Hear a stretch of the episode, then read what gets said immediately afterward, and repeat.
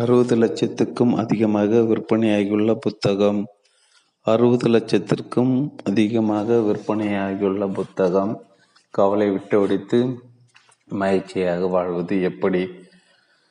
How to stop worrying and start living Tamil translation of how to stop worrying and smart start living by Dale Carnegie Dale Carnegie கவலை விட்டொடித்து மகிழ்ச்சியாக வாழ்வது எப்படி? Dale Carnegie Tamil Nagalakshmi Shanmugam. இந்த புத்தகத்தை படிக்க வேண்டிய அவசியமே இல்லாத என் ஆத்மா நண்பர்கள் லோவால் தாமஸுக்கும் இப்புத்தகம் சமர்ப்பணம். உள்ளடக்கம் நான் ஏன் இப்புத்தகத்தை எழுதினேன்? இப்புத்தகத்தை திறம்பட உபயோக உபயோகிக்க ஒன்பது பரிந்துரைகள் பகுதி ஒன்று. கவலை பற்றி நீங்கள் அறிந்து கொள்ள வேண்டிய அடிப்படை உண்மைகள். ஒன்று நிகழ்காலத்தில் வாழுங்கள். இரண்டு கவலை அளிக்கும் சூழ்நிலைகளை கையாள்வதற்கான வெற்றி சூத்திரம் மூன்று கவலையின் விளைவு பகுதி இரண்டு.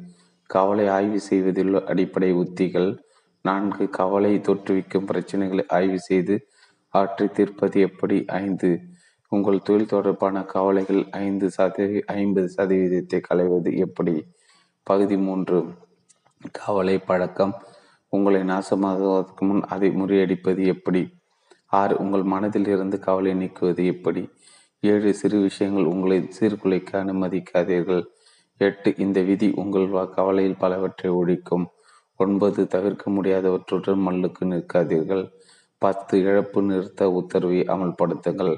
பதினொன்று மரத்துளி ரம்பத்தால் அறுக்க முயற்சிக்காதீர்கள்.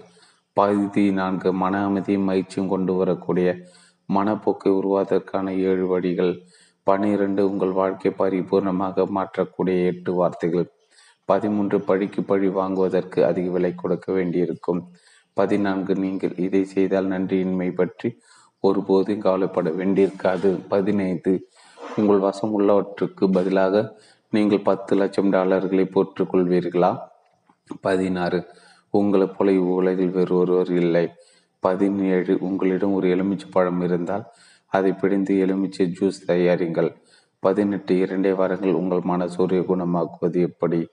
பகுதி ஐந்து காவலை வெற்றி கொள்வதற்கான கச்சிதமான வழிமுறை. பத்தொன்பது என் பெற்றோர் காவலை எப்படி வெற்றி கொண்டனர்? பகுதி ஆறு விமர்சனத்தை பற்றி கவலைப்படுவதிலிருந்து விடுபடுவது எப்படி? இருபது இறந்து போன நாயை அவரும் எட்டி உதைப்பதில்லை. இருபத்தி ஒன்று நீங்கள் இதை செய்தால் விமர்சனம் உங்களை காயப்படுத்தாது. இருபத்தி ரெண்டு நான் செய்துள்ள முட்டாள்தனமான காரியங்கள் பகுதி ஏழு கலப்பையையும் கவலையும் தவிர்த்து உங்கள் ஆற்றலையும் உற்சாகத்தையும் உயர்வாக வைத்துக் கொள்வதற்கு ஆறு வழிகள். இருபத்தி மூன்று ஒவ்வொரு நாளும் கூடுதலாக ஒரு மணி நேரத்தை பெறுவது எப்படி? இருபத்தி நான்கு உங்களுக்கு கலைப்பை ஏற்படுத்தும் விஷயம் குறித்து உங்களால் என்ன செய்ய முடியும்? இருபத்தி ஐந்து க கலைப்பை தடுத்து என்றும் இளமையை தோற்றமளிப்பது எப்படி? இருபத்தி ஐந்து களைப்பையும் கவலையும் தடுப்பதற்கு உதவும். நான்கு நல்ல பழக்கங்கள். இருபத்தி ஏழு களைப்பு கவலை மற்றும் கோபம் ஆகியவற்றை உருவாக்கும். சலிப்பை களைவது எப்படி? இருபத்தி எட்டு தூக்கமின்மை பற்றிய காலைப்படுவதை தவிர்ப்பது எப்படி? பகுதி எட்டு கவலை நான் எவ்வாறு வெற்றி கொண்டேன்? முப்பத்தி ஒரு உண்மை கதைகள். நான் ஏன் இப்புத்தகத்தை எழுதினேன்? ஆயிரத்தி தொள்ளாயிரத்தி ஒன்பதாம் ஆண்டு நியூயார்க் நகரில் மகிழ்ச்சியின்றி வாழ்ந்து வந்த எண்ணற்ற இளைஞர்கள் நானும் ஒருவனாக இருந்தேன். நான் லாரிகளை விற்பனை செய்து வாழ்க்கை நடத்தி வந்தேன். லாரி எவ்வாறு இயங்குகிறது என்பது கூட எனக்கு தெரியாது. அது அது மட்டுமல்ல அது மட்டுமல்ல அதை பற்றி தெரிந்து கொள்ளவும் நான் விரும்பவில்லை. நான் என் வேலையை வெறுத்தேன் நகரின் வடக்கு பகுதியில் ஐம்பத்தி ஆறாவது தெருவில் கரப்பான்கள் நிறைந்த ஒரு மோசமான அறையில் வாழ்வதை வெறுத்தேன். ஒரு விஷயம் இன்னும் இன்றும் என் நினைவில் உள்ளது. கழுத்தில் அணியும் டைகள் சில என் அறையில் சுவர்களில் தொங்கிக் கொண்டிருந்தன. ஒரு நாள் நான் அதிலிருந்து ஒரு டையை எடுக்க முயன்ற போது அதிலிருந்து பல கரப்பான்கள் நார்புறமும் சிதறி ஓடின. மலிவான அழுக்கான உணவு விடுதிகளில் நான் சாப்பிட வேண்டி இருந்ததை வெறுத்தேன். அங்கூட கரப்பான்கள் கும்மாலமிட்டு கொண்டிருக்க கொண்டிருந்திருக்க கூடும். ஒவ்வொரு இரவும் நான் என் தனிமையான அறைக்கு தலைவலியுடன் வந்தேன். ஏமாற்றம் கவலையும் வெறுப்பும் ஒவ்வொரு இரவும் நான் என் தனிமையான அறைக்கு தலைவலியுடன் வந்தேன். ஏமாற்றமும் கவலையும் வெறுப்பும் அத்தலைவலிக்கு தீனி போட்டு வளர்த்து கொண்டிருந்தனர் நான் இவ்வாறு உழன்று கொண்டிருந்ததுக்கு காரணம் கல்லூரிக்கு நாட்களில் நான் ஊட்டி வளர்த்த என் கனவுகள் கொடுங்கனவுகளாக மாறியிருந்ததுதான். இதுதான் வாழ்க்கையா? நான் ஆர்வமாக எதிர்பார்த்திருந்த முக்கியமான சாகசம் இதுதான்.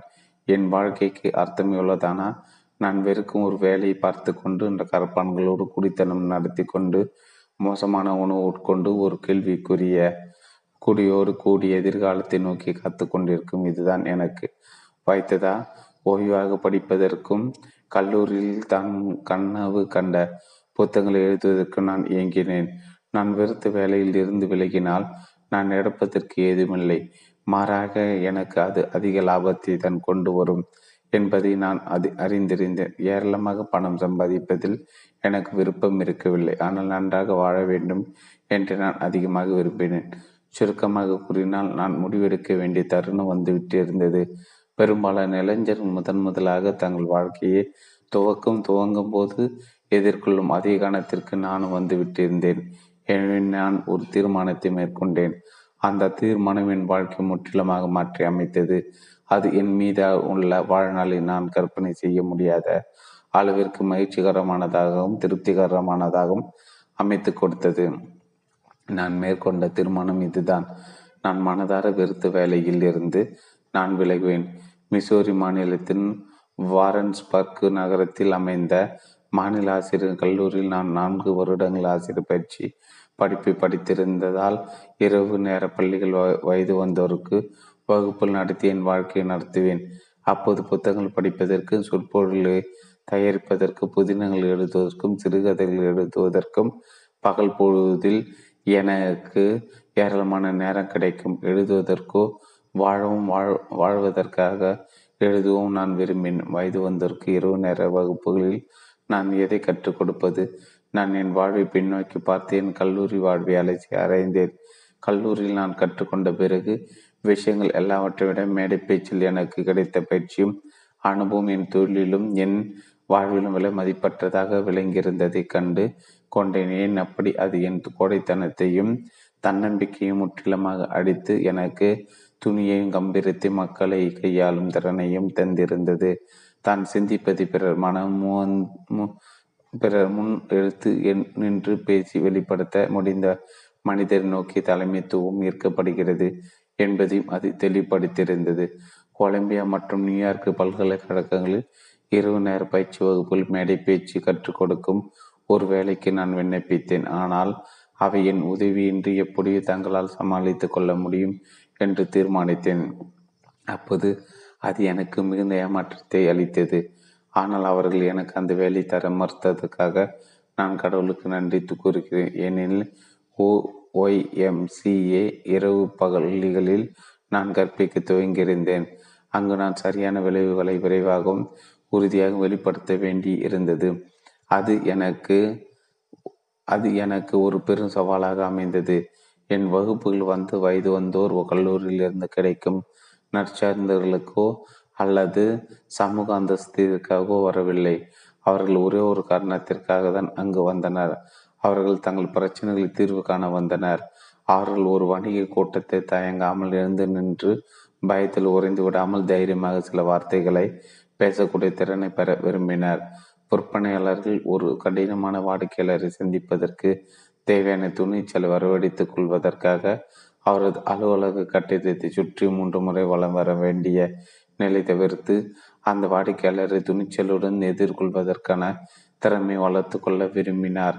தங்கள் தன்னம்பிக்கையும் தைரியத்தையும் உருவாக்க தைரியத்தை உருவாக்கி கொள்ள விரும்பினார். அவர்கள் தங்கள் தொழிலில் முன்னேற விரும்பினார். தங்கள் குடும்பங்களுக்கு அதிக ப பணத்தை ஈட்ட விரும்பினார். அவர்கள் தங்கள் பயிற்சி வகுப்புகளுக்கான கட்டணத்தை தொகை தவணை முறையில் செலுத்தி வந்ததால் தங்களுக்கு சரியான விளைவுகள் கிடைத்த கிடைக்காத போது தொடர்ந்து பணம் செலுத்த மறுத்தனர் அதோடு சம்பளத்திற்கு பதிலாக லாபத்தில் ஒரு குறிப்பிட்ட சதவீதம் எனக்கு ஊதியமாக வழங்கப்பட்டதால் நான் வாழ்க்கையை நடத்த வேண்டும் என்றால் நடைமுறைக்கு சாத்தியமான பயிற்சிகள் வழங்க வேண்டிய கட்டாயத்தில் இருந்தேன் அப்போது அது எனக்கு இடைஞ்சலாக இருந்தது. ஆனால் உண்மையில் நான் ஒரு விலை மதிப்பற்ற பயிற்சி பெற்று கொண்டிருந்தேன் என்பதை இப்போது உணர்கிறேன். நான் என் மாணவர்களை ஊக்குவிக்க வேண்டி இருந்தது. அவர்கள் பிரச்சனைகளை தீர்ப்பதற்கு உதவ வேண்டியிருந்தது. தொடர்ந்து என் வகுப்புகளுக்கு அவர்களை வரவழைக்க அவர்களுக்கு உத்வேகமூட்டும் வகையில் நான் என் பயிற்சிகளை அமைக்க வேண்டி இருந்தது அந்த வேலை உற்சாகமூட்டுவதாக இருந்தது. நான் அதை நேசித்தேன். வணிகத்தில் சம்மந்தப்பட்டிருந்த இம்மக்கள் அனைவரும் மிக விரைவாக தன்னம்பிக்கை உருவாக்கி கொண்டதைக் கண்டு நான் வியந்தேன். விரைவில் அவர்களில் பலருக்கு உதவி உயர்வும் ஊதிய உயர்வும் கிடைத்ததைக் கண்டு நான் பிரமித்தேன்.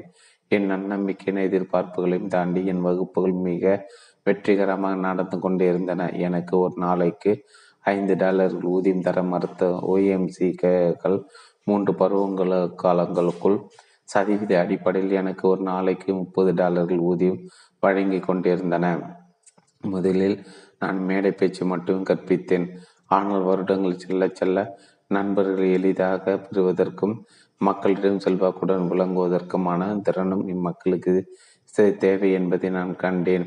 மனித உறவுகளை பற்றி கற்பிப்பதற்கு பொருத்தமான ஒரு பாட புத்தகத்தை கூட என்னால் கண்டுபிடிக்க முடியாததால் நானே ஒரு புத்தகத்தை எழுதினேன். அதை நான் வழக்கமான முறையில் எழுதவில்லை.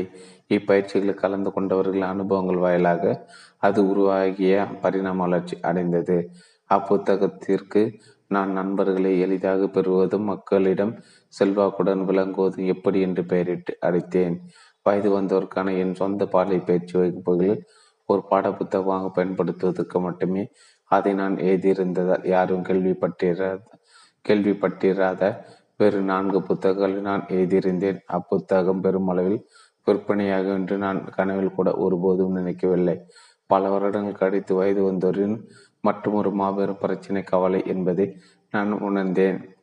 என் மாணவர்களில் பெரும் பகுதியினர் தொழிலதிபர்கள் அதோடு நிர்வாக நிர் நிர்வாக அதிகாரிகள் விற்பனையாளர் பொறியியல் வல்லுநர்கள் கணக்காளர்கள் என்று அனைத்து வர்த்தகம் மற்றும் தொழில்துறை சேர்ந்த பலரும் அதில் மாணவர்களாக இருந்தனர். அவர்கள் பெரும்பாலானோருக்கு பிரச்சனைகள் இருந்தன. மேலும் வணிகத்தில் ஈடுபட்டிருந்த பெண்களும் குடும்ப தலைவிகளும் இவ்வகுப்பில் பங்கு பெற்றனர் அவர்களும் பிரச்சனைகள் இருந்தன.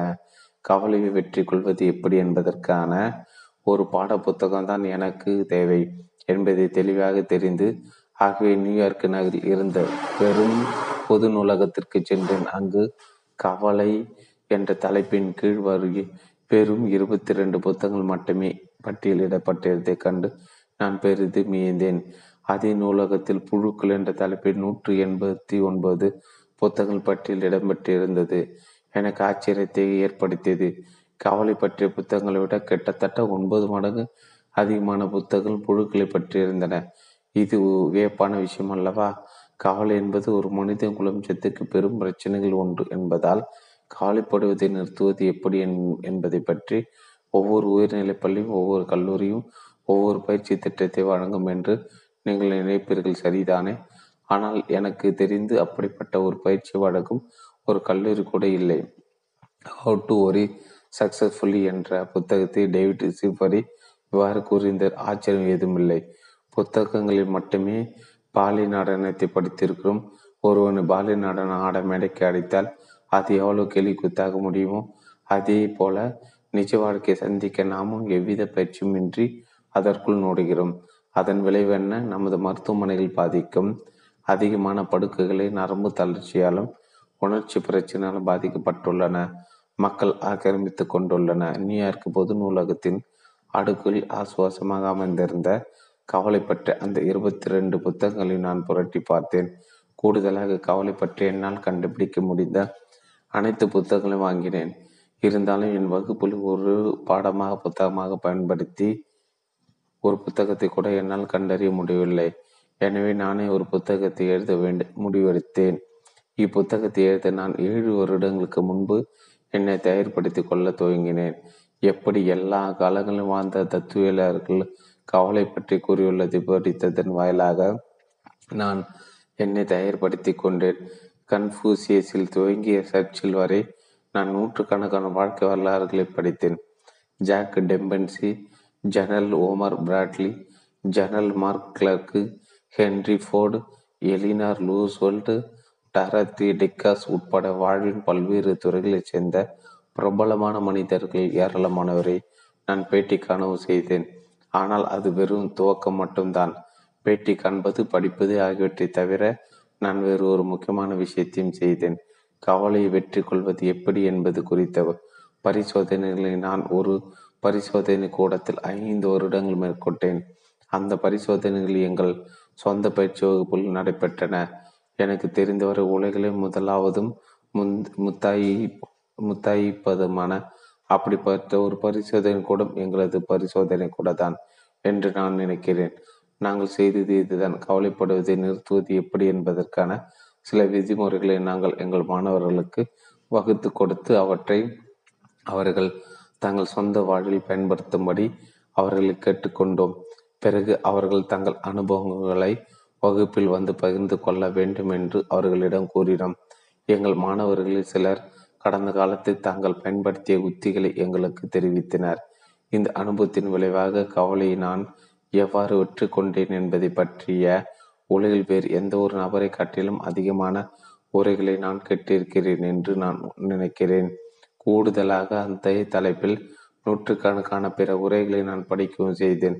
எனக்கு கடிதங்கள் மூலமாக வந்த உரைகளும் உலகெங்கில் உள்ள எங்கள் பயிற்சி வகுப்புகளில் பரிசுகளை வென்ற உரைகளும் அதில் அடங்கும். எனவே புத்தகத்தை நான் தங்க நான் தங்க சிம்மாசனத்தில் இருந்து கொண்டு எழுதவில்லை. இது கவலை எப்படி ஒற்றி கொள்ள வேண்டும் என்பதற்கான போதனையும் அல்ல. மாறாக மாறாக ஆயிரக்கணக்கான மக்கள் கவலை எப்படி வெற்றி கொண்டு உள்ளனர் என்பதை பற்றி ஒரு விறுவிறுப்பான சுருக்கமான ஆவண அறிக்கையை நான் எழுத நான் முயற்சித்திருக்கிறேன். ஒரு விஷயம் உறுதி. இது எளிதில் நடைமுறையில் பயன்படுத்தக்கூடிய ஒரு புத்தகம். அதை நீங்கள் தயக்கமின்றி பின்பற்றலாம். பிரெஞ்சு தத்துவியலர் வலேரி இவ்வாறு கூறியுள்ளார். அறிவியல் என்பது வெற்றிகரமான குறிப்புகளின் தொகுப்பு ஆகும். இப்புத்தகம் அதுதான். நம் வாழ்விலிருந்து கவலை விரட்டுவதற்கு வெற்றிகரமாக பரிசோதிக்கப்பட்ட சோதனை தொகுப்பு இது. இருந்தாலும் நான் ஒரு விஷயத்தை உங்களுக்கு எச்சரிக்கை விரும்புகிறேன். இப்புத்தகத்தில் எந்த ஒரு புதிய விஷயத்தையும் உங்களால் காண முடியாது. ஆனால் பொதுவாக நடைமுறைப்படுத்தப்படாத பல விஷயங்களை நீங்கள் இதில் காண்பீர்கள். கச்சிதமான வாழ்க்கை வாழ்வதற்கு பொதுவான விஷயங்களை நாம் ஏற்கனவே அறிந்துள்ளோம். நம் பிரச்சனை அறியாமை அல்ல செயலின்மைதான் பண்டை அடிப்படை உண்மைகள் பலவற்றை மீண்டும் எடுத்துரைத்து விலக்கி காட்டி சீரமைத்து பக்குவப்படுத்தி அவற்றின் பெருமை பறைச்சாற்றி அவற்றை நீங்கள் உங்கள் வாழ்வில் நடைமுறைப்படுத்துவதற்கு ஏதேனும் செய்ய உங்களை தூண்டுவது தூண்டுவதான் புத்தகத்தின் நோக்கம். இப்புத்தகத்தை நான் ஏன் எழுதினேன் என்பதை பற்றி படிப்பதற்கு நீங்கள் இதை கையில் எடுக்கவில்லை என்பதை நான் அறிவேன். பயன் தரக்கூடிய வாடகை நடவடிக்கைகள் தான் நீங்கள் எதிர்பார்க்கிறீர்கள் என்று எனக்கு தெரியும். தயவுசெய்து புத்தகத்தின் முதல் இரண்டு பகுதிகளை படியுங்கள். அதற்கு பிறகு கவலைப்படுவதை விட்டுவிட்டு வாழ்க்கை அனுபவிப்பதற்கான ஒரு புதிய சக்தியும் ஒரு புதிய உத்வேகத்தையும் நீங்கள் உணரவில்லை என்றால் இதை தூக்கி எறிந்து விடுங்கள். இது உங்களுக்கு சரிப்பட்டு வராது. இப்புத்தகத்தை திறம்பட உபயோகிக்க ஒன்பது பரிந்துரைகள். ஒன்று இப்புத்தகத்தில் நீங்கள் திறம்பட உபயோகிக்க விரும்பினால் மற்ற எந்த ஒரு உத்தியை விட மேலான முக்கியமான ஒரு தேவை உள்ளது. இந்த அடிப்படை தேவை உங்களிடம் இல்லை என்றால் இப்புத்தகத்தை எப்படி படிப்பது என்பது பற்றி கூறும் ஓர் ஆயிரம் விதிமுறைகளால் கூட உங்களுக்கு எந்த ஒரு பலனும் கிடைக்காது. மாறாக இந்த முக்கியமான திறனை நீங்கள் இயல்பாக பெற்றிருக்கும் பட்சத்தில் இப்புத்தகத்தை திறம்பட உபயோகிப்பதற்கான எந்த ஒரு பரிந்துரையும் படிக்காமலே உங்களால் அற்புதமான சாதனைகளை படைக்க முடியும். அது என்ன? அப்படிப்பட்ட மயமான தேவை. கற்பதற்கான ஆழமான தீவிரமான விருப்பமும் காலுப்படுவதை விட்டு விட்டு மகிழ்ச்சியாக வாட துவங்குவதற்கான உறுதியான தீர்மானம் தான் அது. அப்படிப்பட்ட தூண்டுதலை எப்படி வளர்த்து கொள்வது? இக்கொள்கைகள் உங்களுக்கு எவ்வளவு முக்கியமானவை என்பதை உங்களுக்கு நீங்கள் தொடர்ந்து நினைவூட்டிக் கொள்வதன் மூலம் அத்தூண்டல்களை உங்களால் வளர்க்க முடியும். அக்கொள்கை வல்லுநராவது செல்வ வளமிக்க முழுமையான மகிழ்ச்சியான அதிக நிறைவு தரும். வாழ்க்கை வாழ எவ்வாறு உங்களுக்கு உதவும் என்பதை உங்கள் மனதில் காட்சிப்படுத்தி பாருங்கள் பின்வரும் கூற்றை உங்களுக்கு நீங்கள் அடிக்கடி கூறி வாருங்கள். என் மன அமைதியும் மகிழ்ச்சியும் ஆரோக்கியமும் அவ்வளவு என் என் வருமானம் கூட இப்புத்தகத்தில் கற்பிக்கப்பட்டுள்ள பழைய வெளிப்படையான அழியா உண்மைகளை நடைமுறைப்படுத்துவதை வெகுவாக சார்ந்திருக்கிறது. இரண்டு இப்புத்தகம் என்ன கூற வருகிறது என்பதை சுருக்கமாக தெரிந்து கொள்வதற்காக முதலில் ஒவ்வொரு அத்தியாயத்தையும் வேகமாக படித்து விடுங்கள். அடுத்தது அதற்கு தாவி செல்ல நீங்கள் முற்ப முற்படக்கூடும். நீங்கள் வெறும் பொழுதுபோக்கிற்காக படிக்கிறீர்கள் என்றால் அவ்வாறு செய்யுங்கள். ஆனால் கவலைப்படுவதை விட்டுவிட்டு மகிழ்ச்சியாக வாழ துவங்குவதற்கு படுகிறீர்கள் என்றால் பின்னால் சென்று ஒவ்வொரு அத்தியாயத்தையும் மீண்டும் முழுமையாக படிங்கள் காலப்போக்கில் இது உங்கள் நேரத்தை மிச்சப்படுத்தி நீங்கள் விரும்புகின்ற விளைவுகளை பெற்றுத்தரும். மூன்று தொடர்ந்து நீங்கள் பண்டி படித்து கொண்டீர்கள் அவ்வப்போது சற்று நிறுத்தி நீங்கள் வாசித்துக் கொண்டிருப்பவற்றை பற்றி சிந்தித்து பாருங்கள். ஒவ்வொரு பரிந்துரையும் எப்படி எப்போது பயன்படுத்தலாம் என்று உங்களை நீங்களே கேட்டுக்கொள்ளுங்கள். இம்முறையில் படிப்பது முயலை துரத்தும் வேட்டை. நான் வேகத்தில் படிப்பதை விட அதிகமாக உங்களுக்கு உதவும். நான்கு கையில் ஒரு பென்சில் அல்லது ஹைலைட்டருடன் படியுங்கள். நீங்கள் படிக்கும் ஏதோ ஒரு பரிந்துரை உங்களுக்கு பயன்படும் என்று நீங்கள் உணர்ந்தால் அதை அப்போ அடிக்கோடிட்டு கொள்ளுங்கள். அது முக்கியமான விஷயம். பரிந்துரையாக இருந்தால் அதன் ஒவ்வொரு வாக்கியத்தையும் அடிக்கோடிடுங்கள். அல்லது அதன் அருகே நட்சத்திர குறியிட்டுக் கொள்ளுங்கள். குறித்து கொள்வதும் அடிக்கோடிடுவதும் ஒரு புத்தகத்தை சுவாரஸ்யமானதாக ஆக்குவதோடு விரைவாக மறுபரிசீலனை செய்வதற்கு உதவும். ஐந்து பதினைந்து வருடங்களாக ஒரு பெரும் காப்பீட்டு நிறுவனத்தில் அலுவலக மேலாளராக பணியேற்ற ஒரு பெண்மணியை நான் அறிவேன். ஒவ்வொரு மாதமும் அம்மாதத்தில் அவர் அவரது நிறுவனம் வழங்கிய அனைத்து காப்பீட்டு ஒப்பந்தங்களையும் அவர் படித்து வந்தார். ஆம் ஒவ்வொரு வருடம் ஒவ்வொரு மாதமும் அவர் அதே ஒப்பந்தங்கள் பலவற்றை படித்தார். ஏன்?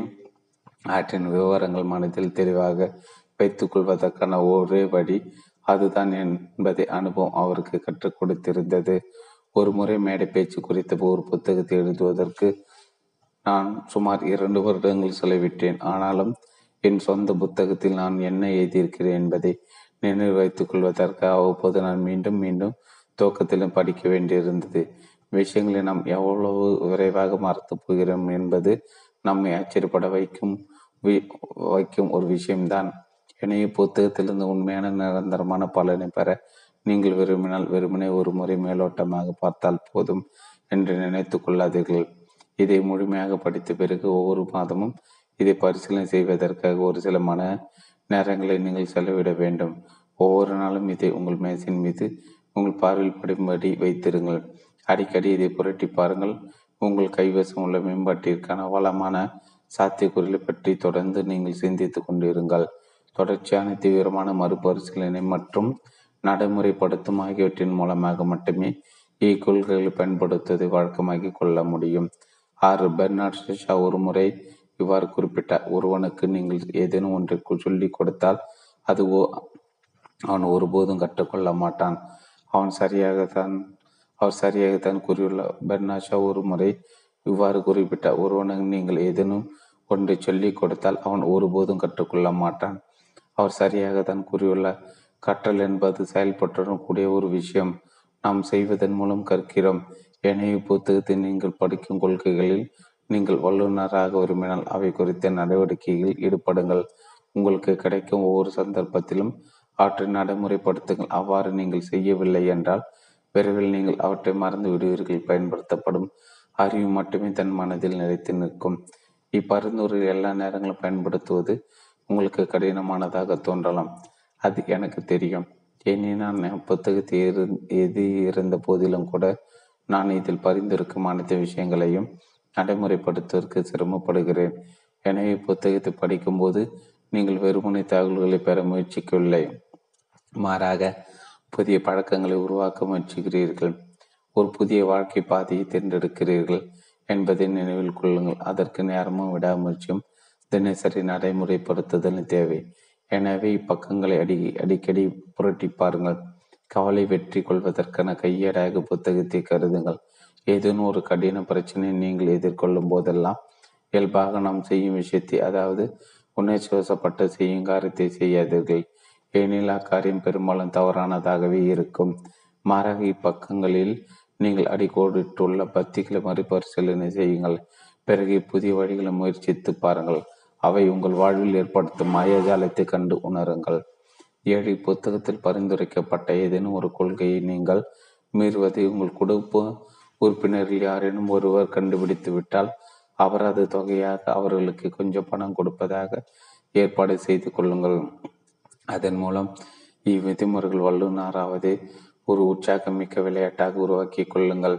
எட்டு புத்தகத்தின் இருபத்தி ரெண்டாம் அத்தியாயத்துக்கு சென்று பெஞ்சமின் பிராங்க்லினும் வால் ஸ்ட்ரீட்டின் வங்கியாளருமான ஹெச்பி ஹோவெல்லும் எவ்வாறு தங்கள் தவறுகளை திருத்தி திருத்தினர் என்பதை படியுங்கள். இப்புத்தகத்தை விவாதிக்கப்பட்டுள்ள கொள்கைகளை நடைமுறைப்படுத்துவதற்கு அவர்கள் பயன்படுத்திய அதே உத்திகளை நீங்களும் ஏன் பயன்படுத்தக்கூடாது? அவ்வாறும் நீங்கள் அவற்றை பயன்படுத்த இரண்டு விஷயங்கள் நிகழும். முதலில் உங்கள் ஆவலை தூண்டும். விலை மதிப்பற்ற ஒரு கல்வி முறையில் நீங்கள் ஈடுபட்டுள்ளதை கண்டுகொள்வீர்கள்.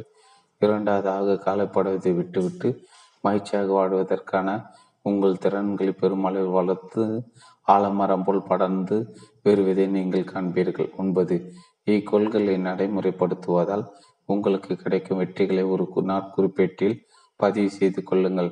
திட்டவட்டமாக அவற்றை எழுதுங்கள். அவற்றிற்கு பெயரிட்டு தேதிகள் மற்றும் விளைவுகளை குறித்து கொள்ளுங்கள்.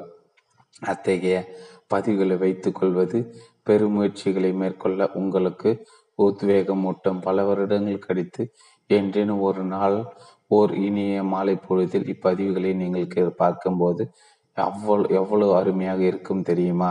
ரத்தின சுருக்கமாக ஒன்று கவலை வெற்றி கொள்வதற்கு ஓர் ஆழ்ந்த தீவிரமான விருப்பத்தை உருவாக்குங்கள். இரண்டு அடுத்த அத்தியாயத்திற்கு போகும் முன் ஒவ்வொரு அத்தியாயத்தை குறைந்தது இருமுறையாவது படிங்கள். மூன்று நீங்கள் தொடர்ந்து படித்து கொண்டிருக்கையில் அவ்வப்போது சற்று நிறுத்தி ஒவ்வொரு பரிந்துரையும் எவ்வாறு நடைமுறைப்படுத்தலாம் என்று நீங்களே கேட்டுக்கொள்ளுங்கள். நான்கு. ஒவ்வொரு முக்கிய கருத்தையும் அடிக்கோடிடுங்கள் ஐந்து. இப்புத்தகத்தை ஒவ்வொரு மாதமும் மறுபரிசீலனை செய்யுங்கள். ஆறு. இக்கொள்கைகளை ஒவ்வொரு சந்தர்ப்பத்திலும் நடைமுறைப்படுத்துங்கள்.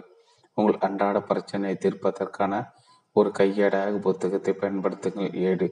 இக்கொள்கைகளை ஏதேனும் ஒன்றை நீங்கள் மீறும்போது உங்கள் கையும் களவுமாக பிடிக்கும். உங்கள் நண்பர்கள் அல்லது குடும்ப உறுப்பினர்களுக்கு அபராத தொகையாக நீங்கள் கொஞ்சம் பணம் கொடுப்பதாக அவர்களுடன் உடன்பாடு செய்து கொள்ளுங்கள். இப்படிப்பட்ட ஒரு விளையாட்டு கற்றலை சுவாரஸ்யமாக்கும்? எட்டு ஒவ்வொரு வாரமும் உங்கள் முன்னேற்ற கண்காணிங்கள். என்ன தவறுகளை செய்துள்ளீர்கள்? எதில் முன்னேறுவீர்கள்? எதிர்காலத்திற்கான படிப்பினைகள் எவற்றை கற்றுள்ளீர்கள் என்று உங்களை நீங்களே கேட்டுக்கொள்ளுங்கள். ஒன்பது இக்கொள்கைகள் எப்படி எப்படி எப்போது நடைமுறைப்படுத்தி உள்ளீர்கள் என்பது பற்றி ஒரு நாட்குறிப்பேட்டில் குறித்து வைத்துக் கொள்ளுங்கள். பகுதி ஒன்று கவலை பற்றி நீங்கள் அறிந்து கொள்ள வேண்டிய அடிப்படை உண்மைகள். அத்தியாயம் ஒன்று நிகழ்காலத்தில் வாழுங்கள். ஆயிரத்தி எட்நூத்தி எழுபத்தி ஓராம் ஆண்டு வசந்த காலத்தில் ஒரு இளைஞர் ஒரு புத்தகத்தை எடுத்து படித்தார். அப்புத்தகத்தில் அவர் படித்த ஒரு வாக்கியம் அவரது எதிர்காலத்தின் மீது ஒரு ஆழ்ந்த தாக்கத்தை ஏற்படுத்தியது. மான்ட்ரியல் பொது மருத்துவமனையில் ஒரு மருத்துவமனராக இருந்த அவர் இறுதி தேர்வு தேர்ச்சி பெறுவது குறித்து கவலை கொண்டிருந்தார். அதன் பிறகு என்ன செய்வது எங்கே செல்வது தொழிலை எவ்வாறு உருவாக்குவது எவ்வாறு வாழ்க்கை நடத்துவது என்று அவர் அடுக்கடுக்கான கவலைகளை கொண்டிருந்தார். ஆயிரத்தி எட்நூத்தி எழுபத்தி ஒன்னில் இந்த இளம் மருத்துவர் மாணவர் படித்த இருபத்தி ஒரு வார்த்தைகள் அவரது தனது தலைமுறையின் மிகச்சிறந்த மருத்துவராக உருவாவதற்கு உதவின உலக புகழ்பெற்ற ஜான் ஹாப்பின்சன் மருத்துவக் கல்லூரியை அவர் நிறுவன ஆக்ஸ்போர்டு பல்கலைக்கழகம் அவருக்கு ரீஜியஸ் பேராசிரியர் பதவி வழங்கி கௌரவித்தது. பிரிட்டிஷ் பேரரசில் உள்ள எந்த ஒரு மருத்துவருக்கும் வழங்கப்படக்கூடிய மிக உயர்ந்த கௌரவம் அது. இங்கிலாந்து அரசர் அவருக்கு சற்பட்டம் வழங்கப்பட்டது. அவர் இறந்தபோது அவருடைய வாழ்க்கை கதையை கூறுவதற்கு ஆயிரத்தி நானூற்றி அறுபத்தி ஆறு பக்கங்களை கொண்ட இரண்டு பெரும் புத்தக தொகுதிகள் தேவைப்பட்டன. அவரது பேர் சல் வில்லியம் ஆசீர். ஒரு கவலையற்ற வாழ்க்கை வாடுவதற்கு அவருக்கு உதவிய புத்தகத்தை எழுதியவர் தாமஸ் கார்லைல். அந்த வாக்கியம் இதுதான் வெகு தூரத்தில் மங்களாக தோன்றும். ஒன்றை பார்ப்பது நம் வேலையல்ல. ஆனால் நம் கையில் தெளிவாக உள்ளதை செய்வது தான் நம் வேலை. வெகு தூரத்தில் எழுதியவர் தாமஸ் கார்லைல். அவர் பெயர் சர் வில்லியம் ஆசீபர் அவர் பெயர் சர் வில்லியம் ஆசீவர் ஒரு கவலையற்ற வாழ்க்கை வாழ்வதற்கு அவருக்கு உதவிய புத்தகத்தை எழுதியவர் தாமஸ் கார்லை அந்த வாக்கியம் இதுதான் வெகு தூரத்தில் மங்களாக தோன்றும் ஒன்றை பார்ப்பது நம் வேலை அல்ல. ஆனால் நம் கையில் தெளிவாக உள்ளதை செய்வதுதான் நம் வேலை. வெகு தூரத்தில் மங்களாக தோன்றும் ஒன்றை பார்ப்பது நம் வேலை அல்ல. ஆனால் நம் கையில் தெளிவாக உள்ளதை செய்வதுதான் நம் வேலை. நாற்பத்தி இரண்டு வருடங்களுக்கு பிறகு ஒரு வசந்த கால இரவில் டியூப் மலர்கள் பூத்து குலுங்கிய வளாகத்தில் இயல் பல்கலைக்கழக மாணவர்களிடையே சர்பிள்ளையும் ஆசிரியர் உரை நிகழ்த்தினார். நான்கு பல்கலைக்கழகங்கள் பேராசிரியராக பணியுற்றியுள்ள ஒரு பிரபலமான புத்தகத்தை எழுதியுள்ள தான் அசாத்தியமான மூளை ஏ கொண்டவர் என்று கூறப்படுவது முற்றிலும் பொய் என்று அவர் அந்த மாணவர்களிடம் கூறினார். தன் மூளை மிகவும் சாதாரணமானது என்பதை அவர் என்பதே மிகவும் சாதாரணமானது என்பதை தனது நெருங்கிய நண்பர்கள் நன்கு அறிவார் என்றும் அவர் அவர்களிடம் கூறினார். அப்படியென்றால் அவர் வெற்றியின் ரகசியம் எது? அன்றைய தினத்தை சிறப்பாக வாழ்வதுதான் தனது வெற்றிக்கு காரணம் என்று அவர் குறிப்பிட்டார். அவர் என்ன கூற வருகிறார்? ஒரு சில மாதங்களுக்கு முன்பு சர் வில்லியம் ஆசிபர் ஒரு பெரிய கப்பலில் பயணித்திருந்தார். அப்போது கப்பல் தலைவர் அக்கப்பலின் கட்டுப்பாட்டு அறையில் ஒரு பொத்தானை தட்டியதும் பல இயந்திரங்களிலிருந்து உரத்த ஒலிகள் எழுப்பின கப்பலின் பல்வேறு பாதிகளுக்கு இடையான இணைப்புகள் உடனடியாக துண்டிக்கப்பட்டு தடுப்புகள் உருவாக்கப்பட்டு நீர் புகாதபடி தனித்தனியான அறைகளாக அவை பிரிந்தன. ஏழு மாணவர்களிடம் டாக்டர் அசீஃபர் நீங்கள் ஒவ்வொருவரும் அந்த பெரிய கப்பலை விட அதிக அற்புதமாக படைக்கப்பட்டுள்ளீர்கள். ஒரு நீண்ட பயணத்திற்கு நீங்கள் தயாராக இருக்கிறீர்கள். பயணம் பாதுகாப்பானதாக அமைவதை உறுதி செய்யும் வகையில் அன்றைய தினத்தை சிறப்பாக வாழ்வதற்கு ஏற்றாற்போல் இயந்திரத்தை கட்டுப்படுத்த கற்றுக்கொள்ளுமாறு நான் உங்களை வலியுறுத்துகிறேன். கட்டுப்பாட்டு அறையில் நின்று எல்லாம் சரிவர இயங்குகின்றனவா என பரிசோதித்து பாருங்கள். உங்கள் வாழ்வின் ஒவ்வொரு நிலையிலும் ஒரு பொத்தானை அடித்து இறந்து போன உங்கள் கடந்த காலத்தை இரும்பு கதவுகள் இழுத்து மூடும் சத்தத்தை கேளுங்கள். இன்னொரு பொத்தானை அடித்து இன்னும் பிறக்காத உங்கள் எதிர்காலம் ஒரு உலோக திரையால் இழுத்து மூடப்படும் ஒளியை கேளுங்கள். அப்போது நீங்கள் பாதுகாப்பாக இருப்பீர்கள். இன்றைய தினத்தை அனுபவிப்பதற்கு பாதுகாப்பாக இருப்பீர்கள். கடந்த காலத்தை இழுத்து மூடுங்கள். இறந்து போன கடந்த காலம் இறத்தவற்றை புதைக்க புதை புதைக்கட்டும். முடிந்து போன நேற்றைய தினங்கள் கதவுகள் மூடுங்கள். ஏனெனில் முட்டாள்களை அவை மரணத்தை நோக்கி எடுத்து சென்றுள்ளன. நாளை தினத்தின் சுமையை நாளை தினத்தின் சுமையை நேற்றைய தினத்தின் சுமையோடு சேர்த்து இன்று சுமந்து கொண்டிருக்கும் தெரிந்தால் அது வலிமையானவர்களோடு தடுமாறு செய்யும். கடந்த காலத்தையும் போல எதிர்காலத்தையும் இறுக்கமாக மூடுங்கள். இன்றுதான் உங்கள் எதிர்காலம். நாளை என்று ஒன்று கிடையாது. மனதின் முக்தி பெறும் நாள் இக்கணம்தான். ஆற்றல் விரைவும் மனம் அழுத்தமும் காலைகளும் எதிர்காலத்தை பற்றி காலிப்படுவின் காலடிகளை தொடர்ந்து செல்லும். எனவே முடிந்து போன கடந்த காலம் மட்டும் வரவிருக்கும் எதிர்காலம். ஆகியவற்றின் கதவுகளை இறுக்கமாக மூடிவிட்டு அன்றைய தினத்தை சிறப்பாக வாழும் பழக்கத்தை உருவாக்கி கொள்வதற்கு தயாராக இருங்கள் என்று கூறினார். நாளை தினத்திற்கு தயாராவது நாளை தினத்திற்கு தயாராவதற்கு நாம் எந்த முயற்சியும் மேற்கொள்ளக்கூடாது என்று டாக்டர் ஆசிபர் கூறினார். இல்லை அவர் அப்படி கூறவில்லை. ஆனால் உங்கள் அறிவையும் உற்சாகத்தையும் கொண்டு இன்றைய தினத்தில் உங்கள் வேலையை சிறப்பாக செய்வதில் நீங்கள் கவனம் செலுத்துவதன் நாளை தினத்திற்கு தயாராவதற்கான சிறந்த வழி என்று அவர் கூறினார். எதிர்காலத்திற்கு த தயாராவதற்கான ஒரே வழி அதுதான்.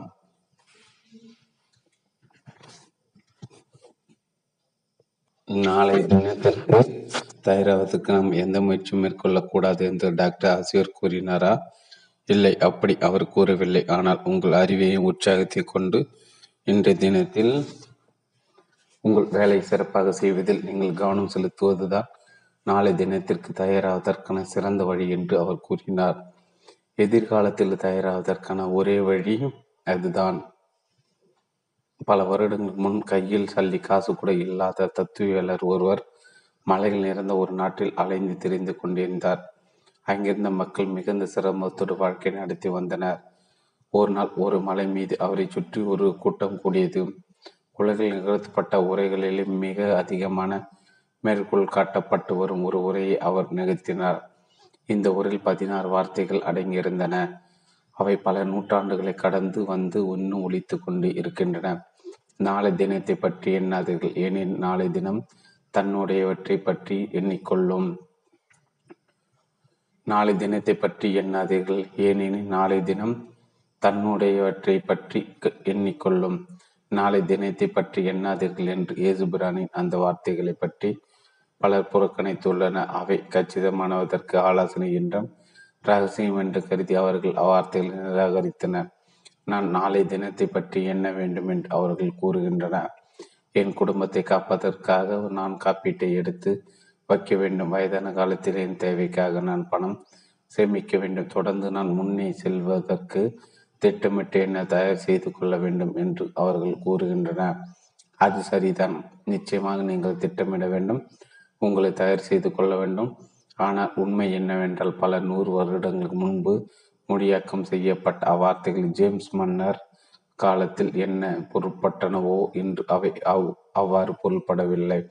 அக்காலத்தில் எண்ணம் என்ற அந்த வார்த்தை பெரும்பாலும் கவலை என்று பொருள்பட்டது. ஆனால் பைபிளின் நவீன வடிவங்கள் நாளை தினத்திற்காக கவலைப்படாதீர்கள் என்று ஏசுபிரான் மிக துல்லியமாக கூறுவதாக மேற்கோள் காட்டுகின்றன. நாளை தினம் குறித்து நன்றாக எண்ணுங்கள். கவனமாக சிந்தித்து நன்றாக திட்டமிட்டு உங்களை சிறப்பாக தயார் செய்து கொள்ளுங்கள். ஆனால் கவலைப்படாதீர்கள். இரண்டாம் உலகப் போரின் போது நம் இராணுவ தலைவர்கள் அடுத்த நாளுக்கான திட்டத்தை வகுத்தனர். ஆனால் அடுத்த நாளை பற்றி அவர்களால் கவலைப்பட்டிருக்க முடியாது. அமெரிக்க கப்பற்படைக்கு தலைமை தாங்கி வழிநடத்திய தலைவர் எர்னஸ் ஹிங்கு எங்களது சிறந்த வீரர்களுக்கு எங்களிடம் உள்ள சிறந்த உபகரணங்களை நான் வழங்கியிருக்கிறேன். மிக சிறந்த திட்டத்தையும் அவர்களுக்கு அமைத்து கொடுத்து இருக்கிறேன். என்னால் செய்ய முடிந்தது அவ்வளவுதான் என்று கூறினார். மேலும் மூழ்கடிக்கப்பட்டுள்ள ஒரு கப்பலை என்னால் மேலே கொண்டு வர முடியாது. மூழ்கடிக்கப்படவிருக்கும் ஒரு கப்பலை என்னால் தடுத்து நிறுத்த முடியாது. நேற்று பிரச்சனைகளை பற்றி கவலைப்படுவதற்கு மாறாக நாளை பிரச்சனை குறித்து செயல்படுவதில் என்னுடைய நேரத்தை என்னால் சிறப்பாக பயன்படுத்த முடியும். மேலும் முடிந்து போன பிரச்சனை என்னால் என்னை கவலையா கவலைக்கு ஆளாக்க நான் அனுமதித்தால் என்னால் அதிக காலம் தாக்குப்பிடிக்க முடியாது என்று அவர் கூறினார். போர் என்றாலும் சரி சமாதானம் என்றாலும் சரி நன்றாக சிந்திப்பதற்கு மோசமாக சிந்திப்பதற்கு உள்ள முக்கியமான வித்தியாசம் இதுதான். நன்றாக சிந்திப்பது என்பது காரணங்கள் மற்றும் விளைவுகள் சம்பந்தப்பட்டது.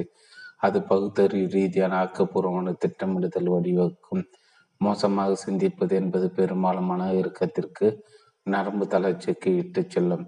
உலக தலைச்சிறந்த செய்தித்தாள்கள் ஒன்றான த நியூயார்க் டைம்ஸின் பதிப்பாளராக இருந்த ஆர்தர் ஹெய்ஸ் ரூல்ஸ் பெர்கரை பேட்டிக்கான வாய்ப்பு எனக்கு கிடைத்தது. இரண்டாம் உலக போர் ஐரோப்பா நாடுகளும் கொழுந்துவிட்டு எரிந்து கொண்டிருந்த போது தான் மிகவும் அதிர்ச்சி அடைந்ததாகவும் எதிர்காலத்தை பற்றி மிகவும் கழுவப்பட்டதாகவும் அதன் காரணமாக தன்னால் உறங்கக்கூட முடியவில்லை என்றும் அவர் என்னிடம் கூறினார் நள்ளிரவில் அடிக்கடி தன் படுக்கை விட்டு எழுந்து சென்று தன் தூரிகை எடுத்துக்கொண்டு கண்ண கண்ணாடியில் தன் உருவத்தை பார்த்து அதை ஓவியமாக வரைவதற்கு முயற்சித்தார். அவருக்கு ஓவியத்தை பற்றி எதுவும் தெரியாது. ஆனால் கவலையிலிருந்து தன் மனதை திசை திருப்புவதற்காக அவர் தன் உருவத்தை தீட்டினார். ஒரு தேவாலய இறைப்பாடில் அமைந்த ஒரு வாக்கியத்தை தன் கொள்கையாக சுவீகரித்துக் கொள்ளும் வரை தன்னால் ஒருபோதும் தன் கவலைகளை விட்டோடித்து அமைதி பெற முடியவில்லை என்று அவர் கூறினார். அந்த வாக்கியம் இதுதான். அடுத்து எடுத்து வைக்கும் ஒரு அடி எனக்கும் போதும். வழிகாட்டு தயவு செய்து வெளிச்சம் கொடு. என் என் பாதத்தை நிலைநிறுத்து. நான் தூரத்து காட்சி பார்க்க வேண்டும். என் என்று உன்னை கேட்கவில்லை. அடுத்து எடுத்து வைக்கும் ஓரடி எனக்கு போதும். கிட்டத்தட்ட அதே நேரத்தில் ஐரோப்பாவில் எங்கோ ஒரு இடத்தில் ஒரு இளம் இராணுவ வீரரும் அதே படிப்பினை பெற்றுக் கொண்டிருந்தார்.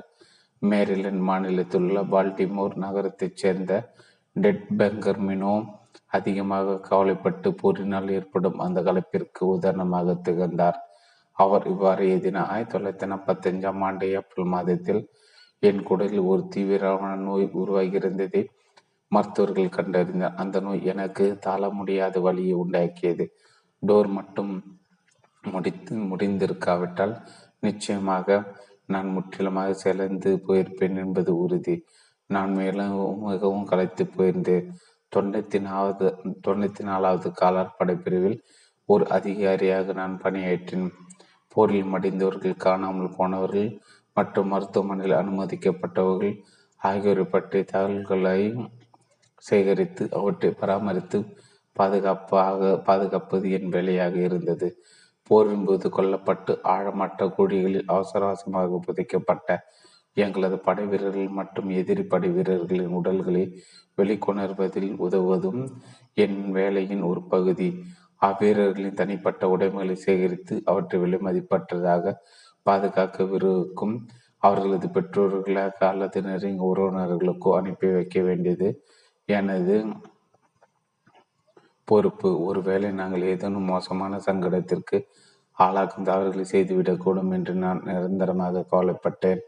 என்னால் இவற்றையெல்லாம் சமாளித்து வெளிவர முடியுமா என்று நான் கவலை கொண்டேன் நான் இதுவரை பார்த்திராத என் பதினாறு மாத குழந்தை என் கைகளில் ஏந்தி கொஞ்சத்துக்கு நான் உயிரோடு இருப்பேனா என்று கவலைப்பட்டேன்.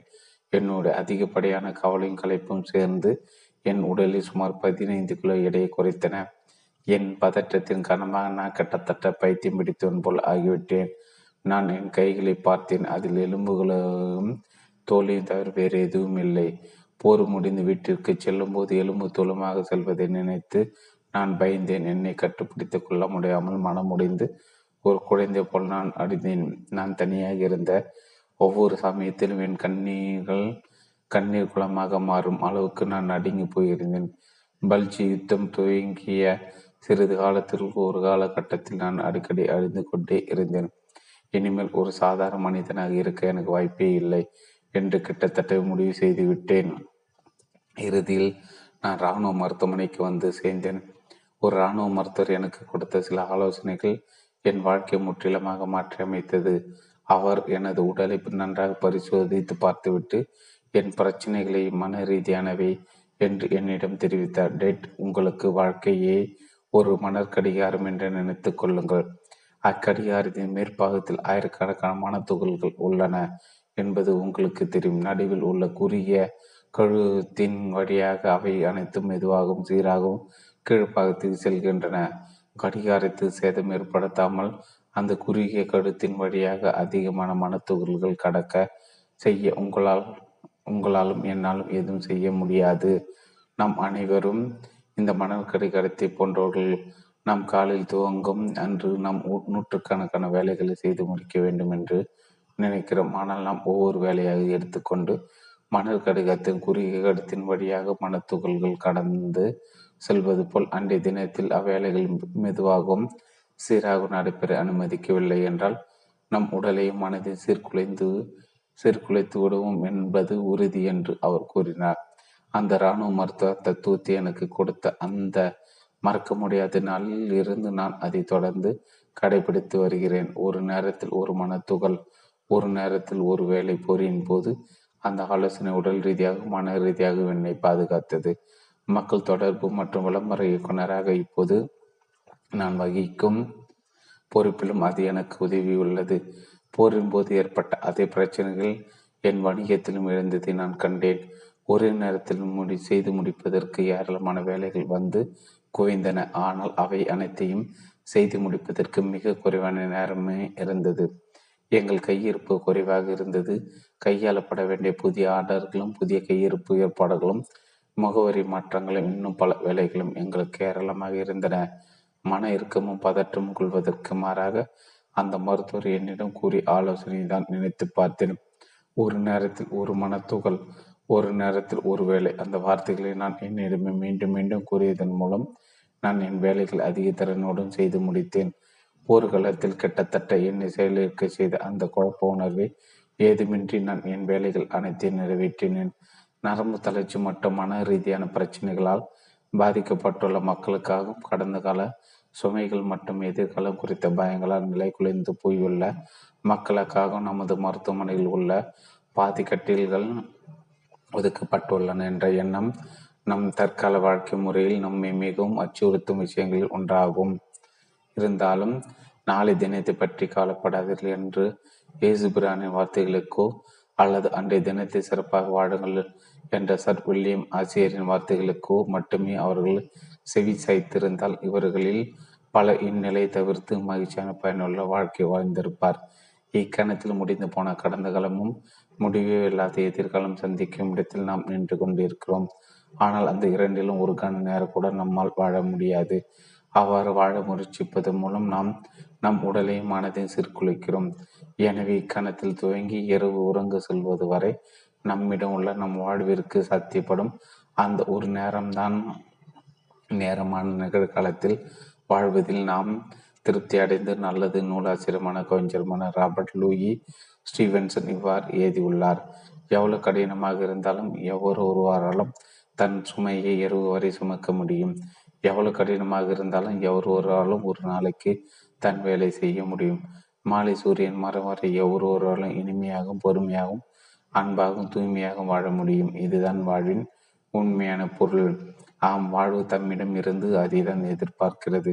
ஆனால் இரவு படுக்க செல்வது வரை வாழ கற்றுக்கொள்வதற்கு முன் திருமதி பில்டாஸ் மன இறுக்கத்தின் காரணமாக தற்கொலை செய்து கொள்ளும் அளவிற்கு போனார். மிக்சிகன் மாநிலத்தில் உள்ள சாகினா நகரை சேர்ந்த திருமதி ஷூல்டஸ் என்னிடம் தன் கதையை கூறினார். ஆயிரத்தி தொள்ளாயிரத்தி முப்பத்தி ஏழில் நான் என் கணவரை இழந்தேன். மிகுந்த மனச்சோர்வுடன் கையில் கெட்ட தட்ட சல்லி காசு கூட இல்லாமல் தான் இருந்தேன். கேன்சஸ் நகரத்தில் நான் முன்பு வேலை பார்த்த ரோச் பவுலர் நிறுவனத்தின் தலைவர் திரு லியான் ரோச்சிக்கு கடிதம் எழுதி என் பழைய வேலையை திரும்ப பெற்றேன். ஒரு சமயத்தில் நான் அந்நிறுவனத்தின் புத்தகங்களை கிராம மற்ற நகர்ப்புற பள்ளி அமைப்புகளிடம் விற்று வாழ்க்கை நடத்தி வந்தேன். இரண்டு வருடங்களுக்கு முன் என் கனவு நோய்வாய்ப்பட்ட போது நான் என் காரை விற்று விட்டேன். ஆனால் ஒரு பழைய காரை வாங்குவதற்கு வேண்டிய பணத்தை இப்படியே பொருட்டி தவணை முறையில் அதை வாங்கி மீண்டும் புத்தகங்களை விற்க துவங்கினேன். மீண்டும் வேலை செய்ய துவங்கினால் நான் மனசோர்விலிருந்து விடுபடுவதற்கு உதவும் என்று நான் நினைத்திருந்தேன். ஆனால் தனியாக கார் ஓட்டி கொண்டு தனியாக உணவு அருந்த வேண்டியிருந்தது. என்னை இன்னும் அதிகமாக சோர்வுற செய்தது. நான் விற்க சென்ற சில பகுதியில் எனக்கு அவ்வளவாக விற்பனையாகவில்லை. என் கார் தவணை தொகைகள் குறைவாக இருந்தாலும் என்னால் அவற்றை செலுத்த முடியவில்லை என்பதை நான் கண்டேன். ஆயிரத்தி தொள்ளாயிரத்தி முப்பத்தி எட்டாம் ஆண்டின் வசந்த காலத்தில் மிசோரி மாநிலத்தில் உள்ள வெர்சைல்ஸ் நகரில் நான் வேலை பார்த்து கொண்டிருந்தேன். அங்கிருந்த பள்ளிகள் ஏழ்மை நிலையில் இருந்தன. சாலைகள் மோசமாக இருந்தன. நான் மிகவும் தனிமையாக உணர்ந்தேன்.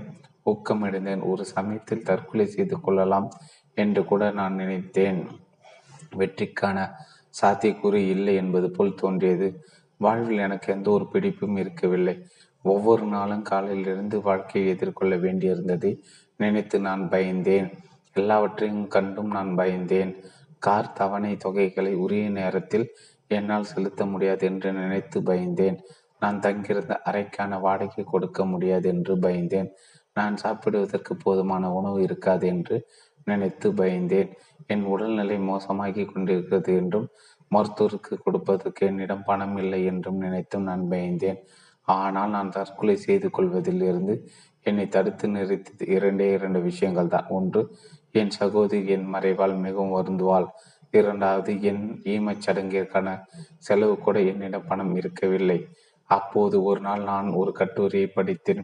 என் மன சோர்விலிருந்து அது என்னை விடு விடுவித்து வாழ்வதற்கான ஒரு துணிச்சலை எனக்கு கொடுத்தது. அந்த கட்டுரையில் நான் படித்த ஒரு உத்வேகமூட்டும் வாக்கியத்திற்கு நான் என்றென்றும் நன்றி உடையவளாக இருப்பேன். அந்த வாக்கியம் இவ்வாறு இருந்தது. ஒரு விவேகமான மனிதனுக்கு ஒவ்வொரு நாளும் ஒரு புதிய வாழ்க்கை. நான் அவாக்கியத்தை தட்டச்சு செய்து என் காரில் என் பார்வையில் படும்படி ஓட்டி வைத்தேன். தான் கார் ஓட்டும் போது அதை அடிக்கடி பார்த்தேன். ஒரே நேரத்தில் ஒரு நாள் வாழ்வது அவ்வளவு சிரமமில்லை என்பதை நான் கண்டு கொண்டேன். முடிந்து போன நாட்களை மறப்பதற்கும் வரவிருக்கும் நாட்களை பற்றி எண்ணாமல் இருக்கவும் நான் கற்றுக்கொண்டேன் ஒவ்வொரு நாள் காலையிலும் இன்று ஒரு புதிய வாழ்க்கை என்று நான் என்னிடம் கூறிக்கொண்டேன் தனிமை குறித்த பயத்திலிருந்து விருப்பம் குறித்த பயத்திலிருந்து நான் வெற்றிகரமாக மீண்டு வந்துள்ளேன். இப்போது நான் மகிழ்ச்சியாகவும் ஓரளவுக்கு வெற்றிகரமாகவும் வாழ்வு குறித்து அதிக உற்சாகத்துடன் இருக்கிறேன். வாழ்க்கையில் நான் எந்த ஒரு விஷயத்தை எதிர்கொள்ள வேண்டியிருந்தாலும் சரி இனி ஒருபோதும் நாம் பயப்படப் போவதில்லை என்பதை நான் அறிவேன். எதிர்காலத்தை கண்டு அஞ்ச வேண்டியதில்லை என்பதை நான் இப்போது கண்டு கொண்டேன் ஒரே நேரத்தில் ஒரு நாள் என்று என்னால் வாழ முடியும் என்பதையும் ஒரு விவேகமான மனிதனுக்கு ஒவ்வொரு நாளும் ஒரு புதிய வாழ்க்கை என்பதையும் தான் இப்போது அறிந்து கொண்டேன். இன்றைய தினத்தை தனக்கு சொந்தமாக்கி கொள்ள முடிந்த ஒருவன் மட்டுமே மகிழ்ச்சியான மனிதன். அப்படிப்பட்ட ஒருவனால் மட்டுமே இவ்வாறு கூற முடியும். நாளை தினமே உனக்கு என்ன வேண்டுமோ அதை நீ செய்து கொள். ஏனேன் நான் இன்றைய தினத்தை வாழ்ந்து விட்டேன். மேற்கூறிய வரிகளை எழுதியது எழுதியது யாராக இருக்கின்ற நீங்கள் நினைக்கிறீர்கள்? இவ்வார்த்தைகளை நவீனமானவையாக தோன்றுகின்றன அல்லவா? ஆனால் இயேசு பிரவான் பிறப்பதற்கு முப்பது வருடங்கள் முன்னரே ரோமனி கவிஞர் ஹோரஸ் அவற்றை எழுதியுள்ளார். மனித இயல்பை பற்றி நான் அறிந்துள்ள மிகவும் வருத்தத்துக்குரிய ஒரே விஷயம் வாழ்வதை நான் தள்ளி போடுவதுதான் இன்று நம் சன்னல்களுக்கு வெளியே பூத்து குலுங்கும் ரோஜாக்களை அனுபவிப்பது விட்டுவிட்டு தொடுவானத்திற்கு அப்பால் உள்ள ஒரு மாயமான ரோஜா தோட்டத்தை பற்றி நாம் அனைவரும் கனவு கண்டு கொண்டு இருக்கிறோம் நாம் ஏன் இப்படிப்பட்ட முட்டாள்களாக இருக்கிறோம்? நமது வாழ்க்கை பயணம் எவ்வளவு வினோதமாக உள்ளது? நான் பெரிய பையனாகும் போது என்று ஒரு சிறு குழந்தை கூறுகிறது. பெரிய பையன் ஆனவுடன் அவன் நான் வளர்ந்தவுடன் என்று கூறுகிறான். அவன் வளர்ந்தவுடன் நான் திருமணம் செய்து கொண்டவுடன் என்று கூறுகிறான். ஆனால் திருமணம் செய்து கொள்வதால் என்ன வித்தியாசம் ஏற்பட போகிறது? பிறகு அவனது சிந்தனை நான் ஓய்வு பெற்றவுடன் என்று மாறுகிறது. பிறகு ஓய்வு பெறும் காலம் வந்தவுடன் தான் பயணித்து வந்த பாதையை அவள் திரும்பி பார்க்கிறான். அவனை ஒரு நடுக்கம் ஆட்கொள்கிறது. அனைத்தையும் எப்படி அவன் தடுவாரா விட்டான் அனைத்தும் கடந்து போய்விட்டது. வாழ்க்கை என்பது வாழ்வில் உள்ளது. ஒவ்வொரு தினத்தையும் ஒவ்வொரு மணி நேரத்தையும் நாம் அனுபவிப்பதில் உள்ளது என்பதை நாம் மிக தாமதமாகவே கற்றுக்கொள்கிறோம் என்று ஸ்டீஃபன் லீ காக்கு எழுதினார். வாழ்க்கை என்பது வாழ்வதில் உள்ளது. ஒவ்வொரு தினத்தையும் ஒவ்வொரு மணி நேரத்தையும் நாம் அனுபவிப்பதில் உள்ளது என்பதை அறிந்து கொள்வதற்கு முன்பு டெட்ராய்ட் நகரத்தை சேர்ந்த காலம் சென்ற எட்வர்ட் எஸ். எவன்ஸ் கவலையால் தற்கொலை செய்து கொள்ளும் நிலை வரை சென்று விட்டார். ஏழ்பில் வளர்ந்த அவரது முதல் செய்தித்தாள்களை விற்று பணம் சம்பாதித்தார். பிறகு ஒரு மளிகை கடையில் கணக்காரராக வேலை பார்த்தார்.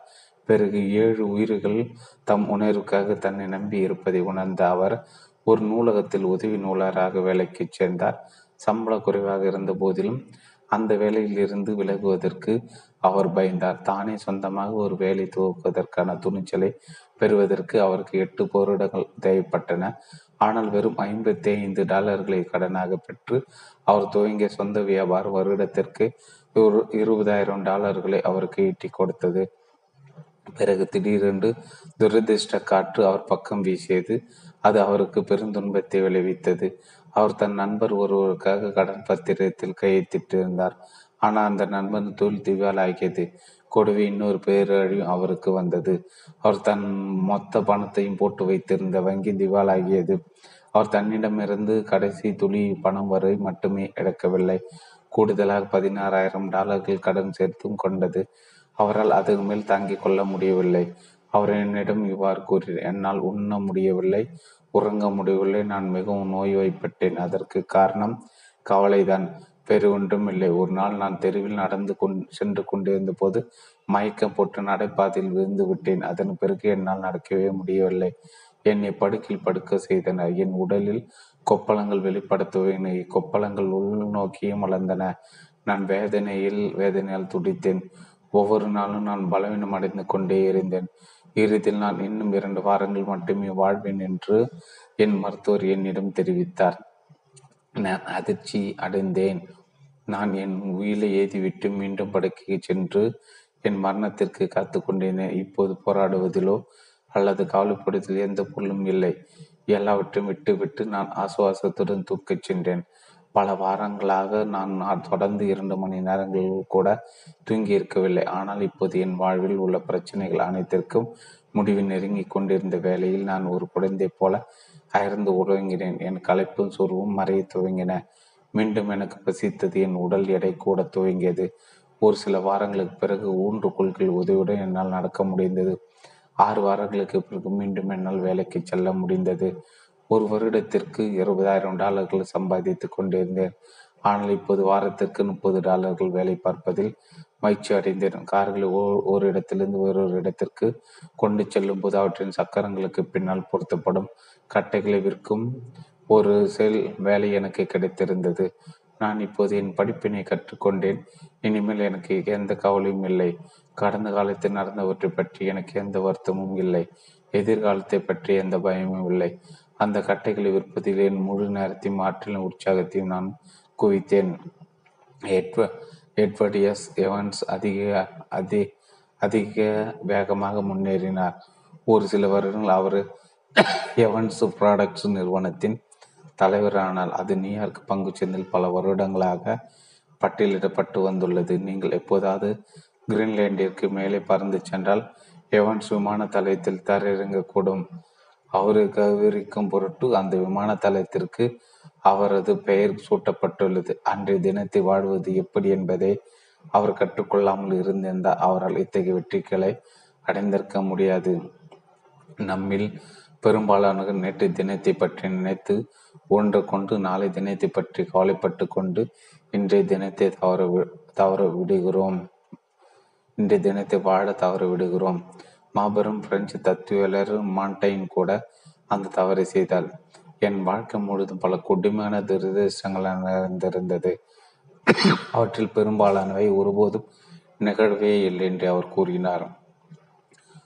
நம் எல்லோருடைய வாழ்வும் அப்படித்தான். டாண்டி இவ்வாறு கூறியுள்ளார். யோசித்துக் கொள்ளுங்கள் இன்றைய நாள் இனி ஒருபோதும் மீண்டும் வரப்போவதில்லை.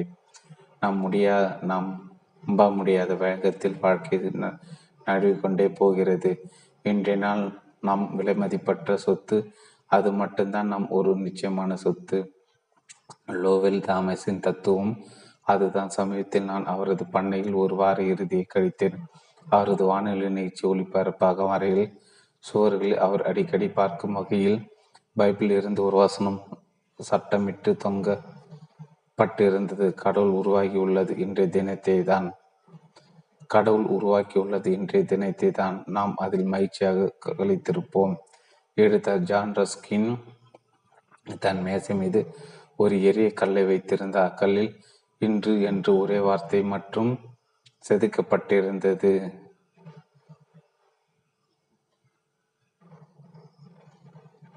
கடவுள் உருவாக்கி உள்ளது. இன்றைய தினத்தை தான் நாம் அதில் மகிழ்ச்சியாக கழித்திருப்போம். எடுத்தார் ஜான் ரஸ்கின் தன் மேசை மீது ஒரு எளிய கல்லை வைத்திருந்தார். அக்கல்லில் இன்று என்று ஒரே வார்த்தை மட்டுமே செதுக்கப்பட்டிருந்தது. என் மேசை மீது அப்படிப்பட்ட கல் எதுவும் இல்லை என்றாலும் சர் வில்லியம் ஆசிய தன் மேசை மேல் வைத்திருந்த காளிதாசரின் கவிதை ஒன்றை நான் என் கண்ணாடியில் ஒட்டி வைத்துள்ளேன். ஒவ்வொரு நாள் காலையிலும் நாம் சவரம் செய்யும் போது அதை பார்க்கிறேன். விடியலுக்கான வந்தனம். இன்றைய தினத்தை பாருங்கள். ஏனெனில் இதுதான் வாழ்க்கை. இதுதான் வாழ்க்கை சாராம்சம்.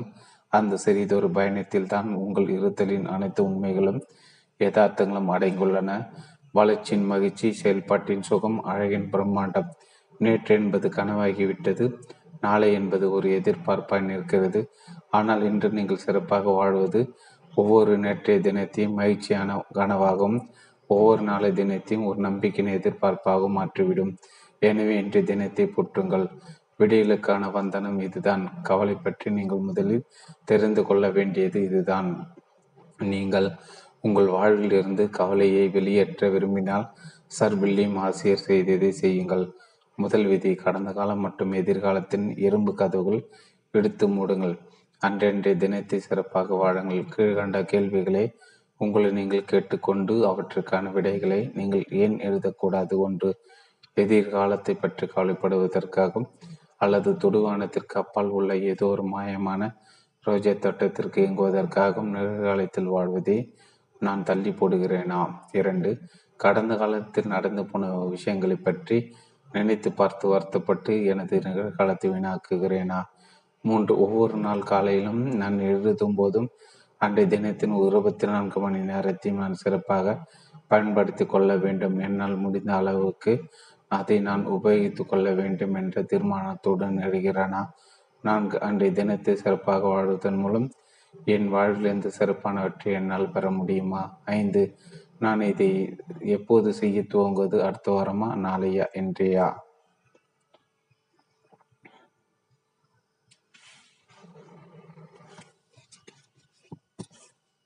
கவலை விட்டொடுத்து மகிழ்ச்சியாக வாழ்வது எப்படி? அத்தியாயம் ரெண்டு கவலை அளிக்கும் சூ அத்தியாயம் இரண்டு. கவலை அளிக்கும் சூழ்நிலைகளை கையாள்வதற்கான வெற்றி சூத்திரம். இப்புத்தகத்தை மேலும் தொடர்ந்து படிப்பதற்கு முன்பாக கவலை அளிக்கும் சூழ்நிலைகளை கையாள்வதற்கு ஒரு விரைவான உறுதியாக வேலை செய்யும். இப்போது நீங்கள் பயன்படுத்த துவக்கக்கூட ஒரு உத்தி உங்களுக்கு வேண்டுமா? அப்படியென்றால் குளிர்சாதன துறையை துவக்கி வைத்த சிறந்த பொருள் வல்லுநரும் நியூயார்க் மாநிலத்தில் உள்ள சைராக்யூஸ் நகரில் அமைந்த உலக புகழ்பெற்ற கேரியர் நிறுவனத்தின் தலைவருமான வில்லியஸ் எஸ் கேரியர் கண்டறிந்த முறையை நான் உங்களுக்கு கூறுகிறேன். கவலை பிரச்சனை தீர்ப்பதற்கு நான் கேள் கேள்விப்பட்ட சிறந்த ஒத்துகள் அது ஒன்று. ஒரு நாள் நியூயார்க்கில் உள்ள பொறியியல் வல்லுநர்கள் கிளப்பில் நாங்கள் இருவரும் மதிய உணவு அறிந்து கொண்டிருந்த போது அவரிடமிருந்து நான் அறி அந்த உத்தியை கேட்டு தெரிந்து கொண்டேன். திரு கேரியர் இவ்வாறு கூறினான்.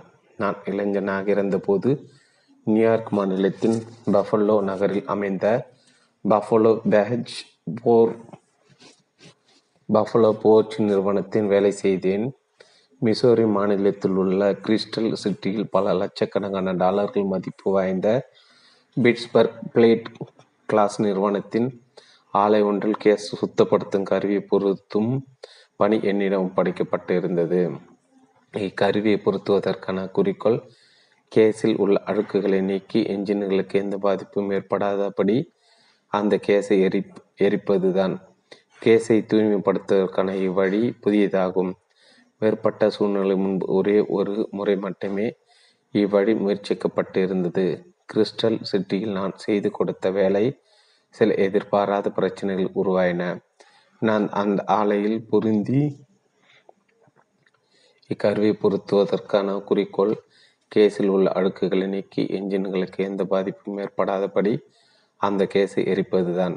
கேஸை தூய்மைப்படுத்துவதற்கான இவ்வழி புதியதாகும் வேறுபட்ட சூழ்நிலைகள் முன்பே ஒரே ஒரு முறை மட்டுமே இவ்வழி முயற்சிக்கப்பட்டு இருந்தது.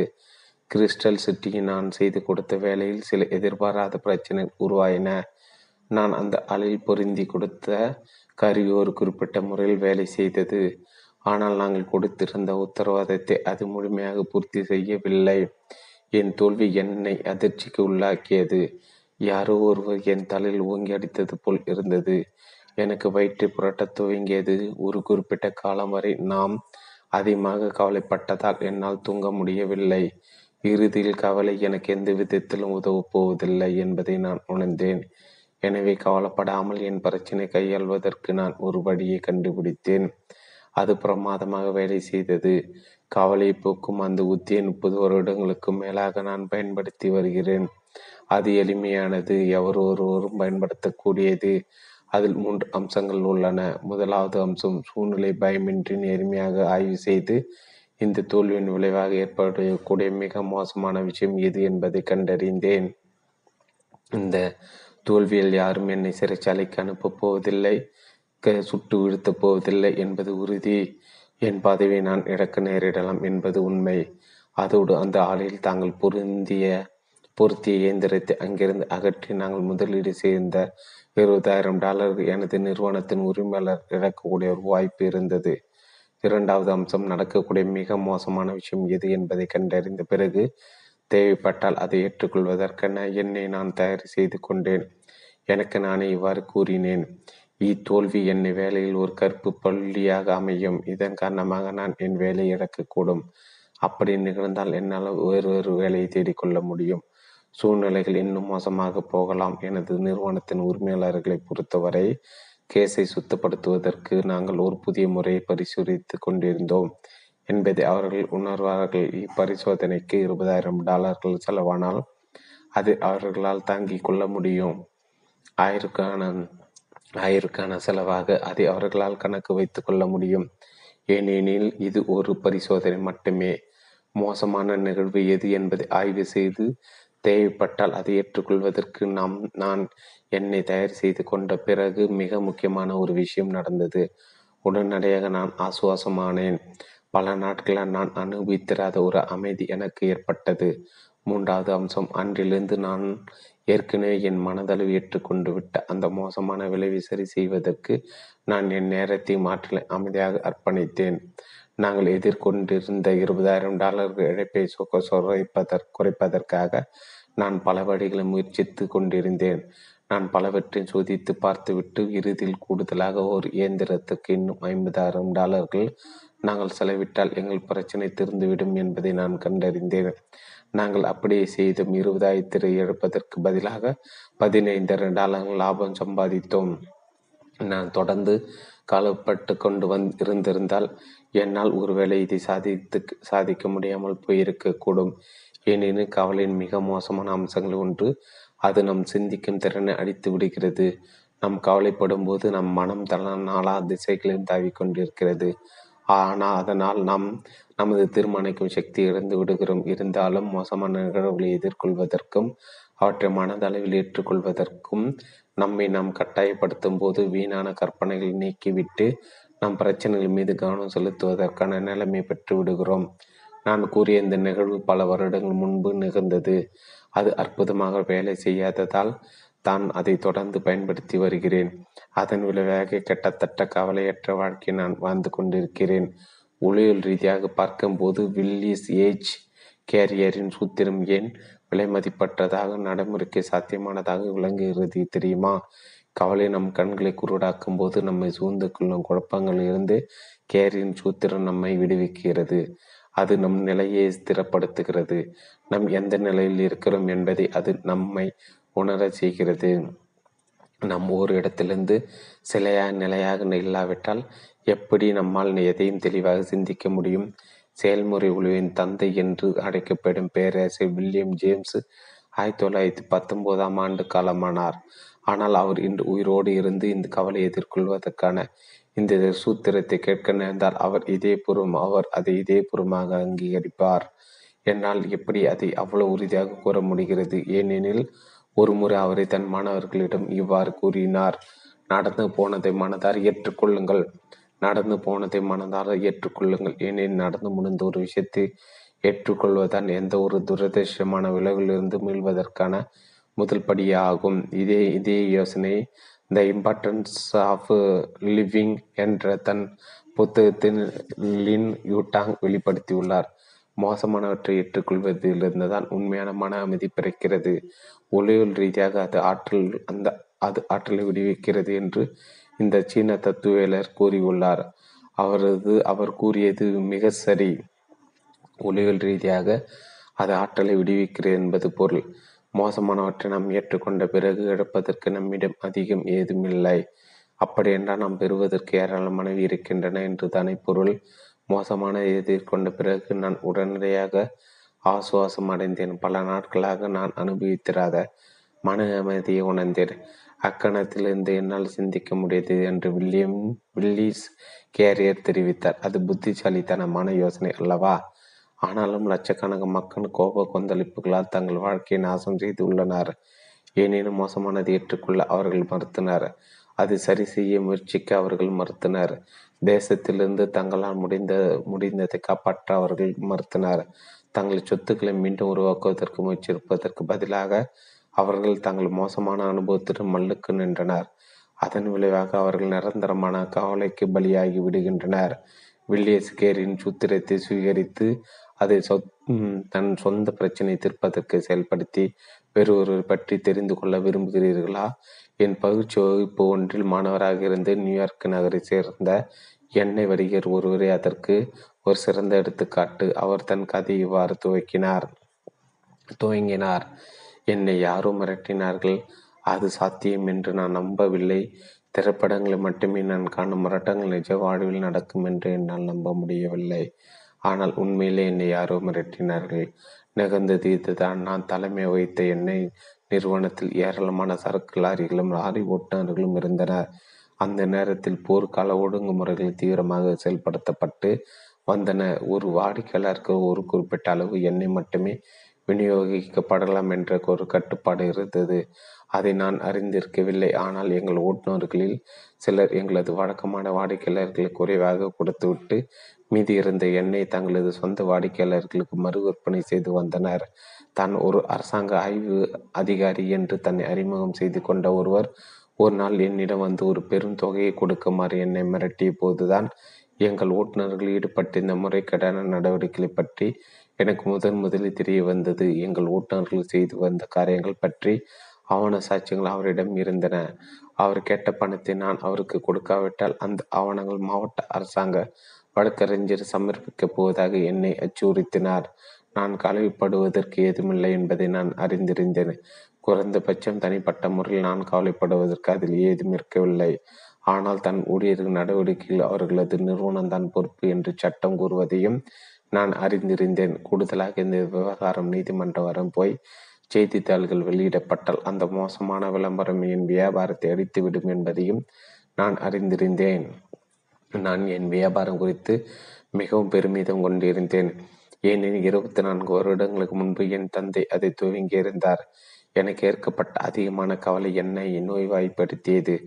மூன்று நாட்களாக நான் சாப்பிடவில்லை தூங்கவில்லை பலவற்றையும் யோசித்து குழப்பிக் கொண்டே இருந்தேன். அந்த மனிதர் கேட்ட ஐயாயிரம் டாலர்கள் பணத்தை அவரிடம் கொடுக்கவா? அல்லது அவரால் முடிந்தது பார்த்து கொள்ளும்படி அவரிடம் கூறிடவா இவை இரண்டை குறித்தும் என்னால் ஒரு தீர்மானத்துக்கு வர முடியவில்லை. பயம் என்னை ஆட்கொண்டது அப்போது ஒரு ஞாயிற்றுக்கிழமை விரைவில் கார்னிகி நிறுவனத்தில் மேடை பேச்சு பற்றிய வகுப்பில் எனக்கு கொடுக்கப்பட்ட இந்த கவலைப்படுவதை நிறுத்துவது எப்படி என்பது பற்றி ஒரு சிறு புத்தகத்தை கண்டேன். நான் அதை எடுத்து படிக்க துவங்கினேன். Villiers S. கேரியரின் கதை அதில் நான் படித்தேன். மோசமானதை எதிர்கொள்ளுங்கள் என்று அதில் குறிப்பிடப்பட்டிருந்தது.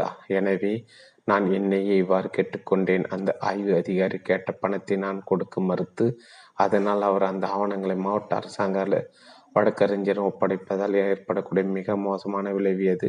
அதற்கான விடை அதனால் ஏற்படக்கூடிய மிக மோசமான விளைவு என் வியாபாரம் பாதிக்கப்படும். நான் சிறைக்கு செல்ல போவதில்லை.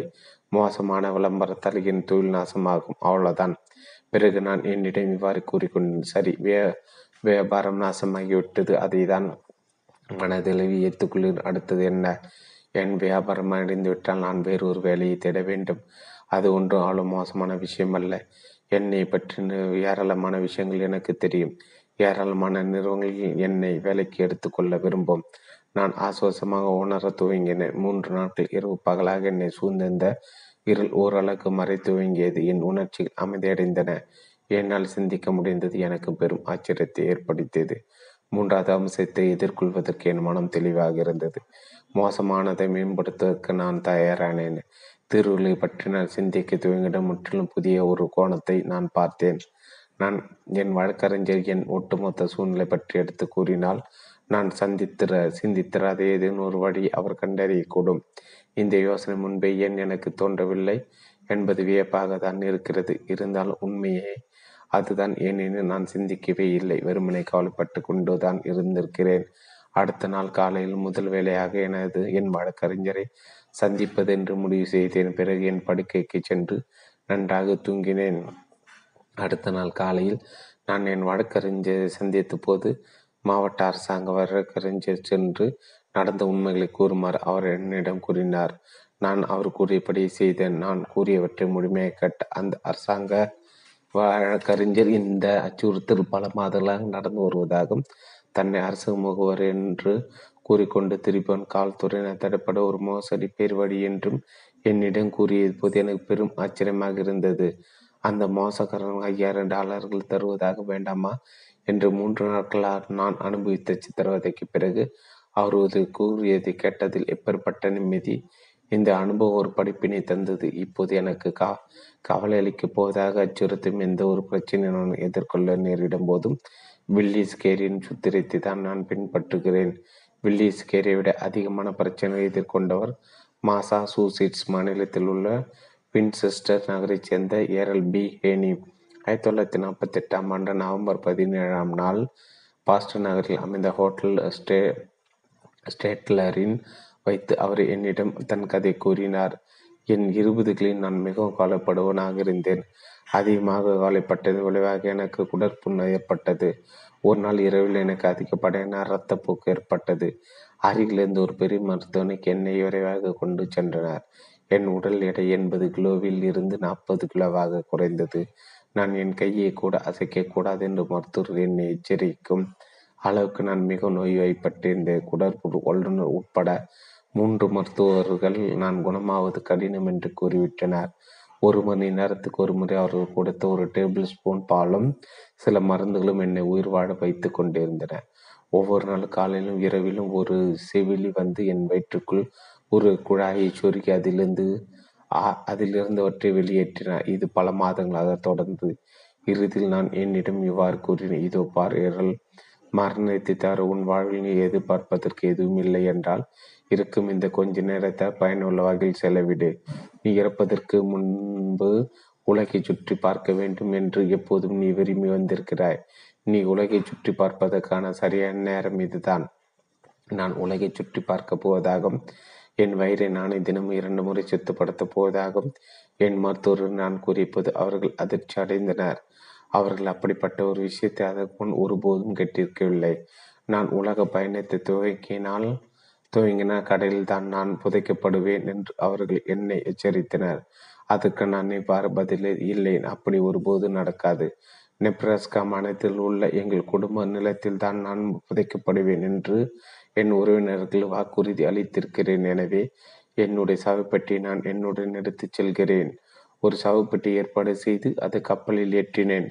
பயணத்தின் போது ஒருவேளை நான் இருந்தால் என் உடலை ஒரு குளிர் சாதன அறையில் வைத்து கப்பல் வீடு திரும்பும் வரை அதை பாதுகாப்பாக வைத்திருக்கும்படி அந்த கப்பல் நிறுவனத்துடன் நான் ஏற்பாடு செய்து கொண்டேன். பிறகு நான் என் பயணத்தை துவக்கினேன். ஓமர் கயாமின் பாடல் வரிகள் இருந்த உற்சாகம் என் மனதில் நிறைந்திருந்தது. மண்ணில் புதைவதற்குள் நம்மிடம் இருப்பவற்றை மகிழ்ச்சியாக அனுபவிப்போம். மண்ணோடு மண்ணாய் கலந்த பிறகு அந்த மண்ணுக்கு அடியில் மது இருக்காது பாடல் இருக்காது பாடாக நிற்க மாட்டான் முடிவும் இருக்காது. லாஸ் ஏஞ்சலிஸ் நகரில் நான் கப்பல் ஏறி அமர்ந்து கீழே நாடுகளை நோக்கி பயண பயணிக்க துவங்கிய மன கணத்தில் நான் தெம்பாக உணர்ந்தேன். மெல்ல மெல்ல என் மருந்துகளையும் கவற்றை சுத்தப்படுத்துவதையும் நிறுத்தினேன். விரைவில் நான் அனைத்து விதமான உணவையும் உட்கொள்ள துவங்கினேன். என் உயிருக்கு ஆபத்தாக அமையும் என்று மருத்துவ எச்சரித்த உணவு வகைகளையும் கூட நான் உட்கொண்டேன். சில வாரங்கள் கடந்த பிறகு நீண்ட கரிய சுருட்டுகளையும் நான் புகைத்தேன். மது அருந்தினேன் பல வருடங்களாக நான் அனுபவித்திராத மகிழ்ச்சியை நான் அனுபவித்தேன்.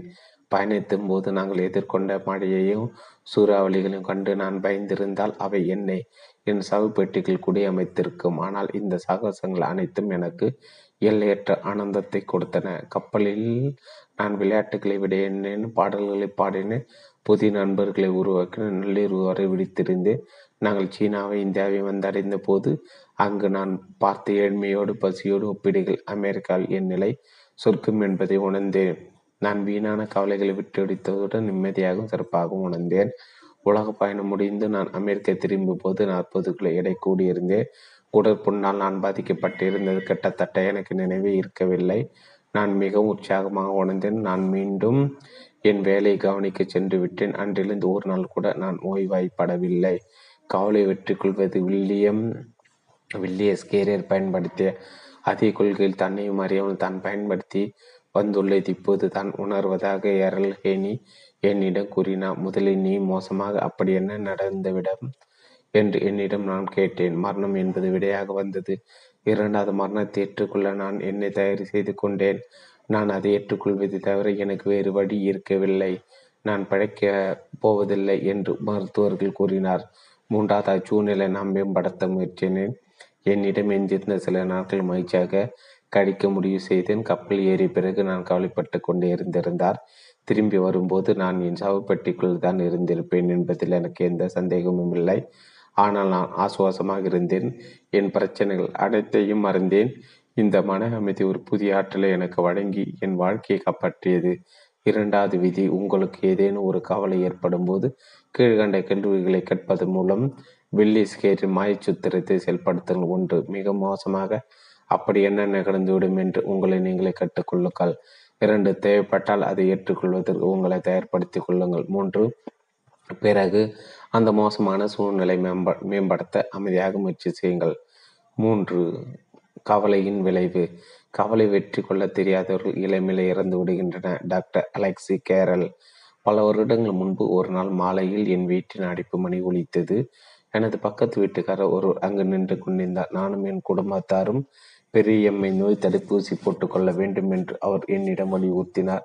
நியூயார்க் நகரம் நெருக்கிலும் வீடு வீடாக சென்று இவ்வாறு வலியுறுத்தி பல்லாயிரக்கணக்கான தன்னார்வலர்கள் இருவரும் இவரும் ஒருவர் இதை கேட்டு பயந்து போன மக்கள் தடுப்பூசி போட்டுக்கொள்வதற்காக மணிக்கணக்கில் வரிசையில் நின்றனர்.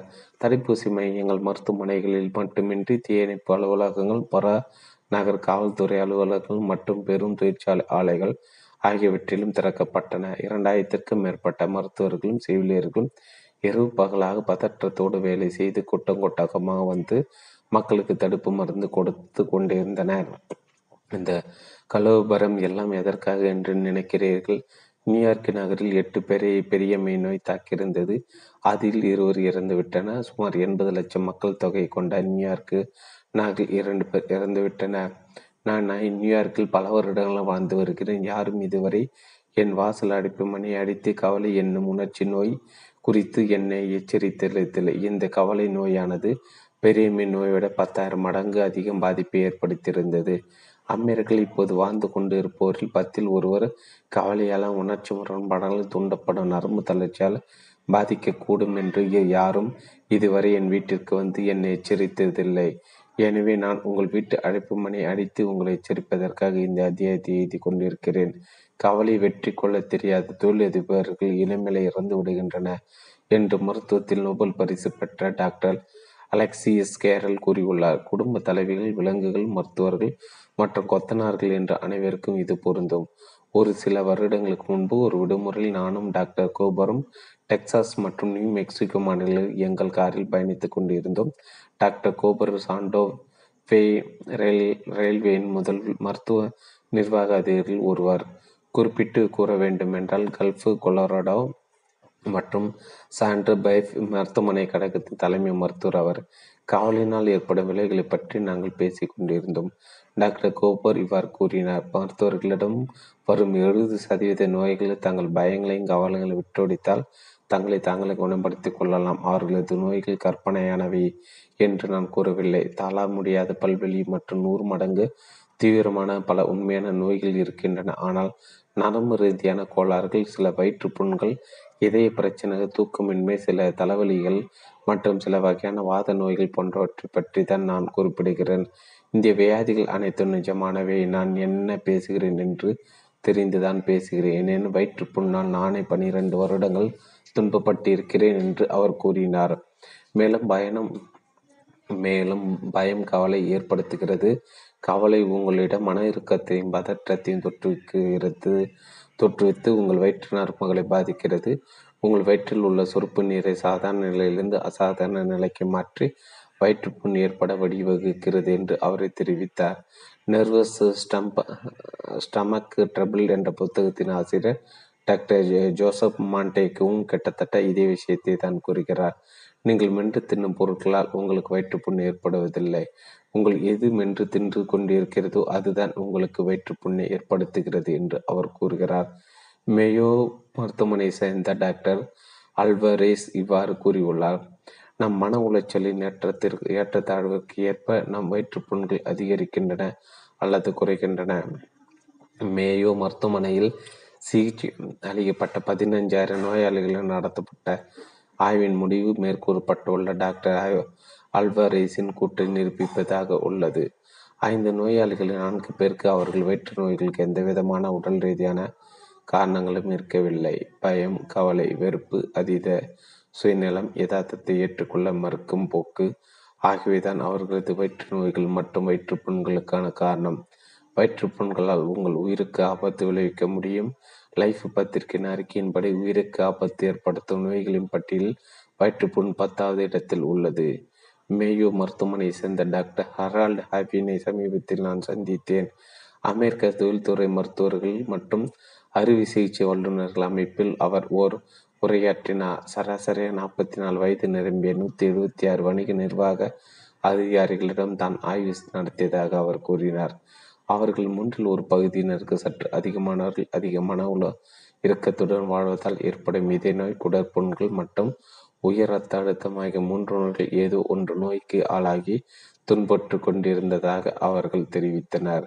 மூன்றில் ஒரு பகுதி வணிக நிர்வாக அதிகாரிகள் தங்கள் நாற்பத்தி ஐந்தாவது வயதிற்குள் தங்கள் உடலை இதய நோயாலும் குடற்புண்களாலும் உயர் ரத்த அழுத்தத்தாலும் சீரழித்து கொண்டிருக்கின்றன என்பதை யோசித்து பாருங்கள். வெற்றிக்கு அவ்வளவு பெரிய விலையை அவர்கள் கொடுக்கின்றன. அவர்கள் வெற்றி பெறவும் இல்லை என்றுதான் கூற வேண்டும். வியாபாரத்தில் முன்னேறுவதற்கு வயிற்றுப்புண்களையும் இதே பிரச்சனையும் ஏற்றுக்கொண்டுள்ள ஒரு வெற்றி பெற்றுள்ளதாக எவ்வாறு கருத முடியும்? ஒருவர் உலகத்தை தனக்கு சொந்தமாக ஆக்கி கொண்டாலும் ஒரே நேரத்தில் அவரால் ஒரு கட்டிலே தான் படுக்க முடியும். மூன்று வேலைகள் மட்டும் மட்டுமே உண்ண முடியும். புதிதாக வேலை செய்து ஒருவரால் கூட அதை செய்ய முடியும். பெரிய பதவியில் உள்ள நிர்வாக அதிகாரியோடு ஒப்பிட்டால் அவர் அதிக நிம்மதியாக தூங்கி தன் உணவை சந்தோஷமாக அனுபவிக்கிறார் என்று தான் கூற வேண்டும்.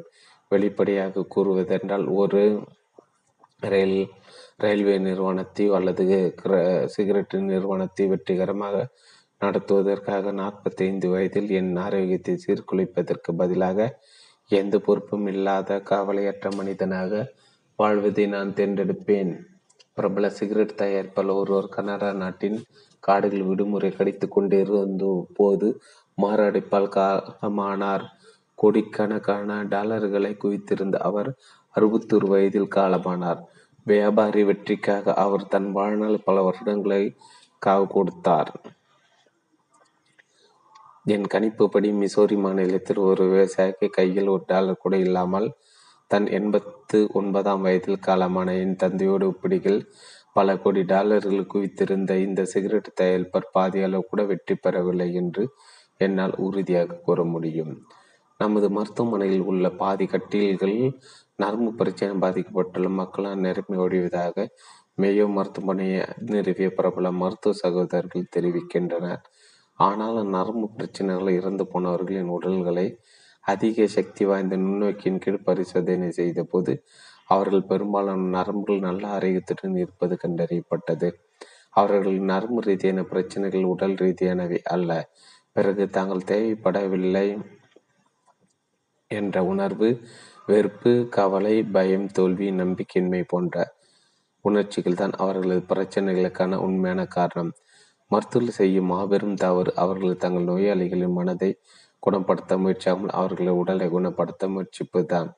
இருந்தாலும் மனமும் உடலும் ஒன்றுதான். அவற்றுக்கு தனித்தனியாக சிகிச்சை அளிக்கக்கூடாது என்று புளூட்டோ கூறினார். இந்த மாபெரும் உண்மையை கண்டறிவதற்கு மருத்துவ அறிவியலுக்கு இரண்டாயிரத்து முந்நூறு வருடங்கள் தேவைப்பட்டன.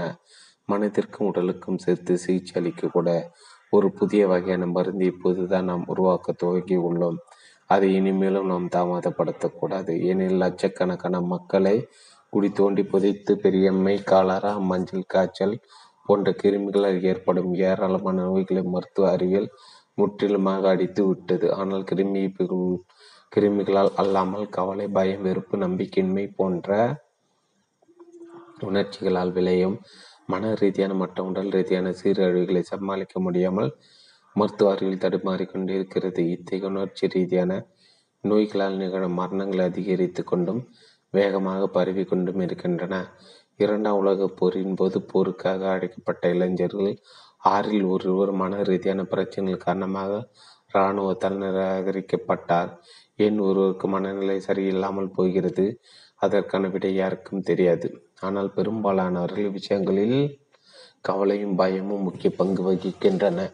யதார்த்த உலகின் கடுமையை சமாளிக்க முடியாமல் கவலைக்கும் துன்பத்திற்கும் ஆளாகியுள்ள ஒரு தனி நர்வஸ் தன் சுற்றுச்சூழலுடன் தனது அனைத்து தொடர்புகளையும் துண்டித்துவிட்டு தானாக உருவாக்கி கொண்டுள்ள ஒரு தனிப்பட்ட கனவுலகிற்கு சென்று ஒளிந்து கொள்கிறார்.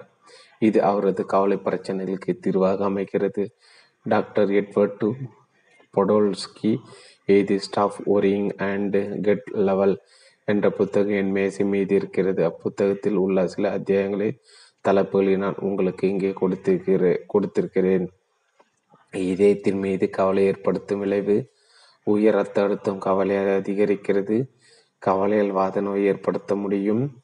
உங்கள் வயிறு நன்றாக இருக்க வேண்டுமென்றால் குறைவாக கவலைப்படுங்கள். கவலை எப்படி தலை சளி தொந்தரவு ஏற்படுத்துகிறது? கவலையும் தைராய்டு நோயும் கவலை நீரிழிவு நோயும் கவலை பற்றி நமக்கு அதிக உள்நோக்கி தரும் மற்றொரு புத்தகம் மேயோ மருத்துவமனையின் துவக்கி துவங்கிய இரண்டு சகோதரர்களான ஒருவர் டாக்டர் கார்ல் மெனிஞ்சர் எழுதிய மேன் எக்னாயிஸ்டு ஹிம்செல்ப்பு கவலை தவிர்ப்பதற்கு அப்புத்தகத்தில் எந்த ஒரு விதிமுறையும் கொடுக்கப்படவில்லை. ஆனால் கவலை வெறுப்பு கோபம் எதிர்ப்பு பயம் ஆகியவற்றால் நாம் உடல் நம் உடலை எவ்வாறு அடிக்கிறோம் என்று அதிர்ச்சியூட்டும் தகவலை நமக்கு வெளிச்சம் போட்டு காட்டும். உணர்ச்சிகளை அவ்வளோ எளிதாக உணர்ச்சிகளை அவ்வளோ எளிதாக வெளிக்காட்டாத மனிதர் கூட கவலை நோய்வாய்ப்பட்ட வைக்கும் அமெரிக்க உள்நாட்டு போர் முடியும் நேரத்தில் ஜன கிராண்ட் அதை கண்டறிந்த அந்த கதை இப்படி சொல்கிறது. ஜன கிராண்ட் ரிச்மண்ட் நகரத்தை ஒன்பது மாதங்களாக முற்றுகிட்டு இருந்தார். பசில் வாடி போயிருந்த ஜெனரல் லீயின் படைகள் தோற்கடிக்கப்பட்டன. ஒத்துமொட்ட படைகளும் ஒரே நேரத்தில் அங்கிருந்து தப்பி ஓடிக்கொண்டிருந்தன. மற்றவர்கள் மற்றவர்கள் தங்கள் கூடாரங்கள் கூச்சலிட்டு கொண்டும் அழுது கொண்டும் பிரார்த்தனை கூட்டங்கள் நடத்தி கொண்டிருந்தனர் மிக முடிவு மிக அருகில் இருந்தது.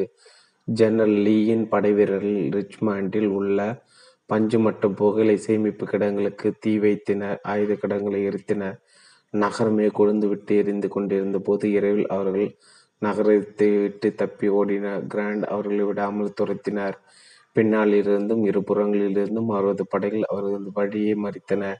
ஜெனரல் ஷெரிட்டனின் படைகள் முன்னால் சென்று இரவில் இருப்பு பாதைகளை உடைத்து சரக்கு ரயில்களை கைப்பற்றின மிக மோசமான தலைவில் தாக்கப்பட்ட ஜெனரல் கிராண்ட் முன்னேற முடியாமல் பின்தங்கி ஒரு பண்ணை வீட்டில் தங்கினார்.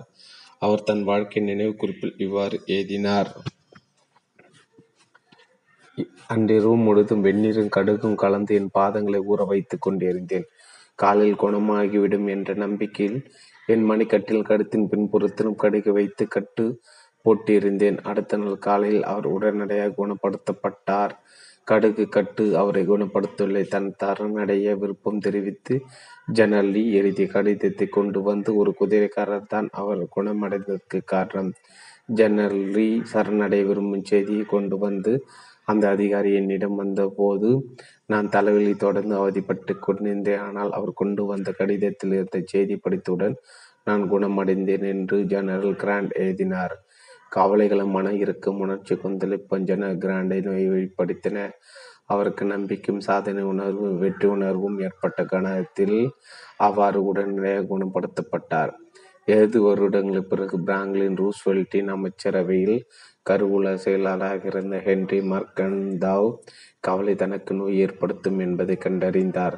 கோதுமையின் விலை அதிகரிப்பதற்கு ஒரே நாளில் நாலு நாற்பத்தி நாலு லட்சத்தி நாற்பதா நாற்பத்தி நாலு லட்சம் மர கால் கோதுமைகளை அதிபர் ரூஸ்வெல்ட் வாங்கி குவித்து போது தான் மிகவும் கவலைப்பட்டதாக அவர் தன் குறிப்பேட்டில் பதிவு செய்து வைத்திருந்தார். அவர் தனது குறிப்பேட்டில் அந்த விஷயம் நடந்து கொண்டிருந்த போது உண்மையில் எனக்கு தலை சுற்றியது. நான் நேராக வீட்டிற்கு சென்று மதிவுணருக்கு பிறகு இரண்டு மணி நேரம் தூங்கினேன் என்று எழுதியிருந்தார். கவலையால் மக்களுக்கு என்ன நேரும் என்பதை நான் காண விரும்பினால் நான் ஒரு நூலகத்திற்கோ அல்லது ஒரு மருத்துவரிடம் செல்ல வேண்டிய தேவையில்லை. நான் இப்போதைக்கு எழுதி கொண்டிருக்கும் என் வீட்டின் ஜன்னலுக்கு வெளியேட்டி பார்த்தால் போதும். சிறிது தூரத்தில் கவலையால் நரம்பு தளர்ச்சி ஏற்பட்டவரை ஏற்பட்டவரை ஒரு வீட்டில் காணலாம். கவலையால் நீர் நோய்க்கு ஆளானவரை இன்னொரு வீட்டில் பார்க்கலாம். பங்கு சந்தை விழுந்த போது அவரது ரத்தத்தில் இருந்த சர்க்கரை அளவு உயர்ந்தது. பிரபல பிரெஞ்சு தத்துவியலர் மாண்டைன் தன் சொந்த நகரான போர்த்து போர்த்தோவின் மேயராக தேர்ந்தெடுக்கப்பட்டு பட்டபோது அவர் தன் குடிமக்களிடம் இவ்வாறு கூறினார். உங்கள் உங்கள் விவகாரங்களை நான் என் கைகளில் எடுத்துக்கொள்ள தயாராக இருக்கிறேன். என் கல்லீரல் நுரையீரல்களும் அல்ல. பங்கு சந்தை விவகாரங்களை என் அண்டை வீட்டுக்காரர் தன் ரத்த ஓட்டத்திற்குள் ஏற்றுக்கொண்டார் அதன் விளைவாக கிட்டத்தட்ட தன்னை தானே கொன்று விட்டார். கவலையால் மக்களுக்கு என்ன நிகழும் என்பதை எனக்கு நினைவூட்டிக் கொள்ள நான் என் அண்டை வீட்டினர் பார்க்க வேண்டியதில்லை. நான் இப்போது அமர்ந்திருக்கும் இந்த அறையை பார்த்தாலே போதும். எனக்கு முன்பு இந்த வீட்டிற்கு சொந்தக்காரராக இருந்தவர் தொடர்ந்து கவலைப்பட்டு அகால மடனம் அடைந்தார். கவலையால் உங்களுக்கு வாத நோய் ஏற்படுத்தி கொண் ஏற்படுத்தி உங்களை ஒரு சக்கர நாட்களில் முடக்கி போட முடியும். மூட்டுவாதத்தை விளைவிக்கும் நான்கு பொதுவான காரணிகளை மூட்டுவாத வல்லுநரம் பிரபல மருத்துவர் ரஸ்லே சிசில் பட்டியலிட்டு உள்ளார் ஒன்று இல்லற வாழ்க்கையில் பிரச்சனை. இரண்டு பொருளாதார சீரழிவு மற்றும் துயரம். மூன்று தனிமை மற்றும் கவலை. நான்கு நாட்பட்ட நாட்பட்ட கோபங்கள். உணர்ச்சிபூர்வமான இந்த சூழ்நிலைகள் மட்டுமே முட்டு மூட்டுவாதத்திற்கு காரணமல்ல. பல வகையான வாதங்கள் இருக்கின்றன. அவை பல்வேறு காரணங்களால் ஏற்படுகின்றன. ஆனால் மூட்டுவாதத்தை ஏற்படுத்தும் நான்கு பொதுவான காரணங்கள் டாக்டர் ரசல் கிசிலில் பட்டியலிட பட்டியலிட்டு உள்ளவைதான் எடுத்துக்காட்டாக பொருளாதார வீச்சின் போது என் நண்பர் ஒருவன் மிகவும் பாதிக்கப்பட்டார். கேஸ் நிறுவனம் அவரது வீட்டின் கேஸ் இணைப்பை துண்டித்தது. வீட்டிற்காக அவர் வாங்கியிருந்த கடனை அவரது வங்கி ரத்து செய்தது. அவரது வீட்டையும் எடுத்துக்கொண்டது அவரது மனைவி திடீரென்று வாத நோய் தாக்கியது. மருந்துகளும் பத்திய உணவும் அவருக்கு துளி கூட உதவவில்லை. அவர்களது பொருளாதார நிலைமை மேம்பட்டவுடன் அவரது வாத நோய் குணமாகியது. கவலையால் பரிச்சிதைவும் ஏற்படும். அமெரிக்க பிள்ளல் அமைப்பில் பேசிய டாக்டர் வில்லியம்ஸ் மெக்கானிக்கல் கவலை பயம் நச்சரிப்பு போன்ற இனிமையற்ற உணர்ச்சிகள் உடலில் கால்சியம் அளவை சீர்குலைத்து பற்சிதைவை உண்டாக்கும் என்று கூறினார். மிகவும் அழகான வரிசையான பற்களை கொண்டிருந்த தன் நோயாளி ஒருவர் அவரது மனைவி திடீரென்று நோய்வாய்ப்பட்டதால் கவலைப்பட துவங்கியதும் அவரது பிரச்சனை துவங்கியது என்று கூறினார். அவரது மனைவி மூன்று வாரங்களாக மருத்துவமனையில் இருந்த சமயத்தில் அவருக்கு ஒன்பது பற்குழிகள் ஏற்பட்டன. அனைத்தும் கவலையால் ஏற்பட்டன. கடுமையான தைராய்டு பிரச்சனையால் துன்புறும் யாரேனும் ஒரு நீங்கள் சந்தித்திருக்கிறார்கள் நான் பார்த்திருக்கிறேன். அத்தகைய மக்கள் அதிகமாக நடுக்குகிறார்கள் பதத்தப்படுகிறார்கள் மரண பயத்தை கொண்டிருக்கிறார்கள் மிகவும் நம்பிக்கை அடைந்து போயிருக்கிறார்கள். உடலை ஒழுங்குபடுத்தும் தைராய்டை சுரப்பி அவர்களது விஷயத்தில் சமநிலை அடைந்து விட்டது.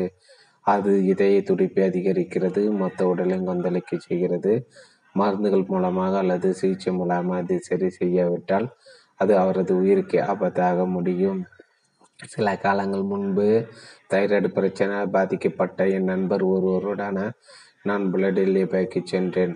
முப்பத்தெட்டு வருடங்களை இவ்வகையான நோய்களுக்கு சிகிச்சை அளித்து கொண்டிருந்த ஒரு பிரபல வல்லுநரான டாக்டர் இஸ்ரேல் பிராமிடம் நாங்கள் ஆலோசனை பெற்றோம். அவரது மருத்துவமனையில் நோயாளிகள் காத்திருக்கும் அறையில் இருந்த ஒரு சூரில் ஒரு பெரிய மரப்பலையில் ஒரு ஆலோசனை அறிவிப்பு தொங்கிக் கொண்டிருந்தது. நாங்கள் அவருக்காக காத்து கொண்டிருந்த போது அந்த ஆலோசனை நான் ஒரு கடித உரையின் பின்பக்கத்தில் எழுதினேன். ஆரோக்கியமான மதம் உறக்கம் இசை சிரிப்பு ஆகவே அதிக ஆசுவாசம் தரும். புத்துணூட்டும் சக்திகள் கடல் மீது நம்பிக்கை கொள்ளுங்கள். நன்றாக உறங்க கட்டுங்கள் நல்ல இசையை கேளுங்கள். வாழ்வின் வேடிக்கையான பக்கத்தை பாருங்கள். அப்போது ஆரோக்கியம் மகிழ்ச்சியும் உங்களுடையதாக ஆகிவிடும். அந்த மருத்துவ என் நண்பரின் கெட்ட முதல் கேள்வி இது. இப்படிப்பட்ட ஒரு நிலை உங்களுக்கு ஏற்படும் அளவுக்கு எவ்வளவு நாட்களாக உங்கள் மனதை போட்டு குழப்பி கொண்டிருந்தீர்கள்? மேலும் கவலைப்படுவதை நிறுத்தாவிட்டால் இதே நோய் வயிற்றுப்புண் அல்லது நீர் நோய் போன்ற பிற நோய்களும் தாக்கும் என்று அவர் என் நண்பரை எச்சரித்தார். இந்த வியாதிகள் அனைத்தும் கவலையோடு நெருங்கி தொடர்புடையவை என்று அந்த பிரபல மருத்துவர் கூறினார். திரைப்பட நடிகர் மெர்லின் ஓபரனை நான் ஒரு முறை பேட்டி கண்டபோது திரைப்படத்துறையில் தான் வெற்றிகரமாக இருப்பதற்கு முக்கிய தேவை என் தேவையான தனது அழகிய தோற்றத்தை கவலை அடித்துவிடும் என்பதால் தான் ஒருபோதும் கவலைப்படுவதில்லை என்று அவர் என்னிடம் கூறினார். முதன் முதலில் நான் திரைப்படத்துறையில் காலை எடுத்து வைக்க முயற்சித்த போது மிகவும் கவலைப்பட்டேன். பயந்தேன். அப்போதுதான் நான் இந்தியாவில் இருந்து வந்திருந்தேன். லண்டனில் எனக்கு யாரையும் தெரிந்திருக்கவில்லை. வேலைக்கு முயற்சித்து கொண்டிருந்தேன். ஒரு சில தயாரிப்பாளர்களை சந்தித்தேன். ஆனால் யாரும் என்னை வேலைக்கு எடுத்துக்கொள்ளவில்லை என்னிடம் இருந்த கொஞ்ச நஞ்ச பணமும் கரையை துவங்கியது. இரண்டு வாரங்களாக பிஸ்கட்டும் தண்ணீரும் தான் என் உணவு. இப்போது எனக்கு கவலை மட்டும் இல்லை. பசியும் சேர்ந்து கொண்டது. நீ ஒரு முட்டாள். ஒரு நாளும் உன்னால் திரை துறைக்குள் நுழைய முடியாது. உனக்கு அனுபவம் இல்லை. நீ நடித்தது கூட இல்லை. ஒரு அழகான முகத்தை தவிர உன்னிடம் என்ன இருக்கிறது என்று என்னை நானே கேட்டுக்கொண்டேன் கண்ணாடியில் என் முகத்தை பார்த்தேன். கவலையில் என் முகத்தில் ஏற்பட்ட விளைவுகளை பார்த்தேன். என் முகத்தில் கோடுகள் உருவாக்க துவங்கியிருந்தன. கவலையின் வழிபாடு அதில் நன்றாக தெரிந்து நீ இதை உடனடியாக நிறுத்த வேண்டும். இதற்கு மேலும் நீ கவலைப்படுவது உனக்கு நல்லதல்ல. உன்னிடம் உள்ள ஒரே சொத்து உன் தோட்டம்தான். கவலை அதையும் அடித்துவிடும் என்று நானே எனக்கு எனக்கு நானே கூறினேன். ஒரு பெண் விரை பெண் விரைவில் வ வயதாவதற்கும் அவளது தோற்றம் சீர்குலைவதற்கு ஒரு சில விஷயங்கள் உள்ளன. கவலை நம் முகத்தை தோற்றத்தை பாழ்படுத்தி விடுகிறது. தம் தாடைகளை இறுக்கமடை செய்து நம் முகத்தில் சுருக்கங்களை ஏற்படுத்துகிறது. நிரந்தரமான ஒரு சிறு சிரிப்பை நம் முகத்தில் உருவாக்கி விடுகிறது. அது முடியையும் நரைக்க செய்கிறது. சில விஷயங்களை தலைமுடி உதிர்கிறது. அது நமது நிறத்தை பாழாக்குகிறது. அனைத்து விதமான தோல் அரிப்புகளையும் கொப்பளங்களையும் முகப்பருக்களையும் கூட அது உருவாக்கும். இன்று அமெரிக்காவை ஆட்டி படைக்கும் மிக மோசமான பிரச்சனை இதய நோய்கள் தான் இரண்டாம் உலக போரின் போது சண்டையில் சுமார் மூன்று லட்சம் வீரர்கள் மறைந்தன. ஆனால் அதே நேரத்தில் இருபது லட்சம் பொதுமக்கள் இதய நோயால் மடிந்தனர். அவர்களில் பத்து லட்சம் பேர் கவலை மற்றும் மனநோய் இறுக்கத்துடன் கூடிய வாழ்க்கை முறையில் ஏற்பட்ட இதய நோயினை காரணமாக இருந்தன கவலை வெற்றிக்குள்ளே தெரியாத வணிக நிர்வாக அதிகாரிகள் இளமையிலே இருந்து விடுகின்றன என்று டாக்டர் அலெக்சிஸ் கேரல் கூறியதன் ஒரு முக்கியமான காரணம். இதே நோய்தான். கடவுள் நமது பாவங்களை மன்னிக்க கூடும் ஆனால் நமது நரம்பு மண்டலங்கள் ஒருபோது நம்மை மன்னிப்பதில்லை என்று அமெரிக்கா தத்துவ வில்லியம் ஜேம்ஸ் கூறினார். அதிர்ச்சி அளிக்கும் கட்டத்தட்ட நம்ப முடியாத ஒரு உண்மை இது. அமெரிக்கர்கள் மிக பரவலான ஐந்து தொற்று நோயால் இறப்பல் எண்ணிக்கையுடைய தற்கொலை செய்து கொள்வோர் எண்ணிக்கை அதிகமாக உள்ளது.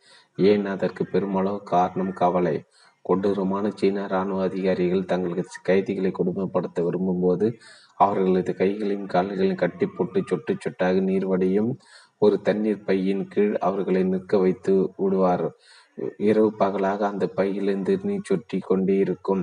கைதிகளின் தலையில் விழும் இந்த நீச்சொட்டுகளை இறுதியில் சுத்தியால் அடிப்பது போல ஒலி எழுப்பி அக்கைதிகளை பைத்தியமாக்கும்.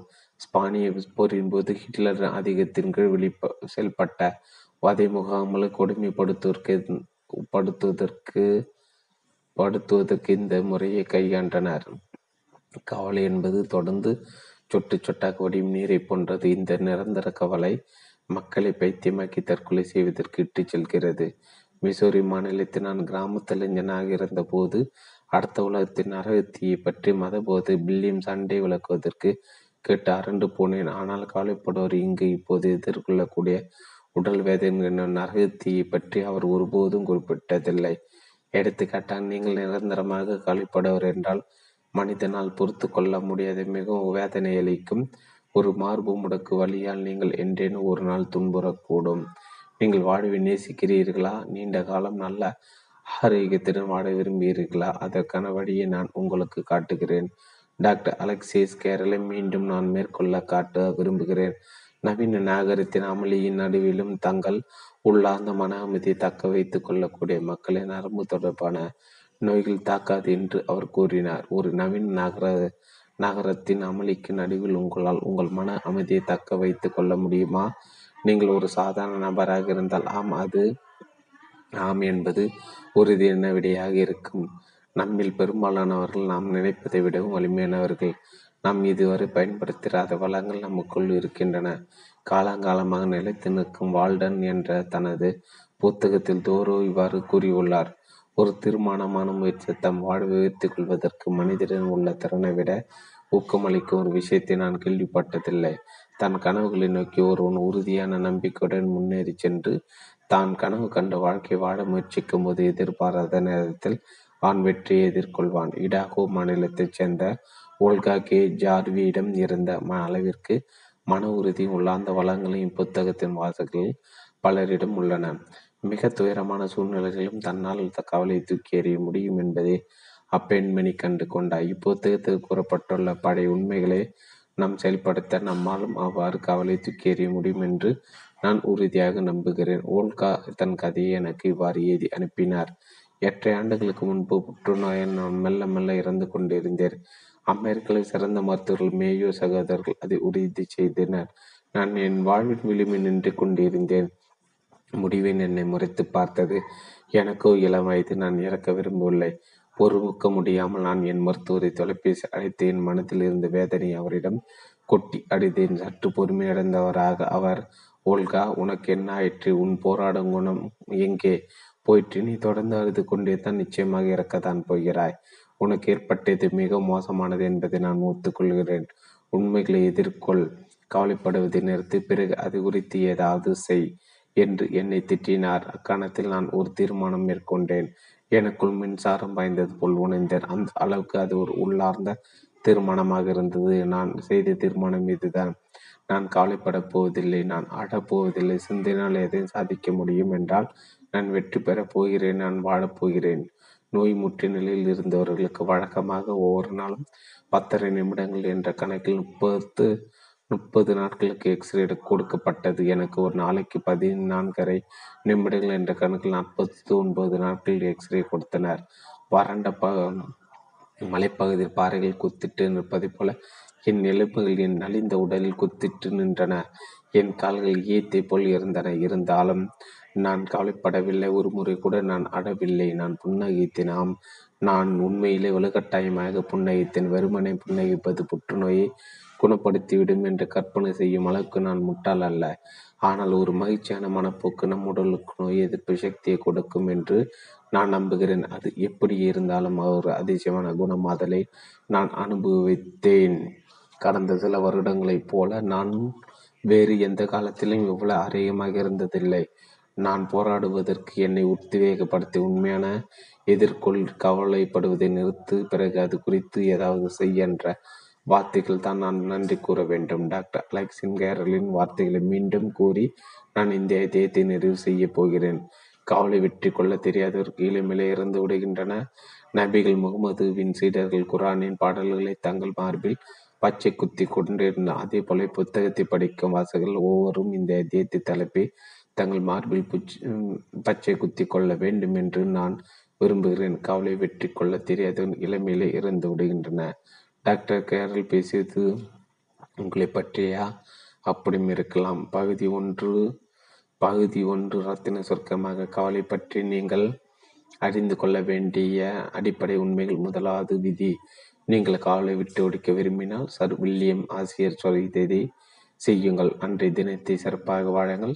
எதிர்காலத்தை பற்றி கவலைப்படாதீர்கள். இரவு படுக்க போகும் வரை ஒவ்வொரு நாளையும் மகிழ்ச்சியாக வாழுங்கள். இரண்டாவது விதி அடுத்த முறை ஏதேனும் ஒரு பிரச்சனையை நீங்கள் எதிர்கொள்ளும் போது வில்லியம்ஸ் கேரின் மாய சுத்திரத்தை முயற்சித்து பாடுங்கள். ஒன்று மிக மோசமாக அப்படி என்ன நிகழ்ந்துவிடும் என்று உங்களை நீங்களே கற்றுக்கொள்ளுங்கள் இரண்டு தேவைப்பட்டால் அதை ஏற்றுக்கொள்ளுங்கள். ஏற்றுக்கொள்வதற்கு உங்களை தயார்படுத்துங்கள் மூன்று பிறகு அந்த மோசமான சூழ்நிலை மேம்படுத்த அமைதியாக முயற்சி செய்யுங்கள். மூன்றாவது விதி கவலைக்காக நீங்கள் எவ்வளவு பெரிய விலையை கொடுக்கிறீர்கள் என்பதை உங்களுக்கு நீங்களே நினைவூட்டிக் கொள்ளுங்கள். உங்கள் ஆரோக்கியத்தை நீங்கள் விலையாக கொடுக்கிறீர்கள். கவலை வெற்றி கொள்ள தெரியாத இளமையிலே இறந்து விடுகின்றனர். பகுதி இரண்டு கவ கவலை ஆய்வு செய்வதில் அடிப்படை உத்திகள். அத்தியாயம் நான்கு கவலையை தொற்றுவிக்கும் பிரச்சனைகளை ஆய்வு செய்து அவற்றை தீர்ப்பது எப்படி? ஆறு நேர்மையான பணியாட்களை நான் நியமித்துள்ளேன். நான் அறிந்துள்ள அனைத்தையும் எனக்கு கற்றுத்தந்தவர்கள் அவர்கள்தான். எது ஏன் எப்போது எப்படி எங்கே எவர் ஆகியோர்தான் அவர்கள். ரூட் ரூட்டியார் கிப்ளிங் முதலா பகுதியின் இரண்டாவது அத்தியாயத்தில் விவரிக்கப்பட்டிருந்த வில்லி மேய்ச்சிக்கேரியன் மாய சூத்திரம் அனைத்து கவலை பிரச்சனைகளை தீர்க்கமா? நிச்சயமாக இல்லை. அப்படி என்றால் அனைத்து கவலைகளை பிரச்சனை தீர்ப்பதற்கான விட என்ன? பிரச்சனைகளை ஆய்வு செய்வதற்கான மூன்று அடிப்படை அம்சங்களை கற்றுக்கொள்வதன் மூலம் பல வகைப்பட்ட கவலைகளையும் கையாள்வதற்கு நம்மை நாம் தயார்படுத்திக் கொள்ளலாம் என்பதுதான் அதற்கான விடை. அந்த மூன்று அம்சங்கள் அவை. இவை. ஒன்று சரியான தகவல்களை சேகரிங்கள். இரண்டு அவற்றை ஆய்வு செய்யுங்கள். மூன்று ஒரு முடிவுக்கு வாருங்கள். பிறகு அந்த முடிவின் மீது நடவடிக்கை எடுங்கள். இது எல்லாரும் அறிந்துள்ள விஷயம்தானே? ஆம் அரிஸ்டாட்டில் இதை கற்பித்தார். தானும் பயன்படுத்தினார் நம்மை விதைத்து நமது ஒவ்வொரு நாளையும் நரகமாக மாற்றி கொண்டிருக்கும் பிரச்சனை தீர்க்க விரும்பினால் நாமும் அதை பயன்படுத்த வேண்டும். முதலாவது அம்சத்தை நாம் எடுத்துக்கொள்ளலாம் சரியான தகவல்களை சேகரிங்கள். சரியான தகவல்களை சேகரிப்பது ஏன் அவ்வளவு முக்கியத்துவம் வருகிறது ஏனெனில் சரியான தகவல்கள் இல்லாமல் நம் பிரச்சனை புத்திசாலித்தனமாக தீர்ப்பதற்கு நம்மால் முயற்சி செய்ய கூட முடியாது. சரியான தகவல்கள் இல்லாமல் நம் குழப்பத்தில் தான் உணர்ந்து கொண்டிருப்போம். இது எனது யோசனை இல்லை. இருபத்தி ரெண்டு வருடங்களாக கொலம்பியா பல்கலைக்கழகத்தின் கொலம்பியா கல்லூரியின் முதல்வராக பணியாற்றிய களம் ஹெர்பர்ட் ஹெர்பர்ட் இ. ஹாக்ஸின் யோசனை அது. இரண்டு லட்சம் மாணவர்கள் தங்கள் கவலை பிரச்சனை தீர்ப்பதற்கு அவர் உதவியுள்ளார்.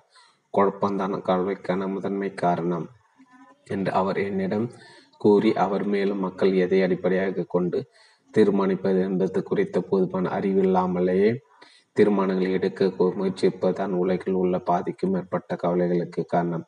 எடுத்துக்காட்டாக அடுத்த வாரம் செவ்வாய்க்கிழமை மூன்று மணிக்கு நான் ஒரு பிரச்சனை எதிர்கொள்ள வேண்டியிருந்தால் அடுத்த செவ்வாய்க்கிழமை வருவதற்கு நான் ஒரு தீர்மானத்தை எடுக்க முயற்சிப்பது கூட இல்லை. இதற்கிடையில் அந்த முயற்சியை குறித்து அனைத்து தகவல்களும் பெறுவதில் நான் கவனம் செலுத்துகிறேன். நான் கவலைப்படுவதில்லை. என் என் பிரச்சனை பற்றி வருந்துவதும் இல்லை. நான் நன்றாக தூங்குகிறேன். வெறுமனே சரியான தகவல்களை பெறுவதில் நான் கவனம் செலுத்துகிறேன். செவ்வாய்க்கிழமை வரும்போது என்னிடம் அனைத்தும் சரியான தகவல்கள் இருந்தால் பிரச்சனை வழக்காமல் தானாக சரியாகி விடுகிறது என்று கூறினார்.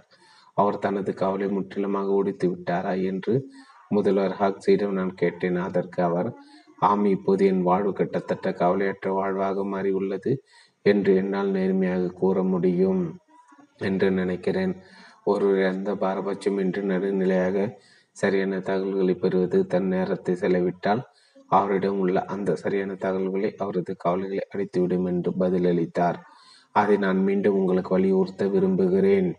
ஒருவர் எந்த பாரபட்சமின்றி நடுநிலையாக சரியான தகவல்களை சேகரித்து தன் நேரத்தை செலவிட்டால் அவரிடம் உள்ள அந்த சரியான தகவல்களை அவரது கவலைகளை அடித்துவிடும். ஆனால் நம்மில் பெரும்பாலானவர்கள் என்ன செய்கிறோம்? சிந்திப்பதை தவிர்ப்பதற்கு ஒரு மனிதன் எந்த எல்லைக்கும் செல்வான் என்று தாமஸ் எடிசன் கூறினார். ஒருவேளை சரியான தகவல்கள் பெறுவதில் நாம் அக்கறை செலுத்தினாலும் நாம் ஏற்கனவே சிந்தித்துக் கொண்டிருப்பதற்கு ஆதரவாக உள்ள தகவல்களை பெறுவதில் தான் நாம் குறியாக இருக்கிறோம். மீதமுள்ள தகவல்களை நாம் புறக்கணித்து விடுகிறோம். நமது செயல்பாடுகளை நியாயப்படுத்தக்கூடிய தகவல்களை மட்டும்தான் நாம் பெற விரும்புகிறோம்.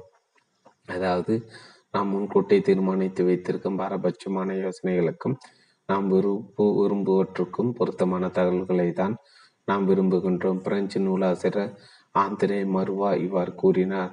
நாம் தனிப்பட்ட விருப்பங்களுடன் ஒத்து போகும் அனைத்து உண்மையாக தோன்றும். அவ்வாறு இல்லாத அனைத்து நன்மையே நம்மை கொதிப்படை செய்யும். நம் பிரச்சனைகளுக்கான விடைகள் கிடைக்காததில் ஏதேனும் ஆச்சரியம் உள்ளதா?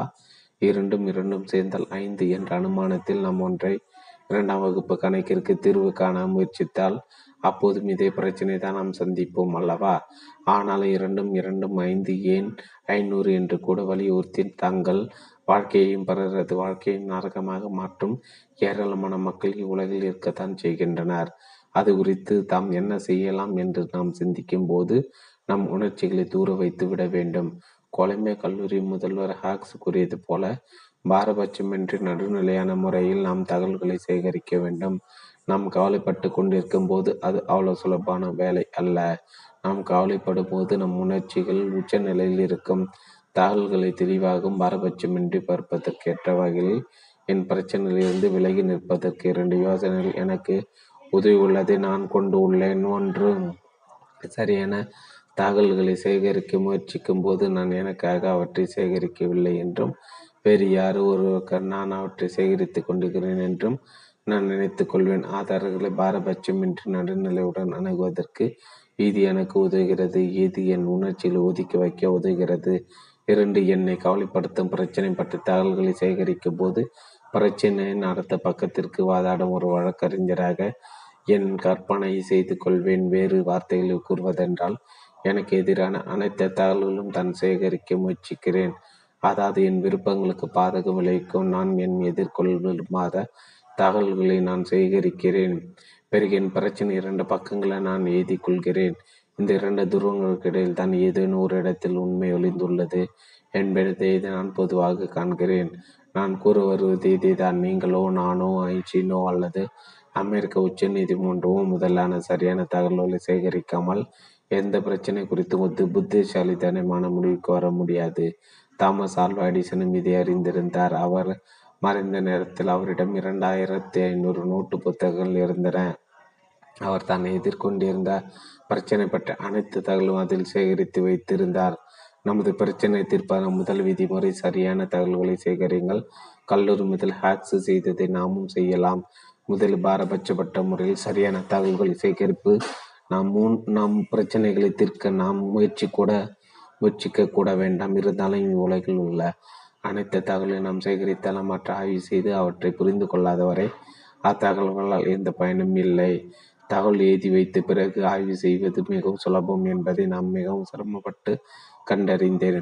உண்மையில் சரியான தகவல் வெறுமனே ஒரு காகிதத்தை எழுதி வைத்து கொண்டு நம் பிரச்சனை வரையறுத்தாலே ஒரு புத்திசாலித்தனமான தீர்மானத்தை எடுப்பதற்கு அது நமக்கு உதவும்.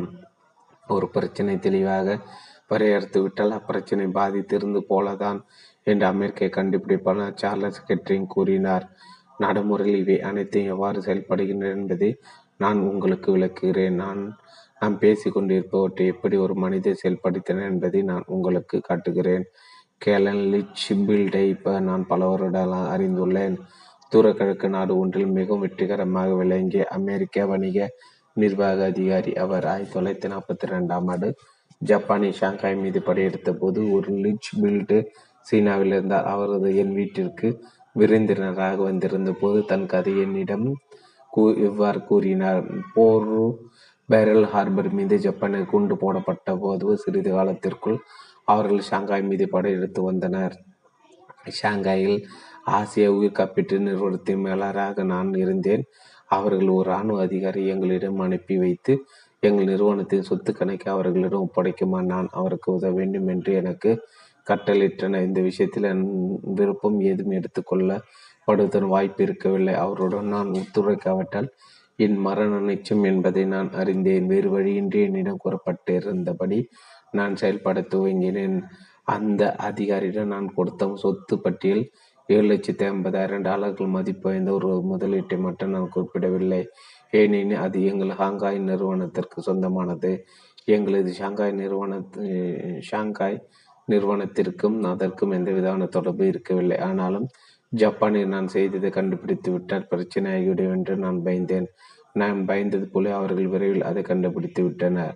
அவர்கள் அதை கண்டுபிடித்த போது நான் என் அலுவலகத்தில் இல்லை. எங்களது தலைமை கணக்காளர் அங்கு இருந்தார். அந்த ஜப்பானிய அதிகாரி பெரும் கோபம் கொண்டதாக ஏகப்பட்ட அமளியை ஏற்படுத்தி என்னை திருடன் என்றும் துரோகி என்றும் அடைத்ததாகவும் அவர் என்னிடம் கூறினார். நான் ஜப்பானை படையை எதிர்த்திருந்தேன் அதற்கு என்ன பொருள் என்பதை நான் அறிந்திருந்தேன். அவர்கள் என்னை ஃப்ரிட்ஜ் ஹவுஸுக்குள் அடைக்கப் போகிறார்கள். ஃப்ரிட்ஜ் ஹவுஸ் என்பது ஜப்பானிய வதை முகாம். அச்சுறைகள் கொண்டு செல்லப்படுவதை விட இறப்பதே மேல் என்று கருதி எனது தனிப்பட்ட நண்பர் திரு சிலர் தற்கொலை செய்து கொண்டிருந்தனர். என்னோடு வேறு சிலர் நண்பர் அச்சரில் பத்து நாட்களுக்கு கேள்வி கேட்கப்பட்டு சித்திரவதை செய்யப்பட்டு இருந்துள்ளனர் இப்போது எனது முறை வந்திருந்தது. பிறகு நான் என்ன செய்தேன்? ஞாயிற்றுக்கிழமை மதிய வேளையில் அந்த செய்தி எனக்கு வந்தது. அதை கேட்டு நான் பயந்திருக்க வேண்டும். என் பிரச்சனை தீர்ப்பதற்கு என்னிடம் ஒரு நிச்சயமான உத்தி மட்டும் இல்லாமல் போயிருந்தால் நான் நிச்சயமாக நடிக்க போயிருப்பேன். பல வருடங்களாக நான் எப்போது கவலைப்பட்டாலும் எத்தட்டச் இயந்திரத்துக்கு சென்று இரண்டு கேள்விகளையும் அவற்றின் விடைகளையும் நான் எழுதி கொள்வேன். ஒன்று நான் எதை பற்றி கவலைப்பட்டு கொண்டிருக்கிறேன்? இரண்டு அதை குறித்து என்னால் என்ன செய்ய முடியும்? அக்கேள்விக்கான விடைகளை எழுதுவதற்கு முன்பே வெறுமனே கூற முயற்சிப்பேன். ஆனால் அதை பல வருடங்கள் முன்பு நான் நிறுத்திவிட்டேன். கேள்விகளின் பதில் எழுதுவது நான் தெளிவாக சிந்திப்பதற்கு எனக்கு உதவுவதை தான் கண்டு கொண்டேன் எனவே ஞாயிற்றுக்கிழமை மதியம் நான் நேராக ஷாங்காய் ஒய்எம்சிஏவில் இருந்த என் அறைக்கு சென்றேன். என் தட்டச்சு இயந்திரத்தை வெளியே எடுத்தேன். அதில் இவ்வாறு தட்டச்சு நான் ஒன்று நான் எதை பற்றி கவலைப்பட்டு கொண்டிருக்கிறேன்? நான் காலையில் பிரெஞ்சு ஹவுஸுக்குள் என்னை அடித்து விடுவார்கள் என்று நான் பயப்படுகிறேன். பிறகு இரண்டாவது கேள்வியை தட்டச்சு செய்தேன். இரண்டாவது குறித்து என்னால் என்ன செய்ய முடியும்? நான் மேற்கொள்ள வேண்டிய நான்கு கட்ட நடவடிக்கையின் ஒவ்வொரு நடவடிக்கையினால் ஏற்படும் விளைவுகளை பற்றியும் நான் பல மணி நேரம் சிந்தித்து எழுதினேன். ஒன்று அந்த ஜப்பானிய அதிகாரி நான் விளக்கம் அளிக்கலாம். ஆனால் அவருக்கு ஆங்கிலத்தில் பேச வராது. மொழியாக்கம் செய்யும் ஒருவரை கொண்டு அவரிடம் தான் விளக்க முயற்சித்தால் அவரை அது மீண்டும் உபயோகப்படுத்தக்கூடும். பிறகு அறுபத்தேழு மரணம் நிச்சயிக்கப்பட்டுவிடும். எனில் அவர் மிகவும் கொடுமர கொடூரமானார். என் விளக்கத்தை கேட்படாரோ என்னை ஃப்ரிட்ஜ் ஹவுஸில் அடைப்பதை மிகவும் விரும்புவார். இரண்டு நான் தப்பிக்க முயற்சிகளானால் அது இயலாத காரியம். அவர்கள் என்னை எப்போதும் கண்காணித்துக் கொண்டிருக்கின்றனர். நான் தப்பிக்க முயற்சி அவர்கள் என்னை பிடித்து சுட்டு விடுத்து கூடும். மூன்று நான் இங்கு என் அறையில் தங்கிவிடலாம். நான் என் அலுவலகத்தின் பக்கம் போக வேண்டியதில்லை. ஆனால் நான் அப்படி செய்தால் அந்த அதிகாரி சந்தேகம் ஏற்பட்டு படைவீரர்கள் அனுப்பி என்னை பிடித்து வர செய்து என்னை ஒரு வார்த்தை கூட பேச அனுமதிகள் ஃப்ரிட்ஜ் ஹவுஸுகள் என்னை அடைக்கக்கூடும் நான்கு திங்கட்கிழமை அன்று காலையில் நான் வழக்கம் போல் என் அலுவலகத்திற்கு செல்லலாம். நான் அவ்வாறு செய்தால் அந்த அதிகாரிக்கு இருக்கும் ஏராளமான வேலை நான் செய்தது பற்றி நினைக்க அவருக்கு நேரம் இல்லாமல் போவதற்கு வாய்ப்புள்ளது. ஒருவேளை அவர் அதை பற்றி நினைத்தாலும் கூட அவரது கோபம் அடங்கி என்னை அவர் தொந்தரவு செய்யாமல் போகக்கூடும். அவர் நிகழ்ந்தால் எனக்கு எந்த பிரச்சனையும் இருக்காது. ஒருவேளை அவர் என்னை தொந்தரவு செய்தாலும் அவரிடம் விளக்கம் அளிப்பதற்கான ஒரு வாய்ப்பு என்னிடம் உள்ளது. எனவே திங்கட்கிழமை காலை வழக்கம் போல் அலுவலகத்து சென்று எந்த தவறும் நடக்காது போல் நான் நடந்து கொண்டால் ஃப்ரிட்ஜ் ஹவுஸில் இருந்து தப்பிப்பதற்கு எனக்கு இரண்டு வாய்ப்புகள் உள்ளன. இவை அனைத்தையும் நான் முழுமையாக சிந்தித்து பார்த்து திங்கட்கிழமை காலையில் வழக்கமுள் அலுவலகத்திற்கு செல்வது என்ற எனது நான்காவது திட்டத்தை ஏற்றுக்கொள்ள நான் தீர்மானித்துடன் எனக்கு பெரும் நிம்மதி ஏற்பட்டது. அடுத்த நாள் காலையில் நான் அலுவலகத்தில் நுழைந்த போது வாயில் சிகரெட்டுடன் அந்த ஜப்பானிய அதிகாரி அங்கு அமர்ந்திருந்தார். எப்போதும் போல் அவர் என்னை முறைத்து பார்த்தார். ஆனால் அவர் என்னிடம் எதுவும் கூறவில்லை. ஆறு வாரங்கள் பிறகு கடவுள் கிருப்பியால் அவர்கள் டோக்கியோருக்கு திரும்பிச் சென்ற என் கவலைகள் முடிவுக்கு வந்தன. நான் ஏற்கனவே கூறியது போல் ஞாயிற்றுக்கிழமை மதியம் நன்றாக சிந்தித்து நான் எடுக்கக்கூடிய பல்வேறு நடக்களையும் அவற்றுக்கான விளைவுகளும் ஒரு காகிதை தெளிவாக எழுதி அமைதியாக ஒரு முடிக்கு வந்துதான் என் உயிரை காப்பற்றியது. நான் அவ்வாறு செய்திருக்காவிட்டால் ஒருவேளை நான் தாங்கி தயங்கியிருக்கலாம். ஏதேனும் தவறான காரியத்தை செய்திருக்கலாம். நான் என் பிரச்சனை பற்றி சிந்தித்து ஒரு தீர்மானத்திற்கு வந்திருக்காவிட்டால் ஞாயிற்றுக்கிழமை மதியம் முழுவதும் நான் கவலைப்பட்டு கொண்டு இருந்திருப்பேன் அன்று இரவு நன்றாக உறந்தி உறங்கியிருக்க மாட்டேன். திங்கட்கிழமை காலையில் கவலை துவைந்த சூர்வான முகத்துடன் நான் என் அலுவலகத்திற்கு சென்றிருத்திருப்பேன் என் முக தோற்றமே அந்த அதிகாரிக்கு சந்தேகத்தை வரவழைத்து என் மீது ஏதேனும் நடவடிக்கை எடுக்க அவரை தூண்டியிருக்கக்கூடும் ஒரு முடிவு கோருவதன் முக்கியத்துவத்தை அனுபவம் எனக்கு ஒவ்வொரு முறையும் கற்றுக் கொடுத்துள்ளது. ஒரு உறுதியான தீர்மானத்திற்கு வர தவறுவதும் குழப்பத்திலிருந்து வெளியேற முடியாமல் போவதுதான் மக்களுக்கு நரம்பு தளர்ச்சி ஏற்படுத்தி அவர்களது வாழ்வை நரகமாக்கி விடுகின்றன. வழக்கமாக நான் ஒரு தெளிவான உறுதியான தீர்மானத்துக்கு வரும்போது எனது ஐம்பது சதவீத பிரச்சனைகள் காணாமல் போய்விடுவதையும் அந்த தீர்மானத்தை நடைமுறைப்படுத்த துவங்கும் போது இன்னொரு நாற்பது சதவீத பிரச்சனைகள் மறந்து விடுவதையும் நான் கண்டு கொண்டு உள்ளேன் கீழ்கண்ட நான்கு நடவடிக்கைகளை நான் மேற்கொள்ளும் போது எனது தொண்ணூறு சதவீத கவலைகள் நான் விரட்டி விடுகிறேன். ஒன்று நான் எதை பற்றி கவலைப்படுகிறேன் என்பதை துல்லியமாக எழுதி கொள்கிறேன். இரண்டு அது குறித்து என்னால் என்ன செய்ய முடியும் என்பதை நான் எழுதுகிறேன் மூன்று என்ன செய்ய வேண்டும் என்பதை தீர்மானிக்கிறேன். நான்கு அந்த தீர்மானத்தை உடனடியாக செயல்படுத்த துவங்குகிறேன். கேலன் லிச்சன்ஃபீல்டு ஸ்டார் பார்க் மற்றும் ஃப்ரீமன் நிறுவனத்திற்காக தூர கிழக்கு நாடுகளின் இயக்குநரானார். காப்பீடு மற்றும் நிதி தொடர்பான சேவைகளை அவர் கவனித்து வந்தார். இது அவரை ஆசியாவின் மிக முக்கியமான அமெரிக்க அமெரிக்க வணிக நிர்வாக அதிகாரியாக்கியது. தனது வெற்றியின் பெரும்பகுதிக்கு காரணம் கவலை ஆய்வு செய்து அதை நேருக்கு நேர் எதிர்கொள்வது தான் பயன்படுத்தும் முறைதான் என்று அவர் என்னிடம் தெரிவித்தார். அவரது வழிமுறை ஏன் இவ்வளவு அற்புதமாக உள்ளது? ஏன் இது அது பயனளிக்கிறது? உறுதியானது பிரச்சனை மூலத்திற்கு நேராக செல்கிறது. இவை எல்லாவற்றுக்கும் மேலாக பிரச்சனை குறித்து ஏதேனும் செய்வது என்று தவிர்க்க முடியாத மூன்றாவது விதி அதை அடக்கி உள்ளது.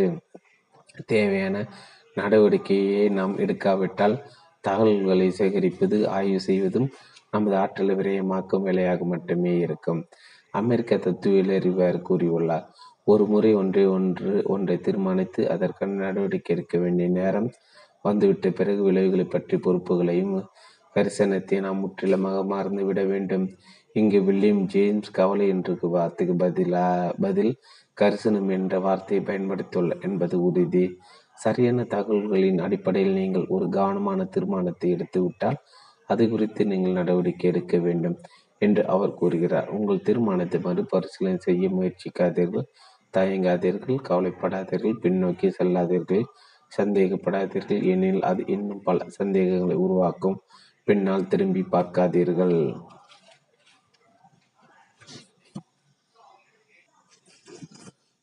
ஓக்லாஹோமா மாநிலத்தைச் சேர்ந்த மிக ஓக்லோஹோமா மாநிலத்தைச் சேர்ந்த மிக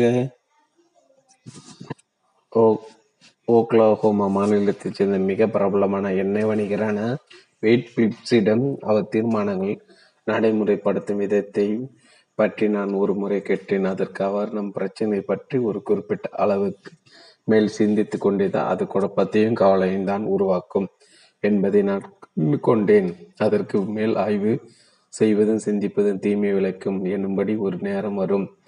ஒரு தீர்மானி தீர்மானத்துக்கு வந்து தேவையான நடவடிக்கை எடுத்து திரும்பி பார்க்காமல் இருக்க வேண்டிய ஒரு நேரம் கண்டிப்பாக வரும் என்று பதிலளித்தார். கெலன் லீச் பீல்டின் உத்தியை பயன்படுத்தி இக்கணத்தில் உங்களுக்கு இருக்கும் ஏதோ ஒரு கவலை போக்க நீங்கள் ஏன் முயற்சி பார்க்க கூடாது? கீழ்கண்ட கேள்விக்கான விடைகளை அவற்றின் கீழே கொடுக்கப்பட்டுள்ள வெற்றிடத்தில் ஒரு பென்சிலால் எழுதி கொள்ளுங்கள். உங்களுக்கான முதல் கேள்வி இது. நான் எதை பற்றி கவலைப்படுகிறேன்? இரண்டாவது கேள்வி அது குறித்து என்னால் என்ன செய்ய முடியும்? மூன்றாவது கேள்வி அது குறித்து நான் இந்த நடவடிக்கைகளை தான் எடுக்கப் போகிறேன். நான்காவது கேள்வி அதை தான் எப்போது செய்ய துவங்கப் போகிறேன்? ஐந்து. உங்களது தொழில் தொடர்பான கவலைகள் ஐம்பது சதவீதத்தை கழுவியது எப்படி? நீங்கள் வியாபாரத்தில் ஈடுபட்டிருப்பாராக இருந்தால் ஒருவேளை நீங்கள் உங்களிடம் இவ்வாறு கூறிக்கொண்டிருக்கக்கூடும். இந்த அத்தியாயத்தின் தலைப்பு மிகவும் வேடிக்கையாக இருக்கிறது. பத்தொன்பது வருடங்களாக நான் வியாபாரத்தில் ஈடுபட்டுள்ளேன். இதற்கான விடைகள் மற்ற எவரை விடையும் எனக்கு நிச்சயமாக தெரியும். எனது தொழில் தொடர்பான கவலைகள் ஐம்பது சதவீதத்தை எப்படி நீக்குவது என்று எனக்கு வேறொரு கட்டுத்தர முயற்சிப்பது அபத்தம். நீங்கள் நினைப்பதன் நியாயம்தான். ஒரு சில வருடங்கள் முன்பு ஒரு அத்தியாயத்திற்கு இப்படிப்பட்ட ஒரு தலைப்பு கொடுக்கப்பட்டுள்ளதை. நான் பார்த்திருந்தால் நீங்கள் நினைப்பது போலதான் நானும் நினைத்திருப்பேன். அது ஏராளமான வாக்குறுதிகள் அள்ளி வழங்குகிறது. வாக்குறுதிகள் மிகவும் மலிவானவை. நாம் இதை பற்றி வெளிப்படையாக பேசிவிடுவது நல்லது. ஒருவேளை உங்களது ஐம்பது சதவீத வணிக கவலைகளை என்னால் நீக்க முடியாமல் போகக்கூடும். இறுதியாக ஆராய்ந்து பார்த்தால் உங்களை தவிர வேறு யாராலும் உங்கள் கவலைகளை தீர்க்க முடியாது. ஆனால் மற்றவர்கள் எவ்வாறு அதை செய்துள்ளனர் என்பதை என்னால் உங்களுக்கு காட்ட முடியும். தீர்மானத்தை நான் உங்கள் பொறுப்பில் விட்டு விடுகிறேன். உலக புகழ்பெற்ற டாக்டர் அலெக்சி கேரல் கவலை வெற்றி கொள்ள தெரியாதவர்கள் இளமையில இறந்து விடுகின்றன என்று கூறியுள்ள நான் முன்பு மேற்கோள் காட்டியிருந்தது உங்களுக்கு நினைவிருக்கும். கவலை அவ்வளோ ஆபத்தானது என்னும் போது உங்களது கவலைகளில் பத்து சதவீதத்தை நீக்குவதற்கு என்னால் உங்களுக்கு உதவ முடிந்தால் நீங்கள் திருப்தி அடைய மாட்டீர்களா? நிச்சயமாக அதை நீங்கள் வரவேற்பீர்கள் என்று நான் நம்புகிறேன். தன் வணிக பிரச்சனைகளை தீர்க்கும் முயற்சியில் தனது எழுபத்தைந்து சதவீத நேரத்தை பல சந்திப்பு கூட்டங்களை செலவழித்து கொண்டிருந்த ஒரு வணிக நிர்வாகி அதிகாரி அதை எவ்வாறு கலைத்தார் என்பதை நான் உங்களுக்கு காட்டப் போகிறேன். மேலும் உங்களை ஆய்வு செய்து பார்க்க முடியாத ஊர் பேர் தெரியாத யாரோ ஒருவரை பற்றி நான் கூறப்போவதில்லை. நான் இங்கு கூறுகிறது ஒரு உண்மையான மனிதரை பற்றிய கதை.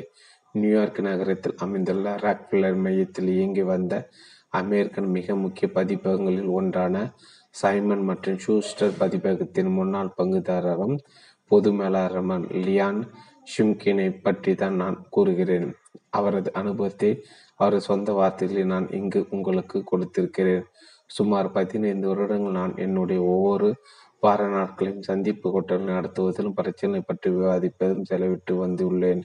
நான் இதை செய்ய வேண்டுமா அல்லது அதை செய்ய வேண்டுமா அல்லது எதையும் செய்யக்கூடாது என்ற விவாதம் தொடரும். நாங்கள் அனைவரும் மனம் இருக்கமடையும் நாற்காலியில் நெளிவோம். தரையில் குறுக்கும் நெருக்கமாக நடப்போம். மீண்டும் மீண்டும் பேசியபடி பேசிக் கொண்டிருப்போம். இரவில் நான் மிகவும் களைத்து போயிருப்பேன். நான் வாழ்நாள் முழுவதும் இப்படித்தான் கடிய போவதாக நான் எதிர்பார்த்தேன். பதினைந்து வருடங்களாக தான் இப்படி செயல்பட்டு வந்தேன். அதை சிறப்பாக செய்வதற்கு வேறு வழி இருக்கலாம் என்று எனக்கு ஒருபோதும் தோன்றியது இல்லை கவலை அளிக்கும் சந்திப்பு கூட்டங்களில் முக்கால்வாசி நேரத்தை நான் செலவிடுவது என்னால் நிறுத்த முடியும். என் மன அழுத்தத்தில் நான்கில் மூன்று பகுதியை என்னால் நீக்கிவிட முடியும் என்று யாரேனும் என்னிடம் குறிந்தால் அவர் விவரம் புரியாத குற்றத்தனமான நன்னம்பிக்கையாளர் என்று நான் நினைத்திருப்பேன். ஆனால் அந்த இரண்டு விஷயங்களை சாதித்த ஒரு திட்டத்தை நான் வகுத்தேன். நான் இத்திட்டத்தை எட்டு வருடங்கள் பயன்படுத்தி வருகிறேன். அது என் செயல்திறனுக்கும் என் ஆரோக்கியத்திற்கும் என் மகிழ்ச்சியை ஏராளமாக பங்களித்துள்ளது. நான் கூறுவது அதிசயம் போல் உங்களுக்கு தோன்றக்கூடும். ஆனால் அனைத்து மந்திர விதை வித்தைகளைப் போல அதை எவ்வாறு செய்ய வேண்டும் என்பதை நீங்கள் தெரிந்து கொண்டால் அதை செய்வது மிகவும் சுலபம். ரகசியம் இதுதான். முதலில் பதினைந்து வருடங்களாக எனது சந்திப்பு கூட்டங்களில் நான் பயன்படுத்தி வந்த செயல்முறை உடனடியாக நான் நிறுத்தினேன். ஏனெனில் பிரச்சனைக்கு ஆளாகியிருந்த எனது கூட்டாளிகள் தவறான போன விஷயங்களின் விவரங்களை பட்டியலிட்டு இப்போது நாம் என்ன செய்வது என்ற கேள்வியோடு அந்த அந்த செயல்முறை துவக்கியது. இரண்டாவதாக நான் ஒரு புதிய விதிமுறையை உருவாக்கினேன். ஒரு பிரச்சனை பற்றி பேச விரும்பும் எவரொரு முதலில் கீழ்காணும் நான்கு கேள்விக்கான விடைகளை தயாரித்து என்னிடம் சமர்ப்பிக்க வேண்டும் என்பதுதான் நான் வகுத்த விதிமுறை. முதலாவது கேள்வி பிரச்சனை என்ன? முன்பு உண்மையான பிரச்சனை என்ன என்பது துல்லியமாக உறுதியாகவும் தெரியாமல் நாங்கள் எங்கள் கவலை கூட்டங்கள் ஓரிரு மணி நேரங்களை செலவழித்துக் கொண்டிருந்தோம்.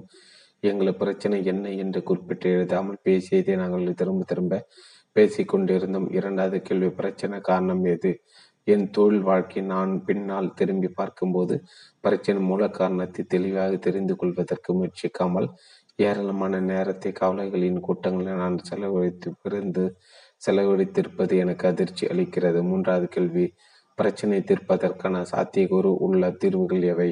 பழைய நாட்கள் கூட்டத்தில் உள்ள ஒருவர் ஒரு தீர்வை பரிந்துரைப்பார் வேறொரு அவருடன் விவாதிப்பார். கோப கனல்கள் தெரிக்கும் நாங்கள் பேச வேண்டிய விஷயத்தை விட்டுவிட்டு வேறு ஏதோ ஒரு விஷயத்தை கோபமாக விவாதித்துக் கொண்டிருப்போம். இறுதியில் பிரச்சனை எதிர்கொள்வதற்கான விஷயங்கள் எவரும் ஏதாமலே எங்கள் சந்திப்பு கூட்டம் சந்திப்பு முடிவடைந்திருக்கும். நான்காவது கேள்வி தீர்வுக்கான உங்களது பரிந்துரை என்ன? பிரச்சனை தீர்ப்பதற்கான சாத்தியக்கூறு உள்ள தீர்வுகளை பற்றி ஒரு கூட யோசிக்காமல் என்னுடைய பரிந்துரை இதுதான் என்று எழுதாமல் வெறுமனே ஒரு சூழ்நிலை பற்றி கவலைப்பட்டு கொண்டு ஒரே விஷயத்தை சுற்றி சுற்றி பேசி வந்த ஒருவரோடு நான் சந்திப்பு கூட்டங்களுக்கு போய் கொண்டிருந்தேன். இப்போது எனது கூட்டாளிகள் தங்கள் பிரச்சனைகளை என்னிடம் கொண்டு வருவது அரிதாகிவிட்டது. ஏன்? ஏனெனில் அந்த நான்கு கேள்விகளை விடையளிப்பதற்கு அவர்கள் முதலில் சரியான தகவல்களை சேகரித்து தங்கள் பிரச்சனைகளை பற்றி முழுமையாக சிந்திக்க வேண்டும். அவர்கள் அவ்வாறு செய்யும் போது முக்கால் வாசிப்பு பேருடைய விஷயத்தில் அவர்கள் என்னிடம் கலந்தாலோசிக்க வேண்டிய தேவையில்லாமல் போய்விடுவதை அவர்கள் காண்கின்றனர். ஏனில் அவர்களது பிரச்சனைகள் சரியான தீர்வு அவர்கள் முன் குதித்து விடுகிறது. என்றுடன் கலந்தாலோசிக்க வேண்டிய தேவை உள்ளவர்கள் விஷயங்களை கூட முன்பை விட மூன்றில் ஒரு பங்கு நேரம்தான் நாங்கள் பேசுகிறோம். ஏனெனில் எங்கள் விவாதம் ஒரு சீரான ஒழுங்கான புத்திசாலித்தன முறையில் செல்கிறது. ஒரு அறிவுபூர்வமான முடிவு ஏற்படுகிறது. இப்போது சைமன் மற்றும் ஷூட்டர் பதிப்பகத்தில் தவறுகளை பற்றி பேசுவதற்கு காலைப்படுவது மிக குறைந்த நேரமே செலவிடப்படுகிறது. தவறுகளை சரி செய்வதற்கு தேவையான நடவடிக்கைகள் அதிகமாக மேற்கொள்ளப்படுகின்றன. அமெரிக்கன் தலைச்சிறந்த காப்பீட்டு விற்பனையாளர்கள் ஒருவரான எனது நண்பர் பிராங்க் பெட்ஹர் தன் தான் தன் வணிகம் தொடர்பான கவலைகள் மட்டும் குறைக்கவில்லை. ஆனால் அதே போன்ற ஒரு வழிமுறையை கொண்டு தன் வருவாயையும் கிட்டத்தட்ட இரண்டு மடங்காக்கி என்னிடம் கூறினார். பிராங்க் பெட்ஹர் இவ்வாறு கூறினார். பல வருடங்களுக்கு முன்பு நான் முதன் முதல் காப்பீடுகள் விற்க துவங்கிய போது என் வேலையை என் வேலையை அளவு கடந்து நேசித்தேன். மிகவும் உற்சாகமாக செயல்பட்டேன். பிறகு ஏதோ நிகழ்ந்தது நான் ஊக்கமடைந்தேன். என் வேலையை வெறுத்தேன். வேலை விட்டு விடலாமா என்று யோசித்தேன். ஒரு சனிக்கிழமை காலையில் ஆசுவாசமாக அமர்ந்து என் கவலைகள் மூல காரணத்தை கண்டறிய முயற்சிக்க வேண்டும். என் யோசனை மட்டும் எனக்கு தோன்றாமல் இருந்திருந்தால் நான் நிச்சயமாக என் வேலையிலிருந்து விலகியிருப்பேன். முதலில் பிரச்சனை என்ன என்று என்னிடம் நான் கேட்டேன். நான் பல வாடிக்கையாளர் தொலைபேசி தொடர்பு கொண்டும் கூட விற்பனை சாதகமான பதிலீடுகள் எனக்கு கிடைக்காதான் எனது பிரச்சனை. ஒரு வாடிக்கையாளரின் ஒரு காப்பீடை விற்கும் கணம் வரை எனது விற்பனை பேச்சு நன்றாக போய் கொண்டிருக்கும். ஆனால் அந்த விற்பனை முடிக்க வேண்டி வரும் வரும்போது அந்த வாடிக்கையில் நான் அதை பற்றி இன்னும் சிறிது சிந்திக்க வேண்டும். நீங்கள் இப்போது போய்விட்டு என்னை மீண்டும் வந்து பாருங்கள் என்று கூறிவிட இத்தகைய வாடிக்கையாளர்கள் மீண்டும் மீண்டும் தொடர்பு கொள்வதற்கு நான் செய்த முயற்சிகள் என்னை சோர்வடைய செய்தன இரண்டு. இதுக்கான தீர்வுகள் என்னாக இருக்க முடியும் என்று நான் என்னிடம் கேட்டேன். ஆனால் அதற்கு நான் விடையளிக்க வேண்டும் என்றால் சரியான தகவல்களை நான் ஆய்வு செய்ய வேண்டும். கடந்த பனிரெண்டு மாதங்களாக ஒரு புத்தகத்தில் நான் பதிவு செய்து வைத்திருந்த விவரங்களை எடுத்து ஆய்வு செய்தேன். ஒரு பிரமியூட்டும் உண்மையை நான் கண்டறிந்தேன். என் பதிவின்படி எனது எழுபது சதவீத விற்பனைகள் என் முதல் சந்திப்பில் நிறைவேறின. இருபத்தி மூன்று சதவீத விற்பனைகள் இரண்டாவது சந்திப்பில் நிறைவேறின. வெறும் ஏழு சதவீத விற்பனைகள் தான் இரண்டுக்கும் மேற்பட்ட சந்திப்புகள் வரை தொடர்ந்தன. ஆவிதான் இடுபறியாக என் நேரத்தை வீணாக்குவையாக இருந்தன. பல்வேறு வார்த்தைகள் கூறுவதென்றால் வெறும் ஏழு சதவீத விற்பனைக்கு என் பாதி நாளை நான் வீணாக்கி கொண்டிருந்தேன். மூன்று இதற்கு விடை என்ன? இதற்கான விடை மிகவும் வெளிப்படையானது. இரண்டு முறைகள் மேல் நான் எவரையும் சந்திக்கவில்லை. அந்த நேரத்தில் நான் புதிய வாடிக்கையாளரை சந்திப்பதற்கு சாத்தியமானவர்களுடன் தொடர்புகளை உருவாக்கி கொண்டிருந்தேன். விளைவுகள் என்னால் நம்பவே முடியவில்லை. குறுகிய காலத்திற்குள் நான் மேற்கொண்ட ஒவ்வொரு சந்திப்பிலும் என் பண மதிப்பை இரு மடங்காக்கினேன் நான் ஏற்கனவே கூறியது பிராங்க் பட்கர் அமெரிக்காவின் தலைச்சிறந்த காப்பீட்டு விற்பனையாளர்கள் ஒருவரானார். ஆனால் அவர் வேலையை விட்டுவிடும் நிலையில் இருந்தார் தோல்வியை ஒப்புக்கொள்ளும் நிலையில் இருந்தார். ஆனால் தனது பிரச்சனை அவர் ஆய்வு செய்தது அவருக்கு வெற்றி பாதையை காட்டியது. இக்கேள்விகள் உங்கள் வணிக பிரச்சனை தீர்ப்பதற்கு உங்களால் செயல்படுத்த முடியுமா? என் சவாலை நான் மீண்டும் மீண்டும் உங்களுக்கு நினைவூட்டுகிறேன். இக்கேள்வியில் உங்கள் ஐம்பது சதவீத கவலைகளை குறைத்துவிடும். அக்கேள்விகளை இங்கு மீண்டும் கொடுத்துள்ளேன். ஒன்று பிரச்சனை என்ன? இரண்டு பிரச்சனைக்கான காரணம் எது? மூன்று சாத்தியமான தீர்வுகள் என்ன? நான்கு. அதில் எது சிறந்த தீர்வு என்று கருதுகிறீர்கள்? பகுதி இரண்டும் ரத்தின சுருக்கமாக. காவலை ஆய்வு செய்தல் உள்ள அடிப்படை உத்திகள் முதல் விதி. சரியான தகவல்களை சேகரிங்கள். கொலம்பியா பல்கலைக்கழக முதல் ஹாக்ஸ் கூறியதை நினைவில் கொள்ளுங்கள். மக்கள் எதை அடிப்படையாக கொண்டு தீர்மானிப்பது என்பது குறித்து போதுமான அறிவு இல்லாமலே திருமணம் எடுத்து முயற்சிப்பதால் உலகில் உள்ள பாதிக்கும் மேற்பட்ட கவலைகளுக்கும் காரணம் இரண்டாவது விதி அனைத்து தகவல்களையும் கவனமாக ஆய்வு செய்த பிறகு ஒரு தீர்மானத்திற்கு வாருங்கள். மூன்றாவது விதி கவனமாக ஒரு தீர்மானத்துக்கு வந்தவுடன் அது மீது நடவடிக்கை எடுங்கள். உங்கள் தீர்மானத்தை சுறுசுறுப்பாக செயல்படுத்துங்கள். விளைவுகளை பற்றி அனைத்து கவலைகளையும் மறந்துவிடுங்கள். நான்காவது விதி நீங்களோ அல்லது உங்களது கூட்டாளிகளோ ஒரு பிரச்சனை பற்றி கவலைப்பட முற்பட்டால் கீழ்கான கேள்விகளையும் அவற்றுக்கான விடைகளையும் ஒரு காகிதத்தில் எழுதுங்கள். ஒன்று பிரச்சனை என்ன? இரண்டு பிரச்சனைக்கான காரணம் எது? மூன்று சாத்தியமான தீர்வுகள் என்னென்ன நான்கு அதிலிருந்து அதில் எது சிறந்த தீர்வு என்று நீங்கள் கருதுகிறீர்கள்? பகுதி மூன்று கவலை பகுதி மூன்று கவலை பழக்கம் உங்களை நாசமாக்குவதற்கு முன் அதை முறியடிப்பது எப்படி? ஆறு உங்கள் மனதில் இருந்து கவலை நீக்குவது எப்படி? மேரி டக்ளஸ் என்ற மாணவர் தன் என் வகுப்பில் பயின்று கொண்டிருந்த போது ஒரு இரவை என்னால் ஒருபோதும் மறக்க முடியாது. தனிப்பட்ட காரணங்களாக தனது பெயரை வெளியிட வேண்டாம் என்று அவர் என்னை கேட்டுக்கொண்டதால் இங்கு நான் அவரது பெயரை மாற்றியுள்ளேன் ஆனால் எங்கள் வகுப்பில் அவர் கூறியது அவரது உண்மை கதை இது. அவர் வீட்டில் அடுத்தடுத்து நடந்த இரு அவலமான நிகழ்ச்சிகளை பற்றி அவர் கூறினார். முதலில் தனது ஐந்து வயது செல்ல மகளை அவர் இழந்திருந்தார். அவராலும் அவரது மனைவியாலும் அந்த இழப்பை தாங்கிக் கொள்ள முடியவில்லை. பத்து மாதங்கள் பிறகு கடவுள் எங்களுக்கு இன்னொரு மகளை கொடுத்தார். ஆனால் அவள் ஐந்தே நாட்கள் இருந்து போனாள் என்று திரு டக்ளஸ் கூறினார். அவர்கள் இந்த இரண்டு இழப்புகளையும் தாங்கிக் கொள்ள முடியவில்லை. ஆனால் என்னால் அதை ஏற்றுக்கொள்ள முடியவில்லை. என்னால் தூங்க முடியவில்லை சாப்பிட முடியவில்லை ஓய்வெடுக்க முடியவில்லை. எனக்கு பதற்றமாக இருந்தது. என் நம்பிக்கை எங்கோ காணாமல் போனது என்று கூறினார். இறுதியில் அவர் மருத்துவரிடம் சென்றார். ஒரு மருத்துவ தூக்க மாத்திரைகளை பரிந்துரைத்தார்.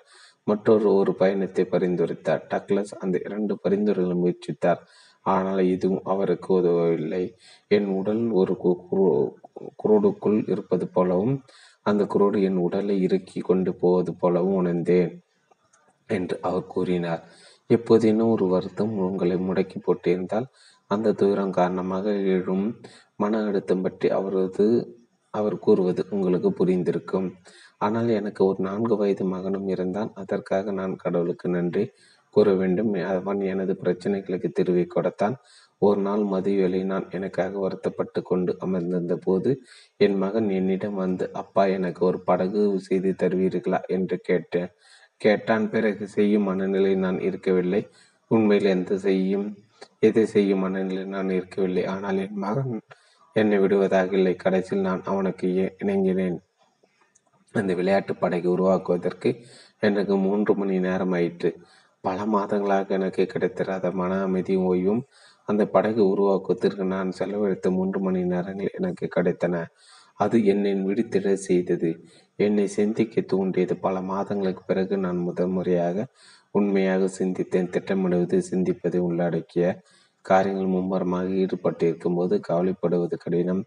என்பதை நான் உணர்ந்தேன். என் விஷயத்தில் படகு உருவாக்கியது என் கவலை என்னிடமிருந்து விரட்டியது. எனவே நான் இனி எப்போதும் சுறுசுறுப்பாக இருப்பது என்று தீர்மானித்தேன். அடுத்த நாள் இரவு என் நான் என் வீட்டில் ஒவ்வொரு அறையாக சென்று என் முடிக்க வேண்டிய அனைத்து வேலைகளையும் பட்டியலிட்டேன். சரி செய்யப்படுவதற்கு ஏராளமான விஷயங்கள் இருந்தன. புத்தக அலமாரிகள் படிக்கட்டுகள் புயல் காப்பு ஜன்னல்கள் கதவு கொண்ட கொண்டிகள் பூட்டுகள் ஒழுகும் குழாய்கள். நான் கூறும் ஒரு விஷயம் உங்களுக்கு ஆச்சரியத்தை ஏற்படுத்தலாம் கவனிக்க வேண்டிய இரநூத்தி நாற்பத்தி ரெண்டு வேலை இரண்டு ஆண்டு இரண்டு வாரங்களில் பட்டியலிட்டேன்.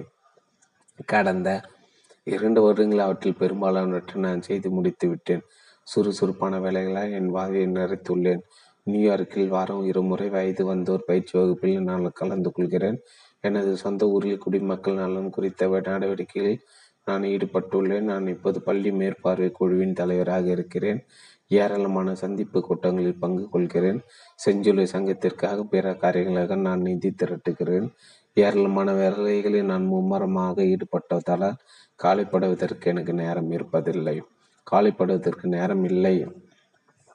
போர் உச்சகட்டத்தில் இருந்தபோது நேரத்தில் தினமும் பதினெட்டு மணி நேரம் வேலை பார்த்தபோது வின்ஸ்டன் சர்ச்சில் இதே வார்த்தைகள் தான் கூறினார். அவரது ஏராளமான பொறுப்புகள் அவரை கவலைக்கு உள்ளாக்கினவா என்று அவரிடம் கேட்கப்பட்ட போது எனக்கு ஏகப்பட்ட வேலைகள் உள்ளன. கவலைப்படுவதற்கு என்னிடம் நேரமில்லை என்று அவர் பதிலளித்தார்.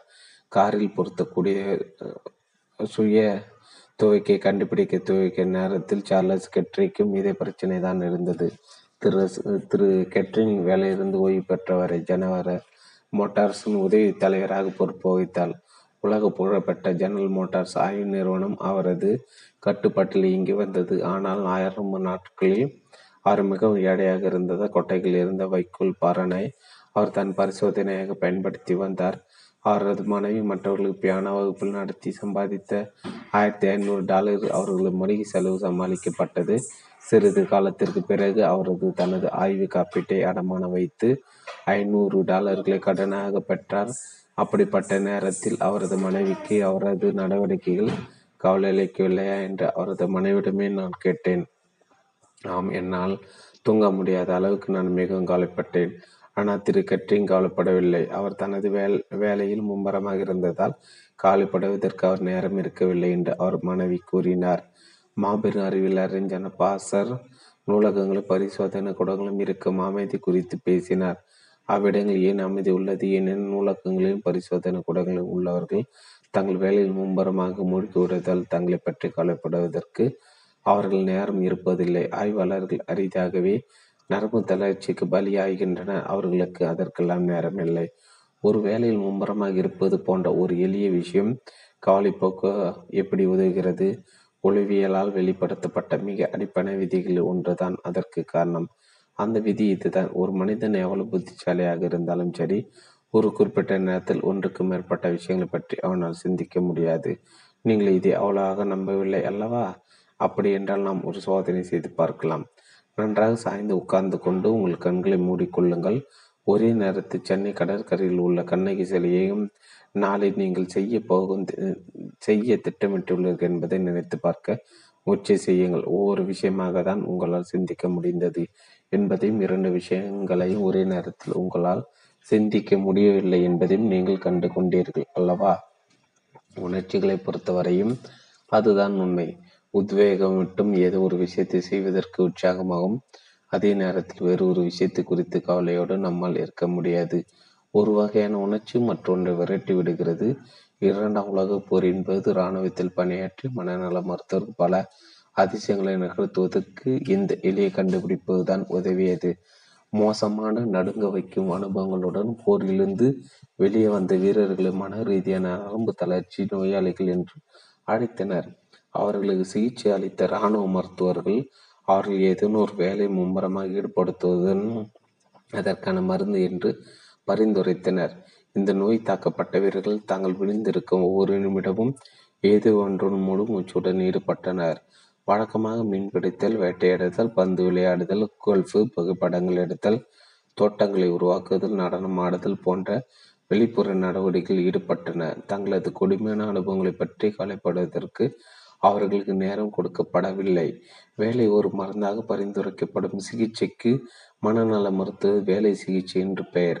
அது ஒன்று புதிதல்ல. இயேசு பிரான் பொறுப்பதற்கும் ஐநூறு ஆண்டுகளுக்கு முன்பு வாழ்ந்த பழம்பெரும் கிரேக்க மருத்துவர்கள் அதை பயன்படுத்தி வந்தனர்.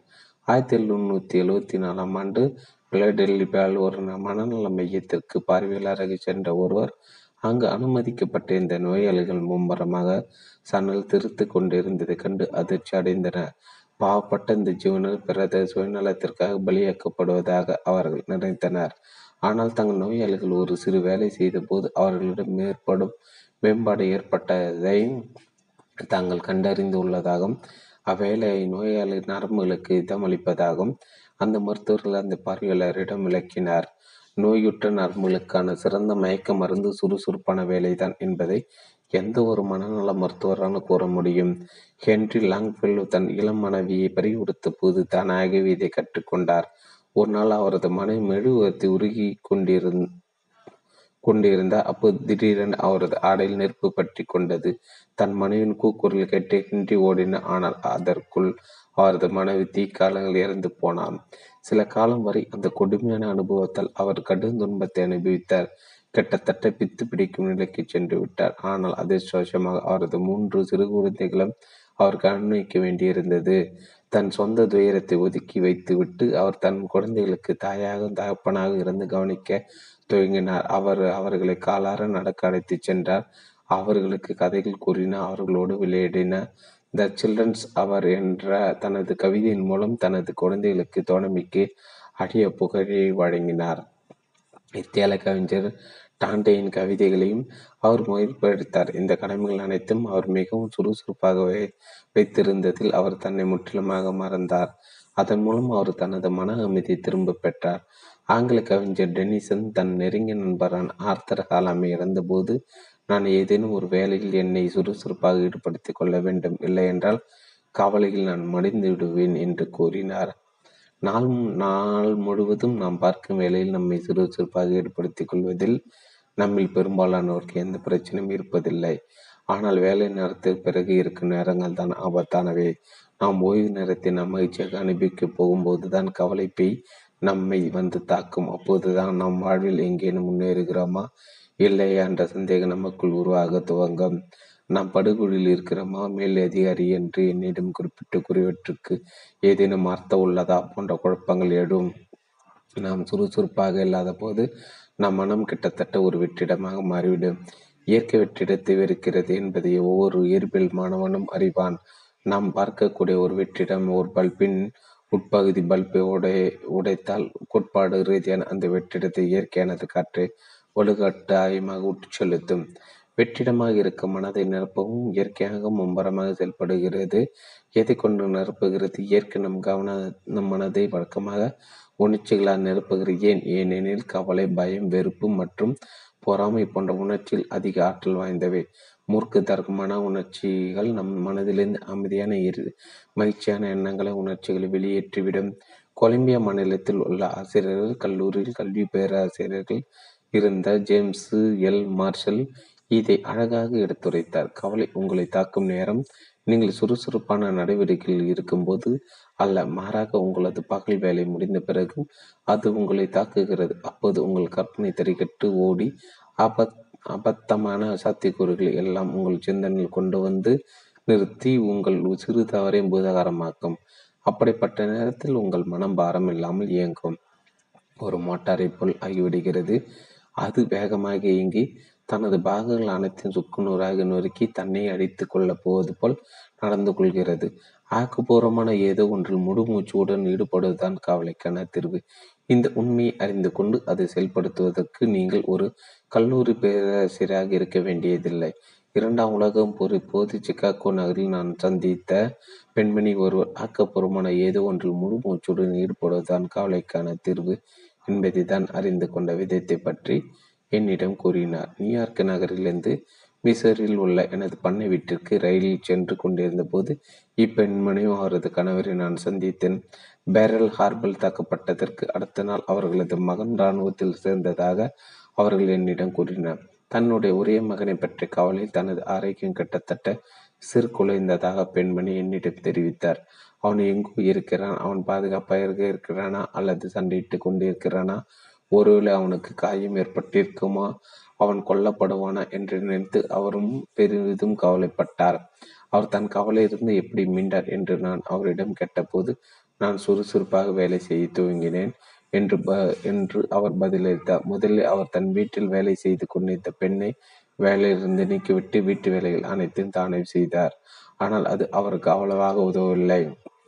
தொடர்ந்து அவர் இவ்வாறு கூறினார். வீட்டு வேலைகளில் உள்ள பிரச்சனை என்னவென்றால் என் மனதை பயன்படுத்தாமலே கிட்டத்தட்ட ஏந்த தரமாக என்னால் அனைத்து வேலையும் செய்ய முடிந்தது. எனவே படிக்க சரி செய்த போதும் பாத்திரங்கள் கழுவி போதும் நான் தொடர்ந்து கவலைப்பட்டு கொண்டே இருந்தேன். ஒவ்வொரு நாளின் ஒவ்வொரு என்னால் என்னால் அனைத்து வேலைகளும் செய்ய முடிந்தது. என்னால் அனைத்து வேலைகளையும் செய்ய முடிந்தது. எனவே படிக்க சரி செய்த போதும் பாத்திரங்கள் கழுவிய போதும் நான் தொடர்ந்து கவலைப்பட்டு கொண்டே இருந்தேன். ஒவ்வொரு நாளின் ஒவ்வொரு மணி நேரத்திலும் என் உடலை மட்டுமில்லாமல் என் மனதையும் சுறுசுறுப்பாக வைக்கக்கூடிய ஒரு புதிய வகையான வேலை எனக்கு தேவைப்பட்டதை என்பதை நான் உணர்ந்தேன். எனவே ஒரு பேரங்கடையில் நான் ஒரு விற்பனை பெண்ணாக வேலைக்கு சேர்ந்தேன். அது எனக்கு உதவியது அங்கு நான் பம்பரமாக வேலை செய்ய துவங்கினேன். வாடகைகள் அனைவரும் என்னை சூழ்ந்து கொண்டு பொருட்களின் விலைகள் அளவுகள் திண்ண நிறங்கள் ஆகியவற்றை பற்றி அடுக்கடுக்காக கேள்வி கேட்டு என்னை சுறுசுறுப்பாக இயங்க செய்தனர் என் கையில் இருந்த வேலைகளை சமாளிப்பதற்கு நேரம் சரியாக இருந்ததால் வேறு எதையும் பற்றி சிந்திக்க எனக்கு ஒரு நொடி கூட இருக்கவில்லை. இரவில் வீட்டிற்கு வந்து கடையில் கால் கடுக்கு நின்றதால் ஏற்பட்ட கால்வெளி போக்குவதை தவிர வேறு எதை பற்றியும் என்னால் சிந்திக்க முடியவில்லை. சாப்பிட்டு முடித்த நேராக படுக்கை சென்று படுத்த உடனே தூங்கி போய்விடுவேன். காலைப்படுவதற்கு நேரமும் அல்லது ஆற்றலை என்னிடம் இருக்கவில்லை என்று அவர் கூறினார். The art of the forgetting the அன்பிளை unpleasant என்ற தனது புத்து ஜான் கஃபர் பவுஸ் கூறிய இருந்த விஷயத்தை இப்பெண்மணி தானாக கண்டறிந்தார். தனக்கு இடப்பட்ட வேலையில் ஒரு முழு மூச்சுடன் ஈடுபடும் போது ஒரு குறிப்பிட்ட வசதியுடன் வசதியான பாதுகாப்பு ஓர் ஆனந்த மன அமைதி ஒரு வகையான மகிழ்ச்சியாகவே ஆனதனார் நர்மங்களுக்கு இதமளிக்கிறது என்று ஜான் கூறியிருந்தார். அது எப்படிப்பட்ட ஒரு ஆசீர்வாதம்? உலகின் மிக பிரபலமான தேடல் ஆய்வாளர்கள் ஒருவரான ஓசோன் ஜான்சன் என்ற பெண் கவலை மற்றும் துயரத்திலிருந்து எவ்வாறு தான் விடுபட்டார் என்பதை என்னிடம் பகிர்ந்து கொண்டாள். அவளது வாழ்க்கை கதையை நீங்கள் படித்திருக்க கூடும். அவள் கதையின் பெயர் நான் சாகச செயல்களை திருமணம் செய்து கொண்டேன். அவள் நிச்சயமாக சாகச செயல்களை திருமணம் செய்து கொண்டாள் என்று கூறலாம். ஊசாவிற்கு பதினாறு வயதாக இருந்தபோது மார்டின் ஜான்சன் அவளை திருமணம் செய்து கொண்டார். கேன்சாஸ் நகரைச் சேர்ந்த சேர்ந்த இத்தம்பதி இருவரும் கேன்சாஸில் இருந்து புறப்பட்டு போர்னியோ போர்னியோவின் காடுகளில் பயணித்தனர். சுமார் இருபத்தைந்து வருடங்கள் அவர்கள் இருவரும் உலகைச் சுற்றி வந்து ஆசியா மற்றும் ஆப்பிரிக்கா ஆப்பிரிக்கில் அழிந்து வரும் வனவிலங்குகளை பற்றிய திரைப்படங்களை உருவாக்கினார். சில வருடங்களுக்கு பிறகு அவர்கள் தங்களது பிரபலமான திரைப்படங்களை மக்களுக்கு ஒரு போட்டு காட்டி சொற்பொழிவாற்றுவதற்கு மீண்டும் ஒரு உலக பயணத்தை மேற்கொண்டனர். டென்வர் நகரிலிருந்து அவர்கள் ஒரு விமானத்தில் புறப்பட்டனர். அந்த விமானம் ஒரு மலையில் மோதியது. மார்டின் ஜான்சன் உடனடியாக கொல்லப்பட்டார். ஓசா இனி படுக்கை விட்டு எழவே முடியாது என்று மருத்துவர்கள் கூறிவிட்டனர். ஆனால் அவர்களுக்கு ஓசா ஜான்சனை பற்றி தெரிந்திருக்கவில்லை. மூன்று மாதங்களுக்கு பிறகு ஓசா சக்கர நாட்களை அமர்ந்து பெருத்திரளான மக்கள் கூட்டத்தின் முன் சொற்பொழிவாற்றினார் உண்மையை கூற வேண்டுமானால் சக்கரனார்கள் அமர்ந்து கொண்டே அந்த பொரு அந்த ஒரு பருவ காலத்தில் மட்டுமே அவர் நூற்றுக்கும் மேற்பட்ட சொற்பொழிவுகளை ஆற்றினார்.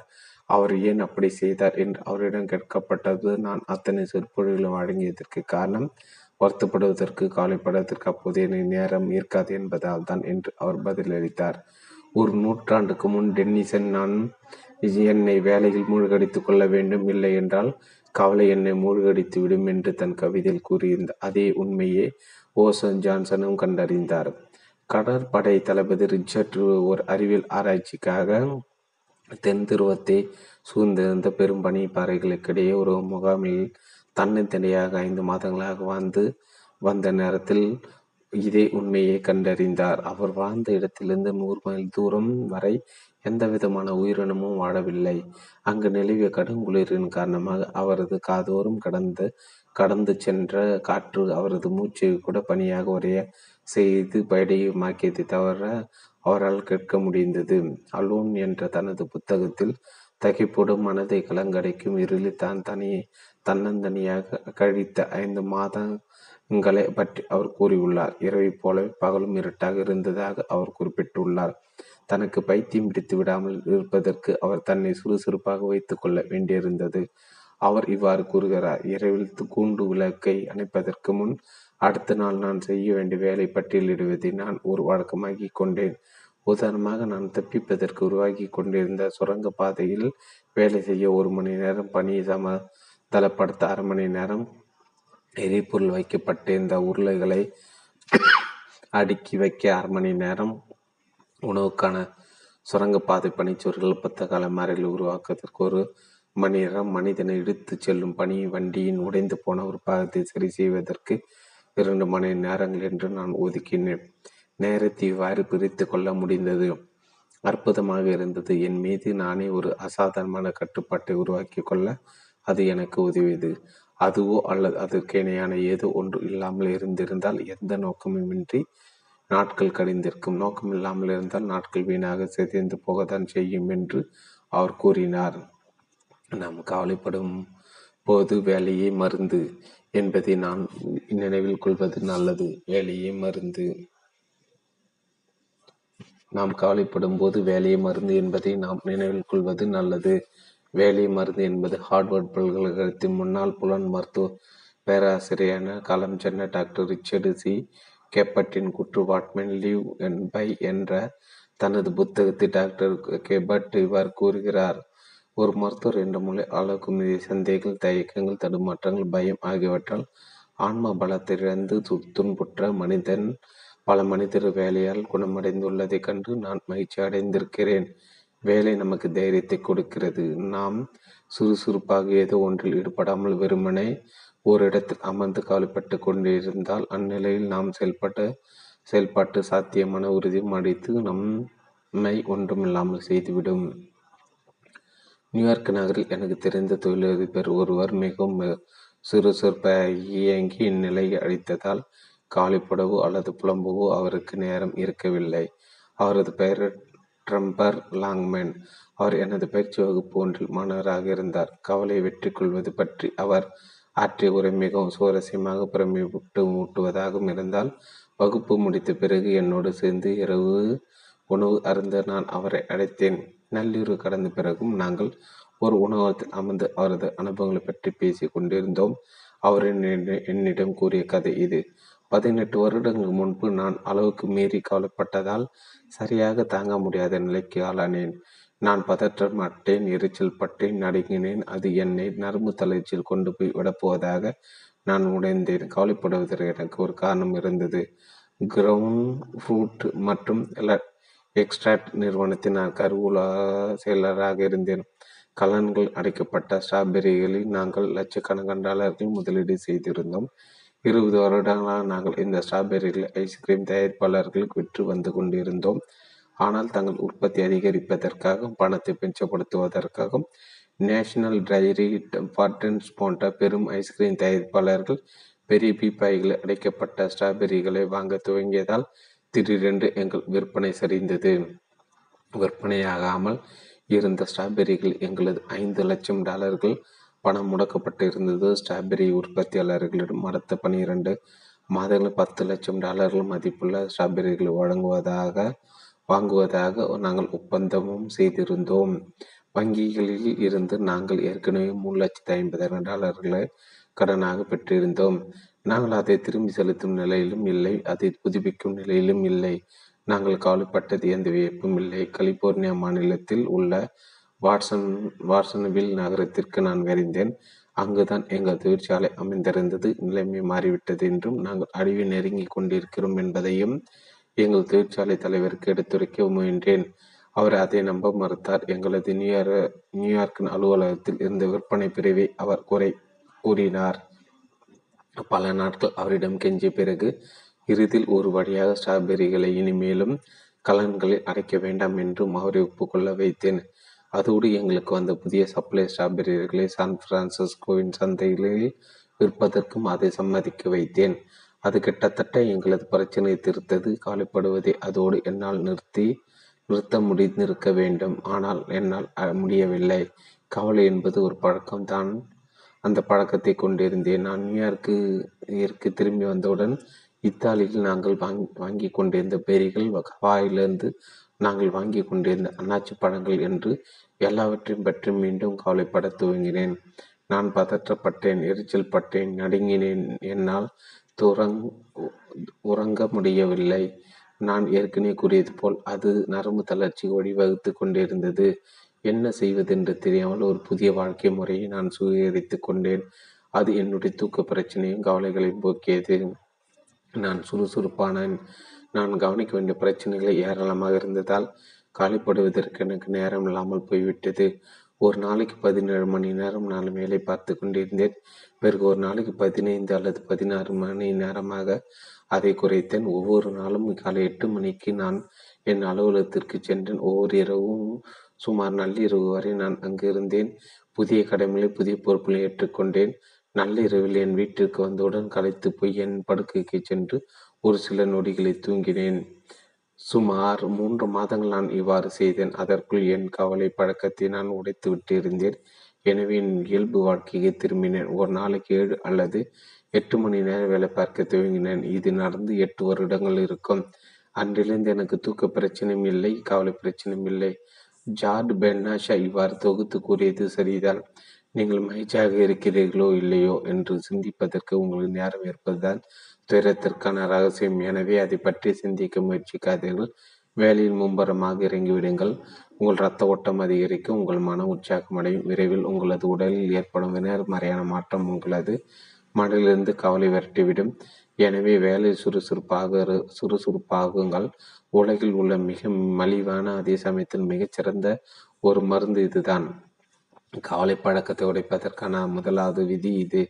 சுறுசுறுப்பாகுங்கள். கவலை கொண்ட மனிதர் தன்னை ஒரு வேலையில் மூழ்கடித்துக் கொள்ள வேண்டும். இல்லையில் அவர் துயரத்தில் மூழ்கி விடுவார்.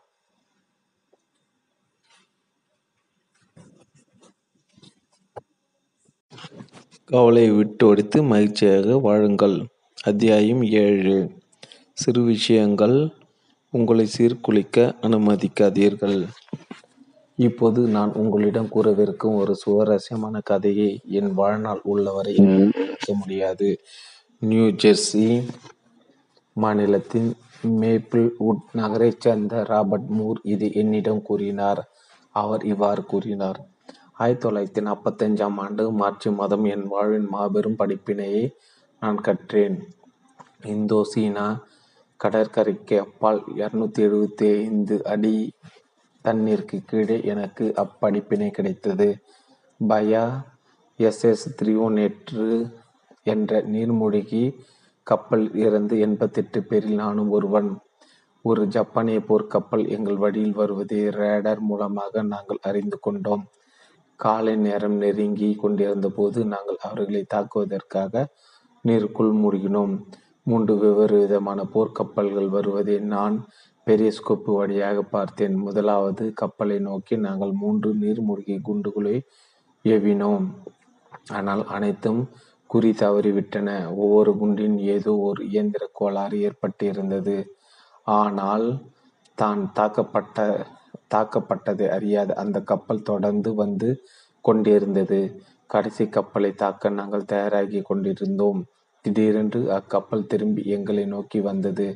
ஒரு ஜப்பானிய விமானம் நீருக்குள் அறுபது அடி ஆழத்தில் நாங்கள் இருந்ததை கண்டு கொண்டு நாங்கள் இருந்த இடத்தை இருந்த இடத்தை அந்த கப்பலுக்கு தெரிவித்து தெரிவித்திருந்தது. அவர்கள் எங்களை கண்டுபிடிக்காமல் இருப்பதற்காக நாங்கள் நூற்றி ஐம்பது அடி ஆழத்திற்கு சென்றோம். எங்கள் நீர்மூழ்கி கப்பலை அமைதியாக்குவதற்காக நாங்கள் ஃபேன்களில் குளிரூட்டும் அமைப்புகளும் அனைத்து மின்சார உபகரணங்களும் நிறுத்திவிட்டோம். மூன்று நிமிடங்களுக்கு பிறகு பொருளையும் வெடித்தது. ஆறு ஆறு ஆழ்குண்டுகள் எங்களை சுற்றி வெடித்தன. அது எங்களை இரநூத்தி எழுபத்தி ஐந்து அடி இருநூத்தி எழுபத்தி ஆறு அடி ஆழத்திற்கு தள்ளியது. நாங்கள் பயத்தில் உருந்தோம் நீரில் ஓர ஓர் ஆயிரம் அடிக்கும் குறைவான ஆழத்தில் தாக்கப்படுவது மிகவும் அபாயகரமானது. அதுவும் ஐநூறு அடிகளுக்கு குறைவான ஆழத்தில் தாக்கப்பட்டால் மரணம் நிச்சயம். பதினைந்து மணி நேரங்களாக அந்த ஜப்பானை கப்பல் ஆழ்குண்டுகளை வீசிக்கொண்டே இருந்தது. நீர்மூழ்கி கப்பலில் இருந்து பதினேழு அடி தூரத்தில் ஓர் ஆழ்குண்டு வெடித்தால் அது நீர்மூழ்கி கப்பலை விட்டுவிடும் எங்கள் கப்பத்தில் கப்பலில் கப்பலில் இருந்து ஐம்பது அடி தூரத்தில் ஏகப்பட்ட ஆழ்குண்டுகள் வெடித்து கொண்டிருந்தன. நாங்கள் எங்கள் படுக்கைகள் அமைதியாக படித்திருக்க வேண்டும் என்று எங்களுக்கு கட்டளையிடப்பட்டது. பயம் என்னை பீடித்து அட்டியதில் என் உடல் வியர்த்து போனது. மரணம் நிச்சயம் மரணம் நிச்சயம் என்று தொடர்ந்து நான் கூறிக்கொண்டே இருந்தேன். கப்பலில் உள்ள ஃபேன்கள் அனைத்து நிறுத்தி வைக்கப்பட்டிருந்ததால் அறையில் வெப்பம் நூறு டிகிரியாக இருந்தது. இருந்தாலும் பயத்தில் எனக்கு குளிர் எடுத்திருந்த நான் ஒரு சொட்டரையும் கம்பளி ஜாக்கெட்டையும் அணிந்து கொள்ள வேண்டியிருந்தது. அதற்கு பிறகும் நான் குளிரில் நடுங்கினேன். என் பற்கள் நடுங்கினேன். என் உடல் வியர்த்தது. ஜப்பானியர்கள் எங்கள் பதினைந்து மணி நேரம் தாக்கினர். பிறகு திடீரென்று தாக்குதல் நின்றது. ஜப்பானியர்களும் இருந்த குண்டுகள் தீர்ந்து விட்டதால் அவர்கள் அங்கிருந்து சென்று விட்டனர். அந்த பதினைந்து மணி நேர தாக்குதல் எனக்கு பதினைந்து கோடி மணி நேரமாக தோன்றியது. என் வாழ்க்கை என் கண் முன் படமாக ஓடியது. நான் செய்திருந்த மோசமான விஷயங்களை நான் நினைவுபடுத்தி பார்த்தேன். தேவையற்ற விஷயங்களுக்கு தான் கவலைப்பட்டதும் என் நினைவிற்கு வந்தது. கப்பற்படையில் சேர்வதற்கு முன் நான் ஒரு வங்கியில் எழுத்தராக இருந்தேன். நீண்ட நேர வேலை குறைந்த ஊதியம் முன்னேற்றத்துக்கான குறைந்த வாய்ப்புகள் ஆகியவற்றை பற்றி நான் கவலைப்பட்டிருந்தேன். என்னிடம் சொந்த வீடு இல்லை புதிதாக ஒரு கார் வாங்க முடியவில்லை என் மனைவிக்கு அழகான ஆடைகள் வாங்கி கொடுக்க முடியவில்லை என்று நான் கவலைப்பட்டிருந்தேன்.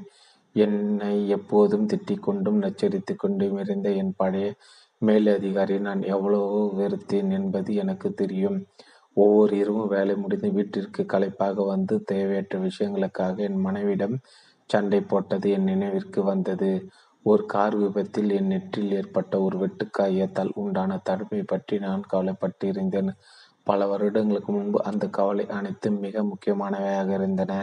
ஆனால் ஆழ்வுண்டுகள் என்னை சொர்க்கத்திற்கு அனுப்ப போவதாக மிரட்டிக் கொண்டிருக்கும் இந்நேரத்தில் அவை அனைத்தும் அபத்தமாக தோன்றுகின்றன. ஒருவேளை உயிர் பழைத்து வந்து சூரியனும் நட்சத்திரங்களையும் என்னால் பார்க்க முடிந்தால் இனி ஒருபோதும் கவலைப்பட போவதில்லை என்று நான் தீர்மானித்தேன். வாழ்க்கை கலையை பற்றி நான்கு வருடங்கள் சைக்ரக்யூஸ் பல்கழகத்தில் புத்தகம் வாயிலாக நான் கற்றறிந்ததை விட அதிகமாக அந்த நீர்மூழ்கிய கப்பலில் இருந்து பதினைந்து மணி நேரத்தில் நான் கற்றேன். பெரும்பாலான சமயங்களில் பெரும் அழிவுகளை நான் மிகவும் துணிச்சலோடு எதிர்கொள்கிறோம். ஆனால் சிறிய விஷயங்களில் நாம் மனதை அரைத்து நம்மை போட்டு பெரும்பாலான சமயங்களில் பெரும் அழிவுகளை நாம் மிகவும் துணிச்சலோடு எதிர்கொள்கிறோம். ஆனால் சிறிய விஷயங்கள் நம் மனதை அறித்து நம்மை போட்டு மிதிக்க நாம் அனுமதிக்கிறோம். எடுத்துக்காட்டாக ஆங்கிலேய பாராளுமன்ற உறுப்பினராக இருந்த சாமுவேல் பெப்பீஸு தன் டைரியில் ஒரு நிகழ்வை குறிப்பிட்டுள்ளார். லண்டனில் சர் ஹேரி வேனின் தலை துண்டிக்கப்பட்டதை நான் பார்த்ததாக குறிப்பிட்டுள்ள அவர் இன்னொரு சுவாரஸ்யமான விஷயத்தை குறிப்பிடுகிறார். சர் ஹேரின் தலையை துண்டிப்பதற்கு அவரை மேடையில் ஏற்றிய போது அவர் தனக்கே உயிர் பிச்சு தருமாறு கோரவில்லை மாறாக தன் கடித்தில் இருந்த ஒரு கொப்பளத்தின் மீது தாக்க வேண்டாம் என்று அவர் தன்னை சொல் சொல்லியிருந்தவரிடம் கோரினார். தென் துருவத்தின் இருளில் கடுங்குளிருக்கு மத்தியில் இருந்த கடற்தளபதி ரிச்சர்டு தனது முழு குழு தென் துருவத்தின் இருளில் கடுங்குளிருக்கு மத்தியில் இருந்த கடற் தளபதி ரிச்சர்டு தனது குழு உறுப்பினர்கள் பெரிய விஷயங்களை விட்டுவிட்டு அற்ப விஷயங்களுக்காக கவலைப்படுவதை கண்டறிந்தார். பெரும் ஆபத்துகளையும் சிரமங்களையும் பெரும்பாலான சமயங்கள் பூஜ்ஜியத்திற்கு கீழே எண்பது டிகிரி வரை சென்ற குளிரையும் குறையேதும் கூறாமல் எதிர்கொண்ட அவர்களில் சிலர் அடுத்தவர் தன்னுடைய இடத்தில் பொருட்களை வைத்ததற்கு அவர்களுடன் பேசாமல் இருந்ததை நான் பார்த்திருக்கிறேன். என் குழுவில் இருந்த ஒருவர் உணவை ஒழுங்குவதற்கு முன் இருபத்தெட்டு முறை சுவைத்து விழுங்கும் பழக்கத்தை கொண்டிருந்தார். ஆனால் அவர் கண்காணாத தூரத்தில் இருந்தால் தான் சாப்பிடுவேன் என்று அடம்பிடித்து ஒருவரையும் எனக்கு தெரியும். துருவங்களில் இருக்கும் முகாம்களில் அப்படிப்பட்ட சிறு விஷயங்கள் கட்டுப்பாட்டு ஒழுங்குடன் இருப்பவர்களை கூட பைத்தியக்காரர்களாக ஆக்கிவிடும் சக்தி கொண்டவை என்று அவர் கூறினார். இல்லறு வாழ்வில் ஏற்படும் சிறு சிறு விஷயங்களும் மக்களை பைத்தியக்காரர்களாக ஆக்கி உலகில் உள்ள பாதி இதே வழிகளை ஏற்படுத்துகின்றன. வல்லுநர்கள் அதை தான் கூறுகின்றனர் எடுத்துக்காட்டாக சிகாகோ நகரைச் சேர்ந்த நீதிபதி ஜாசப் சபாத் நாற்பதாயிரம் திருமண வழக்குகளை கையாண்டுள்ளார். பெரும்பாலான திருமணங்கள் மகிழ்ச்சியின்றி இருப்பதன் அடிப்படை காரணம் அற்பமான விஷயங்கள் தான் என்று அவர் கூறுகிறார். நியூயார்க் கவுண்டியின் முன்னாள் மாவட்ட வழக்கறிஞரான பிராங்க் எஸ் கோகன் எங்கள் குற்றவியல் நீதிமன்றங்களுக்கு வரும் பாதி வழக்குகள் சிறு விஷயங்களில் தான் துவங்குகின்றன. குடிக்கும் போது ஏற்பட்ட பிரச்சனை வாய்ச்சண்டை புண்படுத்தும் பேச்சு பாரபட்சமான பேச்சு ஒரு மரியாதையற்ற வார்த்தை ஆகியவை தான் அடித்தடிக்கும் கொலைக்கும் இட்டு செல்கின்ற நம்மில் வெகு சிலரை கொடுமைக்கு ஆளாகி இருக்கிறோம். நமது சுயம சுய சுய மதிப்பிற்கு கிடைக்கும் சவுக்கடிகள் மரியாதை குறைவுகள் மற்றும் தமது கர்வத்திற்கு கிடைக்கும் அடிகள் ஆகியவைதான் உலகில் உள்ள பாதி இதய வழிகளுக்கு காரணம் என்று கூறுகிறார். ஒரு நாள் தன் சமைக்கர் தனக்கு மோசமான உணவை பரிமாறியதால் திருமணமான புதியத்தில் எலினா ரூஸ்வெல்ட் நாட்கணக்கில் கவலைப்பட்டார். அது இப்போது நிகழ்ந்திருந்தால் நான் அதை உதறிவிட்டு மறந்து போயிருப்பேன் என்று திருமதி ரூஸ்வெல்ட் கூறினார். இது பெரியவர்கள் நடந்து கொள்ளும் முறையாகும். என் மனைவி நானும் சிக்காகோவில் உள்ள என் நண்பர் ஒருவன் வீட்டில் இரவு விருந்திற்காக சென்றோம். கரியை வெட்டும் போது என் நண்பர் ஏதோ தவறு செய்து விட்டார். நான் அதை பார்க்கவில்லை. அதை பார்த்திருந்தாலும் நான் அதை பற்றி கவலைப்பட்டிருக்க மாட்டேன். ஆனால் அவரது மனைவி அதை பார்த்து விட்டார். எங்கள் முன்னிலை தன் தொண்டையை கிழிய ஜான் நீங்கள் என்ன செய்கிறீர்கள் என்று பாருங்கள். கரியை சரியாக வெட்டுவதற்கு நீங்கள் என்றைக்கு தான் கற்றுக்கொள்ளப் போகிறீர்கள் என்று என் நண்பரை பார்த்து அவர் கத்தினார். பிறகு எங்களிடம் திரும்பி அவர் எப்போதும் தவறு செய்து கொண்டே இருக்கிறார். சரியாக செய்வதற்கு அவர் முயற்சிப்பது கூட இல்லை என்று கூறினார். கரியை சரியாக வெட்டுவதற்கு என் நண்பர் முயற்சித்திருக்காமல் இருக்கலாம். ஆனால் தன் மனைவியோடு இருபது ஆண்டுகளாக குடும்பம் நடத்தியுள்ளதற்கு நான் அவரை பாராட்டித்தான் ஆக வேண்டும். வெளிப்படையாக கூறினால் அவருடைய திட்டுக்களை கேட்டுக்கொண்டு வ வடை பாயாசத்துடன் சாப்பிடுவதற்கு பதிலாக அமைதியாக நாலைந்து இட்லிகள் உண்வதை தான் தேர்ந்தெடுப்பேன். அந்த அனுபவத்தை அடுத்த ஒரு சமயம் எங்கள் வீட்டில் இரவு விருந்திற்காக எங்களுடைய சில நண்பர்கள் வந்தி வந்திருந்தன. அவர்கள் வருவதற்கு சற்று முன் உணவு மேசில் வைக்கப்பட்டிருந்த மூன்று நாப்கின்கள் மேசில் விரிக்கப்பட்டிருந்த துணியோடு பொருந்தவில்லை என்பதை என் மனைவி கண்டறிந்தார். அவர் பிறகும் என்னிடம் இவ்வாறு கூறினார். நான் நம் சமையல்காரிடம் விரைந்தேன். மீதி மூன்று நாப்கின்கள் செலவிக்கு போயிருப்பதாக அவர் கூறினார். விருந்தினர்கள் வாசலில் நின்று கொண்டிருந்தனர். நாப்கின்களை மற்றவருக்கு நேரமில்லை. எனக்கு அழுகை வந்தது. இந்த ஒரு முட்டாள்தனமான தவறு இன்றைய மாலை பொழுது முழுவதும் வீணடிக்க நான் ஏன் அனுமதிக்க வேண்டும்? என்ற எண்ணம் என்னுள் இருந்தது. நான் அனைவரோடும் மகிழ்ச்சியாக இருக்கப் போகிறேன் என்ற தீர்மானத்துடன் விருந்தினர்களை வரவேற்கச் சென்றேன். என் நண்பர்கள் நான் ஒரு கோபக்காரி என்று நினைப்பதை விட நான் என் வீட்டு பொருட்கள் ஒழுங்காக பராமரிப்பதில்லை என்று நினைத்தால் பரவாயில்லை. அதோடு எனக்கு தெரிந்தவரை யாரும் அந்த நாப்கின்களை பார்க்கவே இல்லை. பிரபலமான ஒரு சட்ட விதி இவ்வாறு கூறுகிறது. அற்பமான விஷயங்களில் சட்டம் தலையிடுவதில்லை. மன அமைதியை விரும்பினால் கவலைப்படும் அற்பமான விஷயங்களை கண்டு கொள்ளக்கூடாது பெரும்பாலான சமயங்கள் அற்பமான விஷயங்கள். நமக்கு எரிச்சல் ஊட்டாதபடி பார்த்து கொள்வதற்கு நம் மனதில் ஒரு புதிய இனிமையான கண்ணோட்டத்தை ஏற்படுத்தி கொள்ள வேண்டும். தே ஹே சி பாரிஸ் என்ற புத்தகம் உட்பட இன்னும் பல புத்தகங்களை எழுதியுள்ள என் நண்பர் திரு ஹோமர் கிராய் இது எப்படி செய்வது என்பதற்கான ஒரு அற்புதமான எடுத்துக்காட்டை கூறுகிறார். அவர் தனது நியூயார்க் அடுக்குமாடி குடியிருப்பு வீட்டில் இருந்து எழுதி கொண்டிருக்கும் போது அங்கிருந்த ரேடியேட்டில் இருந்து வரும் சத்தம் அவருக்கு மிகுந்த எரிச்சல் ஊட்டும். அது அவரை கிட்டத்தட்ட பைத்தியமாக்கிவிடும். அதை பற்றி ஹோமர் என்னிடம் இவ்வாறு கூறினார். ஒரு முறை நான் என் நண்பர்களுடன் சேர்ந்து ஒரு சாகச முகாமிற்கு சென்றேன். முகாமுக்கு வெளியே மூட்டப்பட்டிருந்த நெருப்பில் கிளைகள் நொறுங்குவதை நான் கேட்டேன். அது ரேடியேட்டர் சத்தத்தை போல இருந்ததை நான் கவனித்தேன். ஒரு சத்தம் எனக்கு பிடித்திருக்கிறது. இன்னொரு சத்தத்தை நான் வெறுக்கிறேன். ஏன் அப்படி?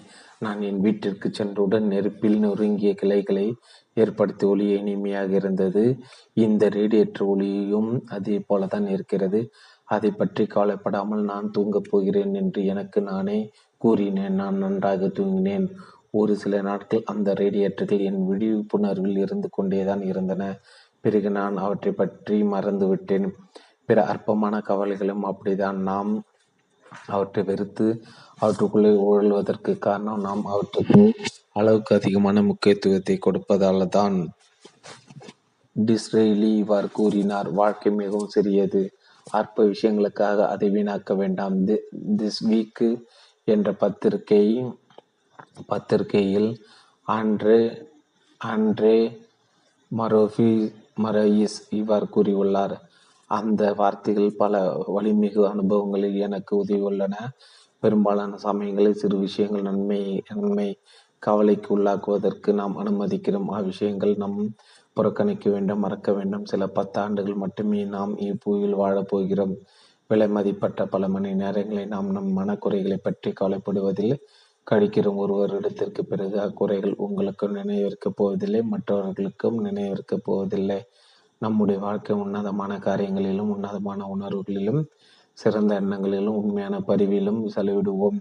ஏனெனும் வாழ்க்கை மிகவும் சிறியது. அற்ப விஷயங்களுக்காக அதை வீணாக்க வேண்டாம்.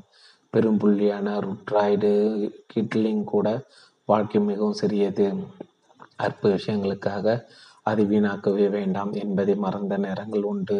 அதன் விளைவு என்னாயிற்று? வெர்மாண்ட் மாநிலத்தில் அவருக்கும் அவரது மைத்துனருக்கும் இடையே மிக பிரபலமான வழக்கு ஒன்று நடைபெற்றது.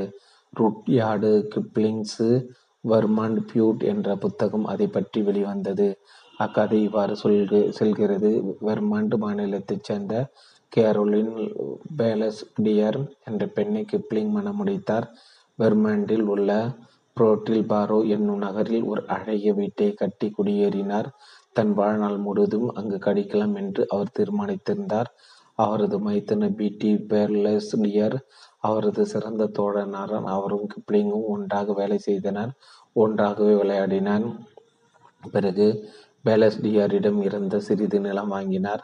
ஒவ்வொரு பருவ காலத்திலும் பேலஸ்டியர் பாதி வைக்கோல் எடுத்து கொள்ளலாம் என்று இருவரும் ஒப்புக்கொண்டிருந்தனர் ஒரு நாள் புல்லுக்காக ஒதுக்கப்பட்டிருந்த தன்னுடைய நிலத்தில் கிப்ளிங் ஒரு பூந்தோட்டத்தை அமைத்துக் கொண்டிருந்ததை கண்டார். அவரது ரத்தம் கொதித்தது. இருவரும் இருவரும் சண்டையிட்டனர். வர்மன் மாநில ஸ்தம்பித்தது. ஒரு சில நாட்களுக்கு பிறகு கிப்ளிங் தன் சைக்கிள் சென்று கொண்டிருந்த போது அவரது மைத்துனர் திடீரென்று சில குதிரைகளுடன் ஒரு வண்டியில் வந்து அவரது வழியை மறைத்து கிப்ளிங்கை கீழே தள்ளினார். எல்லோரும் தங்கள் நிதானத்தை இழந்து அதற்கு உங்களை குறை கூறும்போது நீங்கள் நிதானமாக இருந்தால் என்று எழுதிய கிப்ளிங் தன் நிதானத்தை அன்று இருந்தார் தன் மைத்துனரை கைது செய்வதற்கு வாரண்ட் அனுப்பி வைக்கப் போவதாக சத்தியம் செய்தார். பெருநகரங்களிலிருந்து பத்திரிகை நிருபர் நிருபர்கள் அந்நகரத்திற்கு வந்து குவிந்தனர். உலகம் முழுவதிலும் இச்செய்தி பரவியது. இருவரும் இணங்கவில்லை. இறுதியில் கிப்ளிங்கும் அவரது மனைவி ஒரு கட்டுப்புல்லுக்காக அமெரிக்காவை விட்டு வெளியேறினர். வெறும் ஒரு கட்டுப்புல்லுக்கு அவர்கள் காலை கவலைப்பட்டனர். மனக்கசப்புடன் நடந்து கொண்டார் இருபத்தி நான்கு நூற்றாண்டுகளுக்கு முன்பு பெரிக்கிள்ஸ் நண்பர்களே முக்கியமற்ற விஷயங்களில் நாம் நீண்ட நேரம் செலவிடுகிறோம் என்று கூறினார். அவரது கூறியது முற்றிலும் சரி. டாக்டர் ஹாரி எமர்சன் பாட்சிக் கூறிய மிக சுவாரஸ்யமான கதை இது. காட்டில் இருந்த ஒரு பெரிய மரத்தின் வெற்றிகளையும் தோல்விகளையும் பற்றிய கதை இது. கொலரோடா மாநிலத்தின் லாங்விக் மலைச்சரிவில் ஒரு மிகப்பெரிய மரத்தின் சிதைவுகள் விழுந்து கிடக்கின்றன. அம்மரம் சுமார் நானூறு ஆண்டுகள் வாழ்ந்ததாக இயற்கையாளர்கள் தெரிவிக்கின்றன. சான் வால்ட் சான் சால்வாடர் நகரில் கொலம்பஸ் வந்து இறங்கிய போது அது ஒரு சிறு நற்றாக இருந்தது. புனித யாத்திரிகர்கள் பிளமவுத் நகரில் குடியேறிய போது அது பாதி வளர்ந்திருந்தது. அதன் வாழ்வில் ஒரு பதினான்கு முறை மின்னலால் தாக்கப்பட்டது. நானூறு வருடங்களில் அது பல பனிச்சரிவுகளையும் புயல்களையும் வெற்றிகரமாக எதிர்கொண்டது. அவை அனைத்தும் அது சமாளித்து நின்றது. ஆனால் முடிவில் ஒரு வண்டு கூட்டம் வந்து தாக்கி அதை முன்னோடு மண்ணாக சாய்த்தது. அவ்வண்டுகள் மரத்தின் தண்டு பகுதியை மெல்ல மெல்ல சுவைத்து தங்களது சிறிய ஆனால் இடைவிடாத தாக்குதலால் மரத்தின் உள்ளார்ந்து வலிமையை அடித்தன. காலத்தால் அடியாத மின்னலால் சாய்க்க முடியாத புயல்களால் எதிர்கொண்ட ஒரு பெரிய மரம் கடைசியில் ஒரு மனிதருக்கு தன் கட்டை விரலுக்கும் ஆட்காட்டி விரலுக்கும் மத்தியில் வைத்து நசுக்கி எரியக்கூடிய அளவுக்கு மிக சிறியதாக இருந்த வண்டுகளால் விழுந்தது. நாமும் அம்மரத்தை போன்றவர்கள்தான் இல்லையா? வாழ்வில் ஏற்படும் புயல்களையும் பனிசரி பனிச்சரிவுகளையும் மின்னல்களையும் எப்படியோ சமாளித்து உயிர் வாழும் நாம். கவலை என்னும் சிறு வண்டுகள் நம் இதயங்களை துளையிட எப்படியோ அனுமதித்து விடுகிறோம் இல்லையா? ஒயோமிங் மாநிலத்தின் நெடுஞ்சால் துறை சூப்பரண்ட் சார்லஸ் சைபரெட் மற்றும் அவரது நண்பர்கள் சிலர் டெட்டான் தேசிய இயற்கை சரணாலயம் வழியாக பயணித்து நாங்கள் அனைவரும் அங்கிருந்த ராக்ஃபில்லர் எஸ்டேட்டிற்கு சென்று கொண்டிருந்தோம். ஆனால் நான் பயணம் செய்து கொண்டிருந்த கார் தவறான இடத்தில் திரும்பிவிட்டது. வழி தவறியதால் அங்கும் இங்கும் அலைந்து திரிந்து ஒரு வழியாக மற்ற அனைத்து கார்களும் சென்றடைந்த ஒரு மணி நேரத்துக்கு பிறகு எங்கள் கார் ராக்ஃபெல்லர் எஸ்டேட்டுக்குள் நுழைந்தது எஸ்டேட்டின் கதையை திறப்பதற்கான சாவி திரு சார்லஸிடம் இருந்தது. எனவே நாங்கள் வரும் வரை அவர் அந்த சூடான கொசு கொசுக்கள் நிறைந்த காட்டில் அவர் எங்களுக்காக காத்து கொண்டிருந்தார். கொசுக்கள் ஒரு சாமியாரையே பைத்தியமாக்கும் வல்லமை பெற்றவை. ஆனால் சார்லஸிடம் அவற்றால் வெற்றி பெற முடியவில்லை. எங்களுக்காக காத்திருந்த போது அவர் ஒரு குறிப்பிட்ட மரத்தின் கிளையை ஒன்றை பறித்து அதிலிருந்து ஒரு விசிலை உருவாக்கினார். நாங்கள் அங்கு சென்றடைந்த போது அவர் அந்த விசிலை ஊதி கொண்டிருந்தார். அற்ப விஷயங்களை அதன் அதன் இடத்தில் வைக்க தெரிந்த ஒரு மனிதரின் நினைவாக நான் அந்த விசிலை வைத்துள்ளேன். கவலை பழக்கம் உங்களை உடைத்தெறிவதற்கு முன் அதை நீங்கள் உடைத்தெறிய வே உடைத்தெறிய நீங்கள் பின்பற்ற வேண்டிய இரண்டாவது விதி சிறு விஷயங்கள் நம்மை கவலை உள்ளாக்குவதற்கு நாம் அனுமதிக்க கூடாது. அவற்றை நாம் புறக்கணிக்க வேண்டும் மறக்க வேண்டும். வாழ்க்கை மிகவும் சிறியது. அற்ப விஷயங்களுக்காக அதை வீணாக்க வேண்டாம் என்பதை நினைவில் கொள்ளுங்கள்.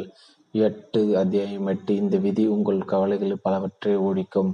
ஒரு சிறுவனாக இருந்தபோது நான் மிசோரி மாநிலத்தில் உள்ள ஒரு பண்ணை வீட்டில் வளர்ந்தேன். ஒரு நாள் செறி பழங்களை பறிக்க என் தாயாருக்கு நான் உதவி கொண்டிருந்த போது திடீரென்று அழுதேன். டெல் உனக்கு என்ன ஆயிற்று? ஏன் இப்படி அழுகிறாய்? என்று என் தாயார் கேட்டார். நான் உயிரோடு புதைக்கப்படுவேன் என்று எனக்கு பயமாக உள்ளது என்று நான் உளறினேன். அந்த நாட்களில் நான் அதிகமாக கவலைப்பட்டேன். புயல் வந்தபோது மின்னல் தாக்கி நான் இறந்து போய்விடுவேன் என்ற பயத்தால் கவலைப்பட்டேன். கடினமான சூழ்நிலைகளில் சாப்பிடுவதற்கு எங்களிடம் போதுமான அளவு உணவு இருக்காது என்று நினைத்து கவலைப்பட்டேன். நான் இறந்த பிறகு நரகத்திற்கு போவேன் என்று கவலைப்பட்டேன். என்னை விட வயதில் மூத்தவனான சாம் என்ற ஒரு பையன் என் பெரிய காதுகளை வெட்டப் போவதாக மிரட்டிய போது அது உண்மை என்று நினைத்து அவனை கண்டு நான் கவலைப்பட்டேன். சிறுமியர்கள் என்னை கண்டு நகைப்பார்கள் என்று நினைத்து கவலைப்பட்டேன். ஒருவரும் என்னை திருமணம் செய்து கொள்ள மாட்டார்கள் என்று நினைத்து கவலைப்பட்டேன். எனக்கு திருமணமானவுடன் என் மனைவிடம் முதன் முதலில் நான் என்ன கூறப்போகிறேன் என்று நினைத்து கவலைப்பட்டேன்.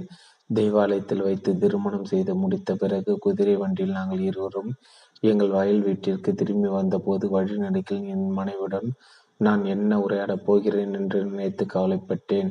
ஏற்புட்டி உழுதவாறே இந்த பூதாகார பிரச்சனையை பற்றி பல மணி நேரம் நான் சிந்தித்தேன்.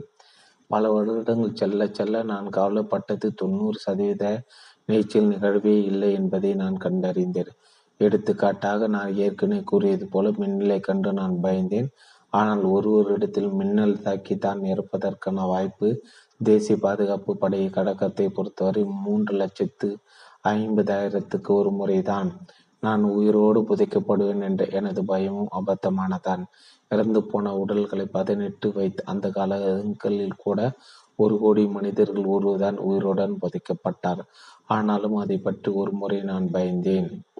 எட்டு மனிதர்கள் ஒருவர் புற்றுநோயால் இருக்கிறார். நான் எதை பற்றியாவது கவலைப்பட்டிருக்க வேண்டும் என்றால் மின்னல் தாக்கி இறந்து போ போவேனோ அல்லது உயிருடன் புதைக்கப்படுவேனோ என்று பயந்ததுக்கு மாதாக புற்றுநோய் பற்றி கவலைப்பட்டிருக்க வேண்டும். நான் இங்கு பேசிக் கொண்டிருப்பது நமது குழந்தை பருவம் மற்றும் இளமை பருவத்தில் தோன்றும் கவலைகளை பற்றி தான் ஆனால் வயது வந்தவர்களின் கவலைகள் இன்னும் அபத்தமானவை. எதற்கடுத்தாலும் புலம்புவதை விட்டுவிட்டு நம் கவலைகளை நம்மால் நியாயப்படுத்த முடியுமா என்பதை ஒரு கணம் சிந்தித்து பார்த்தால் நம் கவலைகளின் பத்தில் ஒன்பது கவலைகள் நம்மை நம்மால் கலைத்து கலைந்துவிட முடியும். லண்டனைச் சேர்ந்த உலக பிரசித்த பெற்ற காப்பீடு நிறுவனமான லாய்ட்ஸு எப்போதாவது நிகழக்கூடிய விஷயங்கள் பற்றி கவலைப்படும் மக்களின் போக்கினால் பல கோடி டாலர்களை ஈட்டியுள்ளது. மக்கள் எந்த பேரழிவுகளை பற்றி கவலைப்படுகிறார்களோ அந்த பேரழிவுகள் ஒருபோது நிகழப்போவதில்லை என்று அந்நிறுவனம் அவர்களிடம் பந்தயம் கட்டுகிறது. ஆனால் அதை அவர்கள் பந்தயம் என்று கூறுவதில்லை. மாறாக காப்பீடு என்று அழைக்கிறார்கள். ஆனால் உண்மையில் அது பத்னியை தான் இரண்டு ஆண்டுகளுக்கு மேலாக இந்நிறுவனம் வலுவடைந்து வந்துள்ளது. மனதில் இயல்பு மாறவில்லை என்றால் அரிதாக நிகழும் பேரிழமைகளில் இருந்து தங்கள் உடைமைகளை பாதுகாப்பதற்காக மக்கள் எடுக்க காப்பீடுகளால் சராசரிகளான விதிப்படி அது இன்னும் ஐம்பது நூற்றாண்டுகள் சிறப்பாக செயல்பட்டு கொண்டுதான் இருக்கும். சராசரிகளின் விதியை நாம் ஆராய்ந்து சராசரிகளின் விதியை நாம் ஆராய்ந்து பார்த்தால் நாம் கண்டுபிடிக்கும் விஷயங்கள் நமக்கு ஆச்சரியமளிக்கும்.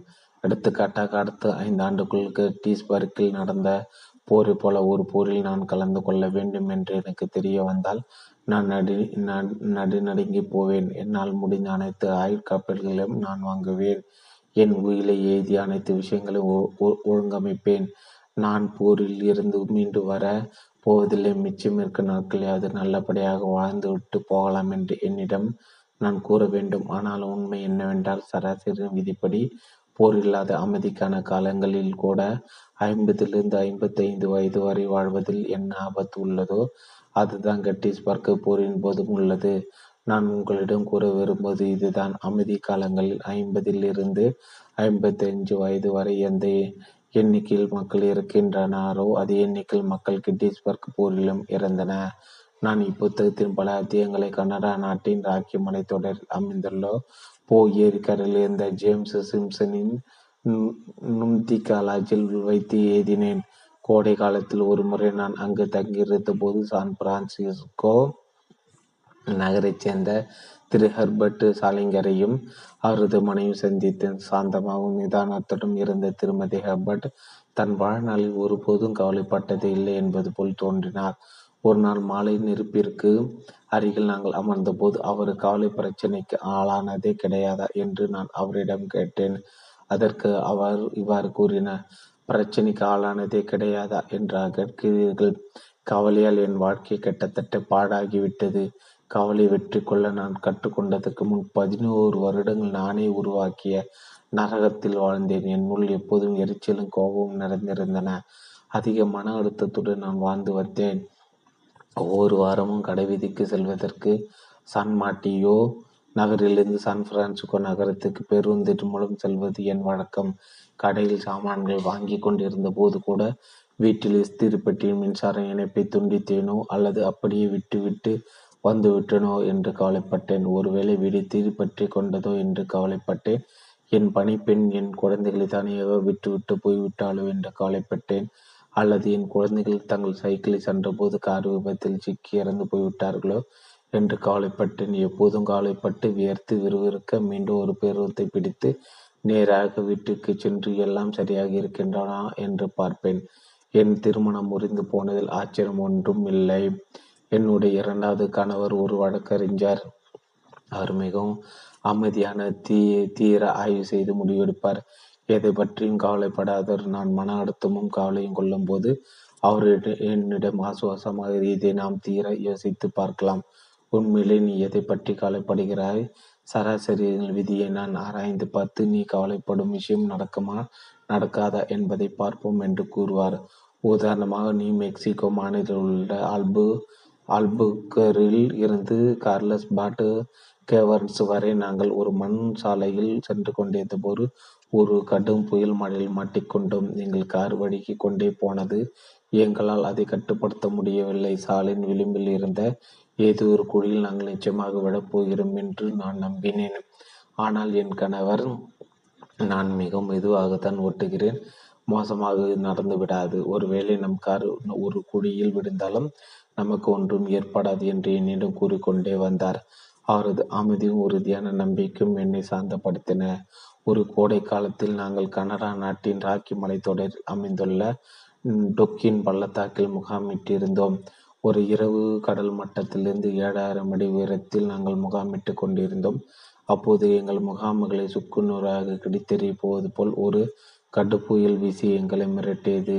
எங்கள் முகாம்கள் இறுக்கமான கயிறுகளால் கட்டப்பட்டு மரபலகையுடன் இணைக்கப்பட்டிருந்தன.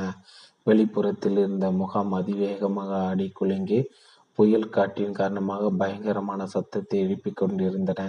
எந்நேரத்திலும் எங்கள் முகாமல் பீத்து கொண்டு வானில் பறக்கப் போகின்றன என்பதில் நான் உறுதியாக இருந்தேன். நான் பயத்தில் நடுங்கி போயிருந்தேன் ஆனால் என் கணவரோ நாம் சிறந்த வழிபாட்டிகளுடன் வந்திருக்கிறோம். தாங்கள் என்ன செய்கிறோம் என்பது அவர்களுக்கு நன்றாக தெரியும். அறுபது வருடங்களாக அவர்கள் இந்த மலைகளில் முகாம்கள் அமைத்து வருகின்றனர். இந்த முகாம் இங்கு பல பருவங்களாக இருந்து வந்துள்ளது. இது இன்னும் இங்கிருந்து பறந்து போகவில்லை. சராசரியில் விதிப்படி இன்றிரவு இன்றிரவு அது எந்த காற்றும் தூக்கி கொண்டு போகாது. அப்படியே போனால் இன்னொரு முகாமில் போய் நாம் தங்கிக் கொள்ளலாம். அதனால் உன்னை ஆசுவாசப்படுத்திக் கொள் என்று கூறினார். நான் அவர் கூறியபடி செய்தேன். மீதி இரவு முழுவதும் நான் ஆழ்ந்து தூங்கினேன். ஒரு சில வருடங்கள் முன்பு கலிபோர்னியாவில் நாங்கள் வாடும் பகுதியில் முடக்கவாத நோய் பரவியது. பழைய நாட்களில் அதை கேட்டு நான் பைத்தியமாயிருப்பேன் ஆனால் அமைதியாக நடந்து கொள்ளும்படி என் கணவர் என்னிடம் கூறினால் எங்களால் முடிந்த முன்னெச்சரிக்கை நடவடிக்கைகள் அனைத்தையும் நாங்கள் மேற்கொண்டோம். எங்கள் குழந்தைகளை கூட்டங்களிலிருந்தும் பள்ளியிலிருந்தும் பள்ளியில் திரையரங்குகளில் இருந்து தள்ளி வைத்தோம். அரசு சுகாதாரத்துறையை நாங்கள் கலந்து ஆலோசித்தோம். அந்நோய் பரவிய மிக மோசமான காலங்கள் கூட ஒட்டுமொத்த கலிபோர்னியா மாநிலத்தில் வெறும் ஆயிரத்தி எட்நூத்தி முப்பத்தஞ்சு குழந்தைகள் மட்டுமே நோயால் பாதிக்கப்பட்டிருந்ததாக அவர்கள் எங்களிடம் கூறினார். வழக்கமாக இருநூறு அல்லது முன்னூறு குழந்தைகள் மட்டுமே அதற்கு ஆளாவதாகவும் அவர்கள் தெரிவித்தனர். அந்த எண்ணிக்கையும் மோசமானதான் ஆனாலும் சராசரிகளின் விதிப்படி அப்போது அந்நோய் எந்த ஒரு குழந்தையும் தாக்குவதற்கான வாய்ப்பு மிக அரியது என்பதை நாங்கள் உணர்ந்தோம். சராசரிகளின் விதிப்படி அது நிகழாது. அந்த வாசகம் என் தொன்னூற்று தொண்ணூறு சதவீத கவலைகளை போக்கியது. அதோடு என் எதிர்பார்ப்புகளையும் தாண்டி அது என் வாழ்வின் கடந்த இருபது வருட காலத்தில் மிக அழகானதாகவும் அமைதியானதாகவும் அமைத்து தந்துள்ளது. கிட்டத்தட்ட நம் கவலைகள் மற்றும் மகிழ்ச்சியின்மை அனைத்தும் நம் கற்பனையிலிருந்து தான் வருகின்றன. யதார்த்தத்தில் இருந்து அல்ல என்று கூறப்பட்டு வந்துள்ளது.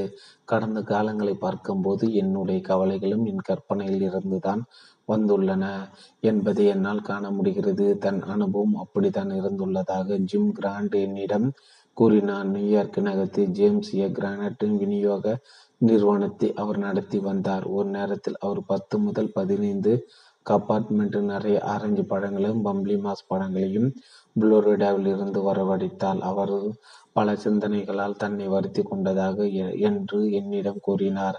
ஒருவேளை சரக்கு பெட்டிகள் சேதமடைந்து விட்டால் என் பழங்கள் அனைத்தும் ரயிலில் இருந்து வெளியே தூக்கி எறியப்பட்டு சிதறினால் ரயில் ஒரு பாலத்திற்கு அடியில் போகும்போது அந்த பாலம் உடைந்து என் சரக்கு பெட்டிகள் மீது விழுந்து விட்டால் பழங்களுக்கு அவர் காப்பீடு எடுத்திருந்தார். ஆனால் பழங்களை குறித்த நேரத்தில் கடைகளுக்கு கொடுக்காவிட்டால் தன் வியாபாரம் கெட்டு போகும் என்று அவர் பயந்தார். அவர் அதிகமாக கவலைப்பட்டதால் வயிற்றில் அவருக்கு புண் ஏற்பட்டு மருத்துவரை பார்க்க வேண்டிய நிலை ஏற்பட்டது. வெறும் கவலையும் தவிர அவருக்கு வேறு எந்த பிரச்சனையும் இல்லை என்று அந்த மருத்துவர் கூறிவிட்டார். ஜிம் என்னிடம் இவ்வாறு கூறினான் அப்போதுதான் என் அறிவு கண் திறந்தது. நான் என் கேள்விகள் கேட்க துவங்கினேன். ஜிம் இதோ பார்.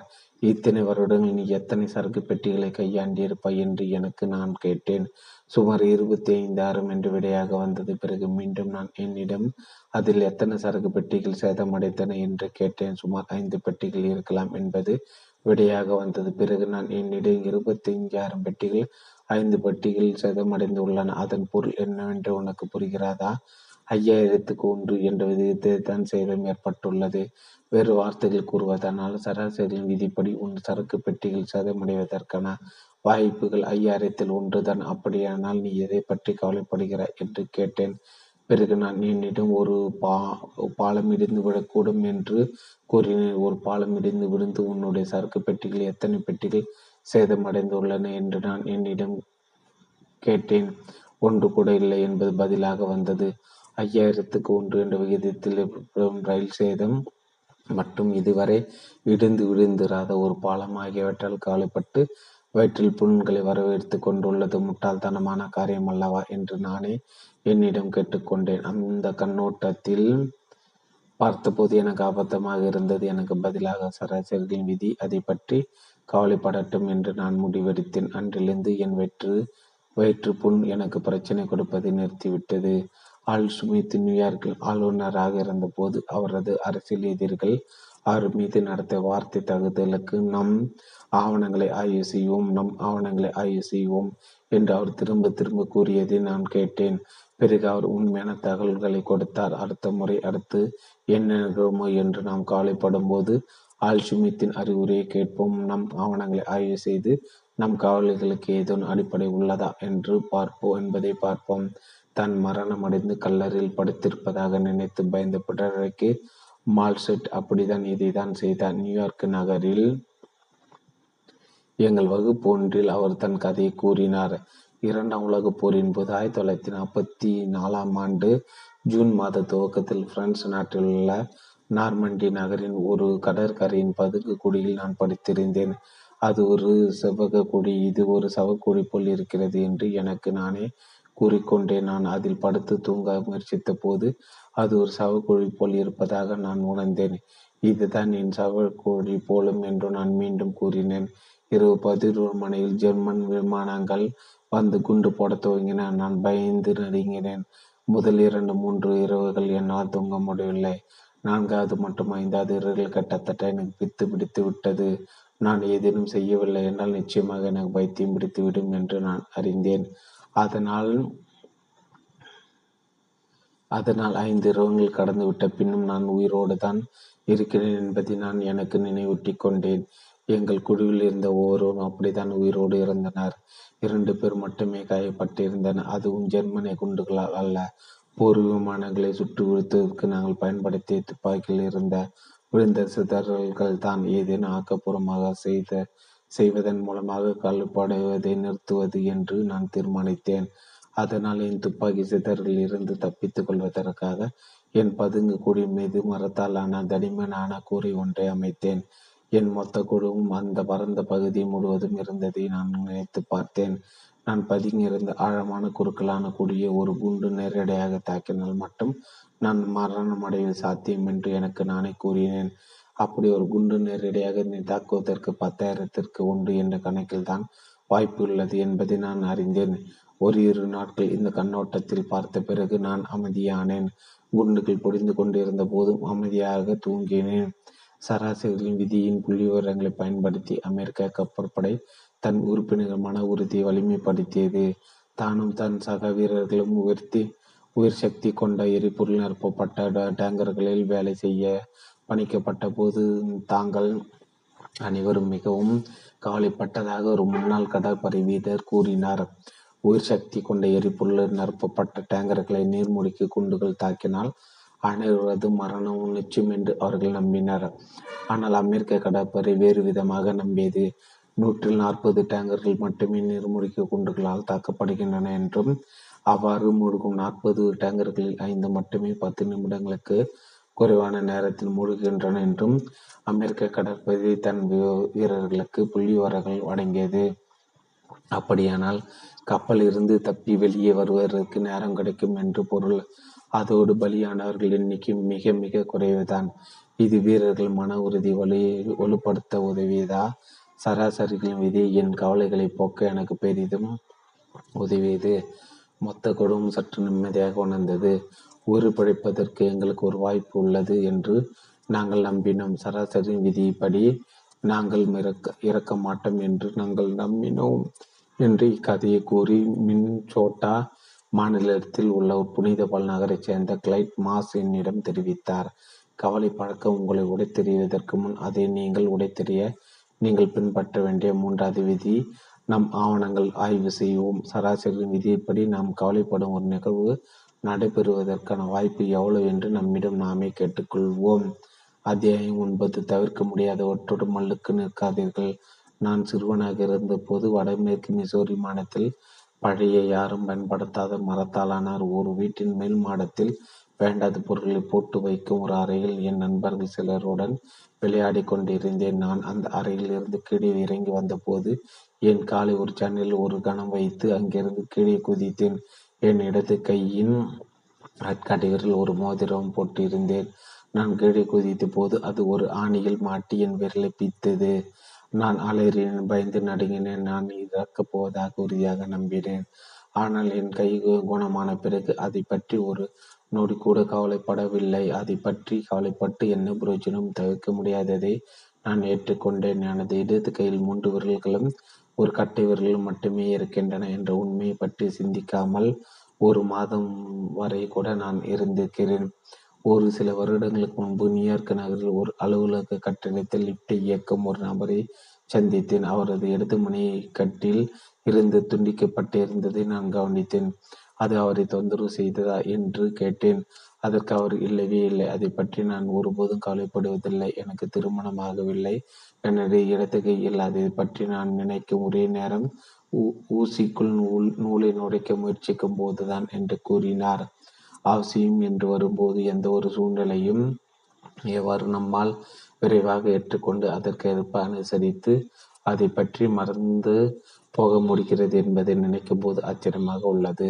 நெதர் நெதர்லாந்து நாட்டில் உள்ள ஆம்ஸ்டாம் நகரில் பதினைந்தாவது நூற்றாண்டை சேர்ந்த சிதைந்து போயுள்ள ஒரு பெரிய தேவாலயத்தில் இருந்த ஒரு கல்வெட்டில் நான் பார்த்த சில வார்த்தைகள் அடிக்கடி நான் நினைத்து பார்ப்பதுண்டு. அந்த கல்வெடு புளோமிஷ் மொழியில் அமைந்திருந்தது. அது அப்படிதான் அதனால் வேறு எப்படியும் இருக்க முடியாது. நாட்கள் உருண்டோடும் போது நாம் பல இனிமையற்ற சூழ்நிலைகளை சந்திக்க தான் போகிறோம். அவை அப்படித்தான் இருக்கும். அவற்றால் வேறு எப்படியும் இருக்க முடியாது. நாம் அவற்றை தேர்ந்தெடுக்கலாம் அல்ல அவை தவிர்க்க முடியாதவை என்று நினைத்து அவற்றை ஏற்றுக்கொண்டு அவற்றுக்கேற்ப நாம் அனுசரித்து போகலாம். அல்லது அவற்றை எதிர்த்து நம் வாழ்வை நாசமாக்கி நரம்பு தளர்ச்சி நோய்க்கு ஆளாகலாம். எனக்கு மிகவும் பிடித்த தத்துவலரான எனக்கு மிக பிடித்த தத்துவலரான வில்லியம் ஜேம்ஸ் இருந்து வரும் ஒரு நல்ல அறிவுரை இதை அதை அப்படி ஏற்றுக்கொள்வதற்கு தயாராக இருங்கள். நடந்து முடிந்த ஒரு விஷயத்தை ஏற்றுக்கொள்வதுதான் எந்த ஒரு துரதிருஷ்டமான சூழ்நிலை நுழைவுகளிலிருந்து மீள்வதற்கான முதல் படி என்று கூறினார். ஒரே ஒரேகான் மாநிலத்தில் உள்ள போர்ட்லாண்டு நகரைச் சேர்ந்த எலிசபெத் கான்லியும் இதை கடினமான வழியில் கண்டறிந்தார். அவர் எனக்கு இவ்வாறு கடிதம் எழுதினார் வடக்கு ஆப்பிரிக்காவில் நம் படைகள் பெற்ற வெற்றியை நம் நாடு கொண்டாடி கொண்டிருந்த அதே நாளில் போர்த்துறையில் இருந்து எனக்கு ஒரு கடிதம் வந்தது.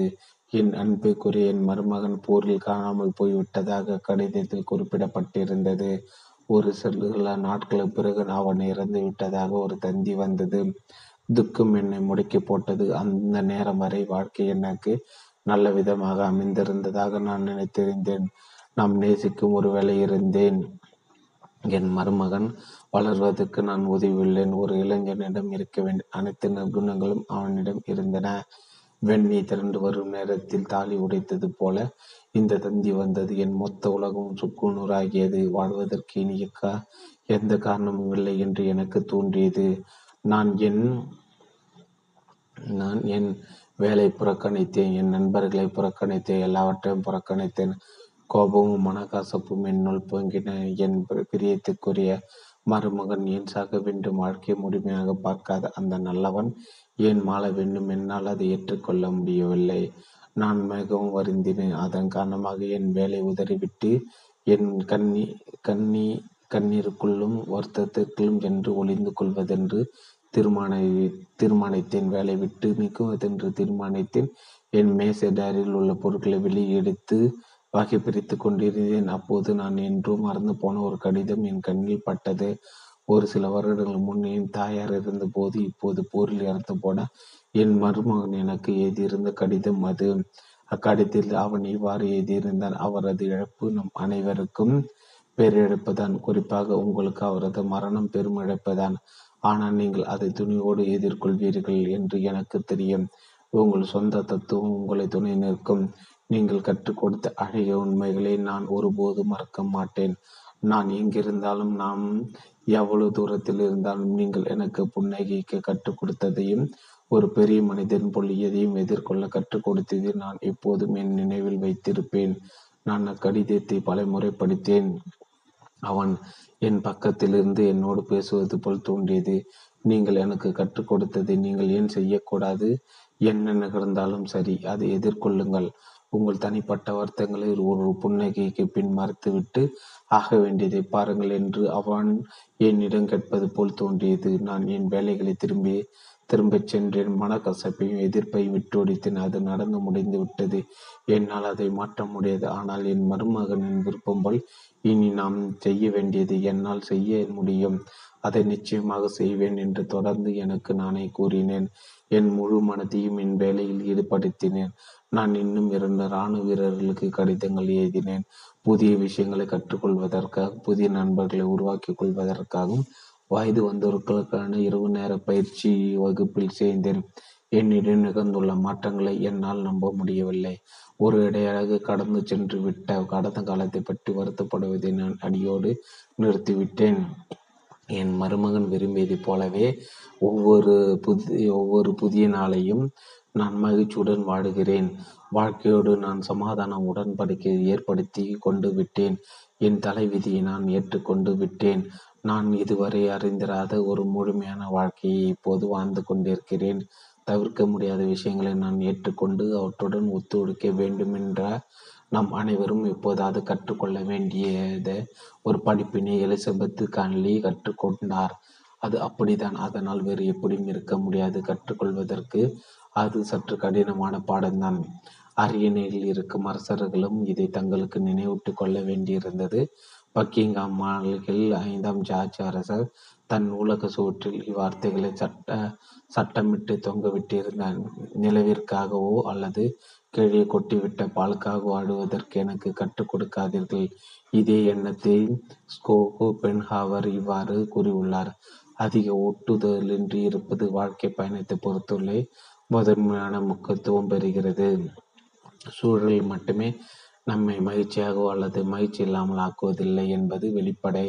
நம் ஆகு சூழல்களை எவ்வாறு எதிர்கொள்கிறோமோ அதுதான் நம் உணர்வுகளை தீர்மானிக்கிறது. சொர்க்கத்தின் ராஜ்யம் உங்களுக்குள் இருக்கிறது என்று இயேசுபிரான் கூறினான்.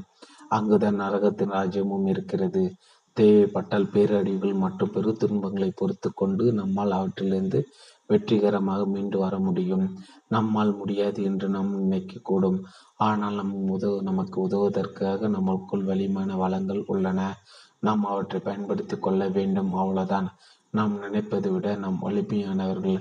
பிரபல அமெரிக்க நாவலாசிரியரான காலம் சென்ற பூத்து டார்கிங்டன் இப்போதும் இவ்வாறு கூறி வந்தார். பார்வையின்மை என்ற ஒரே ஒரு விஷயத்தை தவிர வாழ்க்கை எனக்கு இடும் அனைத்து சவால்களையும் என்னால் சமாளிக்க முடியும். என்னால் அதை மட்டும் ஒருபோதும் பொறுத்து கொள்ள முடியாது.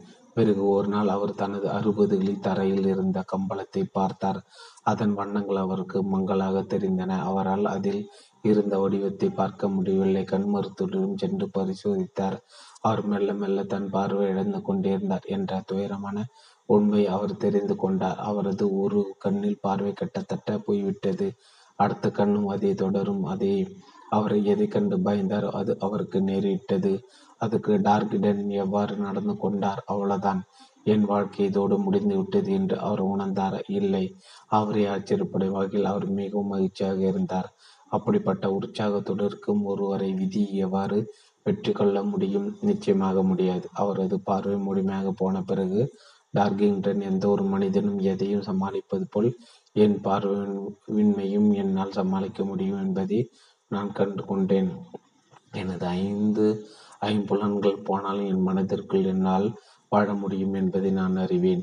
ஏனெனில் நமக்கு தெரிந்திருக்கின்றதோ இல்லையோ நம் மனதில் தான் நாம் பார்க்கிறோம். நம் மனதில் தான் நாம் வாழ்கிறோம் என்று கூறினார்.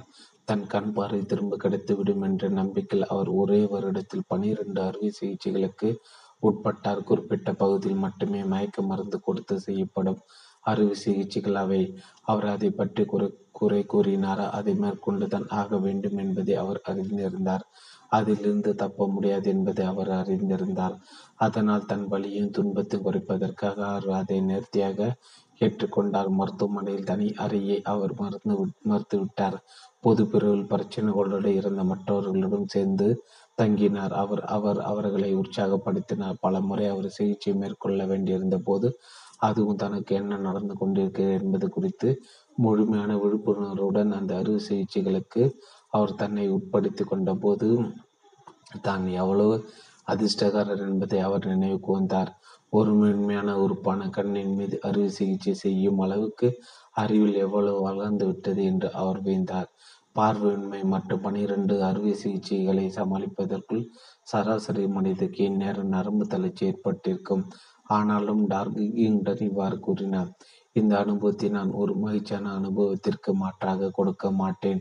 ஏற்றுக்கொள்வதை அது அவருக்கு கற்றுக் கொடுக்க கற்றுத்தந்தது வாழ்க்கை தனக்கு விடுக்கும் சவால்களை சமாளிக்கக்கூடிய வல்லமை தனக்கு உள்ளது என்பதை அது அவருக்கு கற்றுத்தந்தது பார்வையற்றனாக இருப்பது துயரமான விஷயம் அல்ல பார்வையின்மையை ஏற்றுக்கொள்ள முடியாமல் போவது துயரமான விஷயம் என்று ஜான் மில்டன் கண்டறிந்ததை அது அவருக்கு கற்றுக் கொடுத்தது.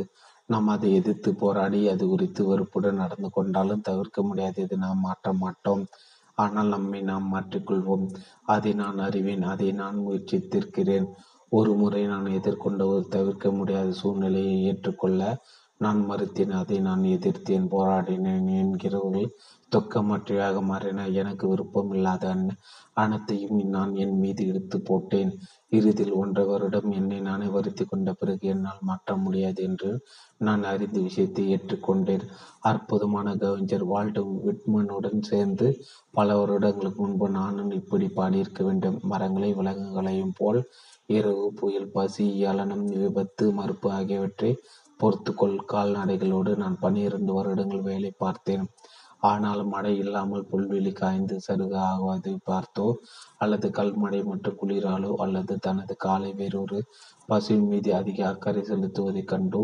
எந்த ஒரு ஜெர்சி பசுக்கும் காய்ச்சல் வந்து நான் பார்த்ததில்லை. இரவையும் புயல்களையும் பசியையும் விலங்குகள் அமைதியாகவே எதிர்கொள்கின்றன.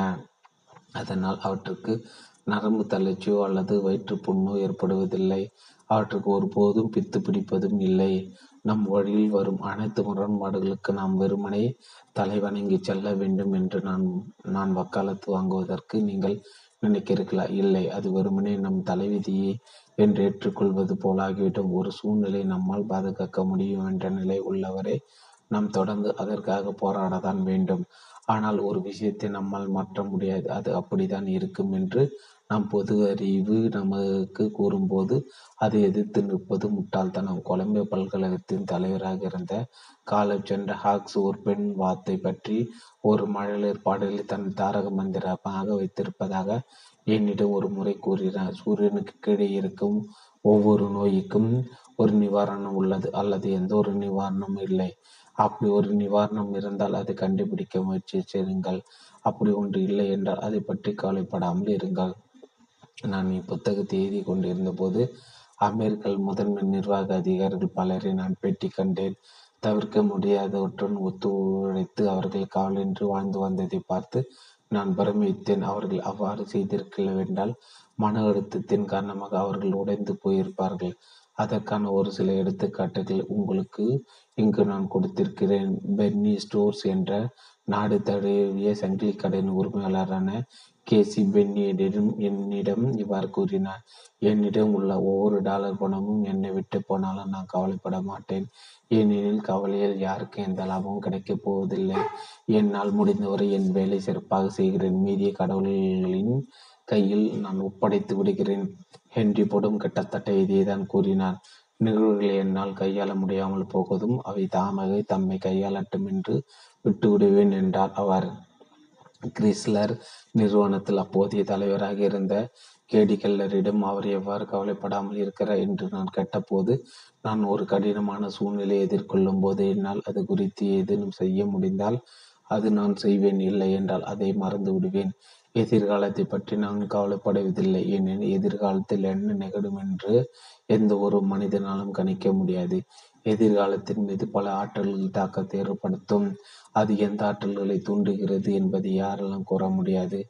அதை யாராலும் புரிந்து கொள்ளவும் முடியாது. அதனால் எதிர்காலத்தை பற்றி ஏன் கவலைப்பட வேண்டும் என்று அவர் பதிலளித்தார். அவர் ஒரு தத்துவியாளர் என்று நீங்கள் அவரிடம் கூறினால் அவர் சங்கடத்தில் நெளிந்திருப்பார் அவர் ஒரு நல்ல வணிகர் அவ்வளவுதான். ஆனாலும் பத்தொன்பது நூற்றாண்டுகளுக்கு முன்னா ரோம் நகரில் எபிடெக்ஸ் கற்றுக் கொடுத்த அதே தத்துவத்தை அவரும் கண்டறிந்தார். மகிழ்ச்சிக்கு ஒரே ஒரு வழிதான் உள்ளது. நம் கட்டுப்பாட்டில் இல்லாத விஷயங்களை பற்றி கலப்படத்தை நிறுத்துவதுதான் அது. அது எபிடெக்ஸ் ரோமானியர்களுக்கு கற்றுக் கொடுத்தார் தவிர்க்க முடியாத விஷயத்துடன் எவ்வாறு ஒத்துழைக்க வேண்டும் என்பதற்கு ஒரு சிறந்த உதாரணம் ஷாரா பெர்கன்ஹார்ட் அவர் அரை நூற்றாண்டுகளுக்கு மேலாக நான்கு கண்டங்கள் கோலோச்சிய இவ்வுலகில் மிகவும் நேசிக்கப்பட்ட மேடை நாடக நடிகர் ஆவார். பிறகு தனது எழுபத்தி ஓராவது வயதில் தன்னிடம் அனைத்து பணத்தையும் அவர் இழந்தார். கப்பலில் அட்லாண்டிக் பெருங்கடலை கடந்து கொண்டிருந்த போது ஏற்பட்ட ஒரு புயலில் சாரா நிலை தடுமாறி கப்பல் மேல் தளத்தில் விழுந்து விட்டார். அதன் காரணமாக அவர் கால் தீவிர காயமடைந்தது. அவரது நாளங்கள் அழற்சி அடைந்தன. அவரது கால் சுருங்கியது. காலின் வலி தீவிரமடைந்ததால் காலை நீக்க வேண்டும் என்று பாரிஸை சேர்ந்த அவரது மருத்துவர் பா பாசி உணர்ந்தார். ஆனால் மிகுந்த கோபம் கொண்டவர் கொண்ட சாராவிடம் அதை எவ்வாறு தெரிவிப்பது என்று அவர் பயந்தார். தான் கூறப்போகும் செய்தியை கேட்டு சாரா ருத்திரதாண்டம் ஆடப்போவது உறுதி என்று அவர் முழுமையாக எதிர்பார்த்தார். ஆனால் அவரது எதிர்பார்ப்பு தவறாகியது. சாரா அவரை ஒரு கணம் ஏறிட்டு பார்த்துவிட்டு காலை எடுக்க வேண்டும் என்றால் அப்படியே செய்யுங்கள் என்று கூறினார். அறுவை சிகிச்சைக்காக அவரை சக்கர நாட்களில் வைத்து கொண்டு சென்றபோது அவரது மகன் அழுதவாறே நின்று கொண்டிருந்தார். ஆனால் சாரா மகிழ்ச்சியுடன் அவரை பார்த்து கையசைத்தவரை எங்கேயும் போய்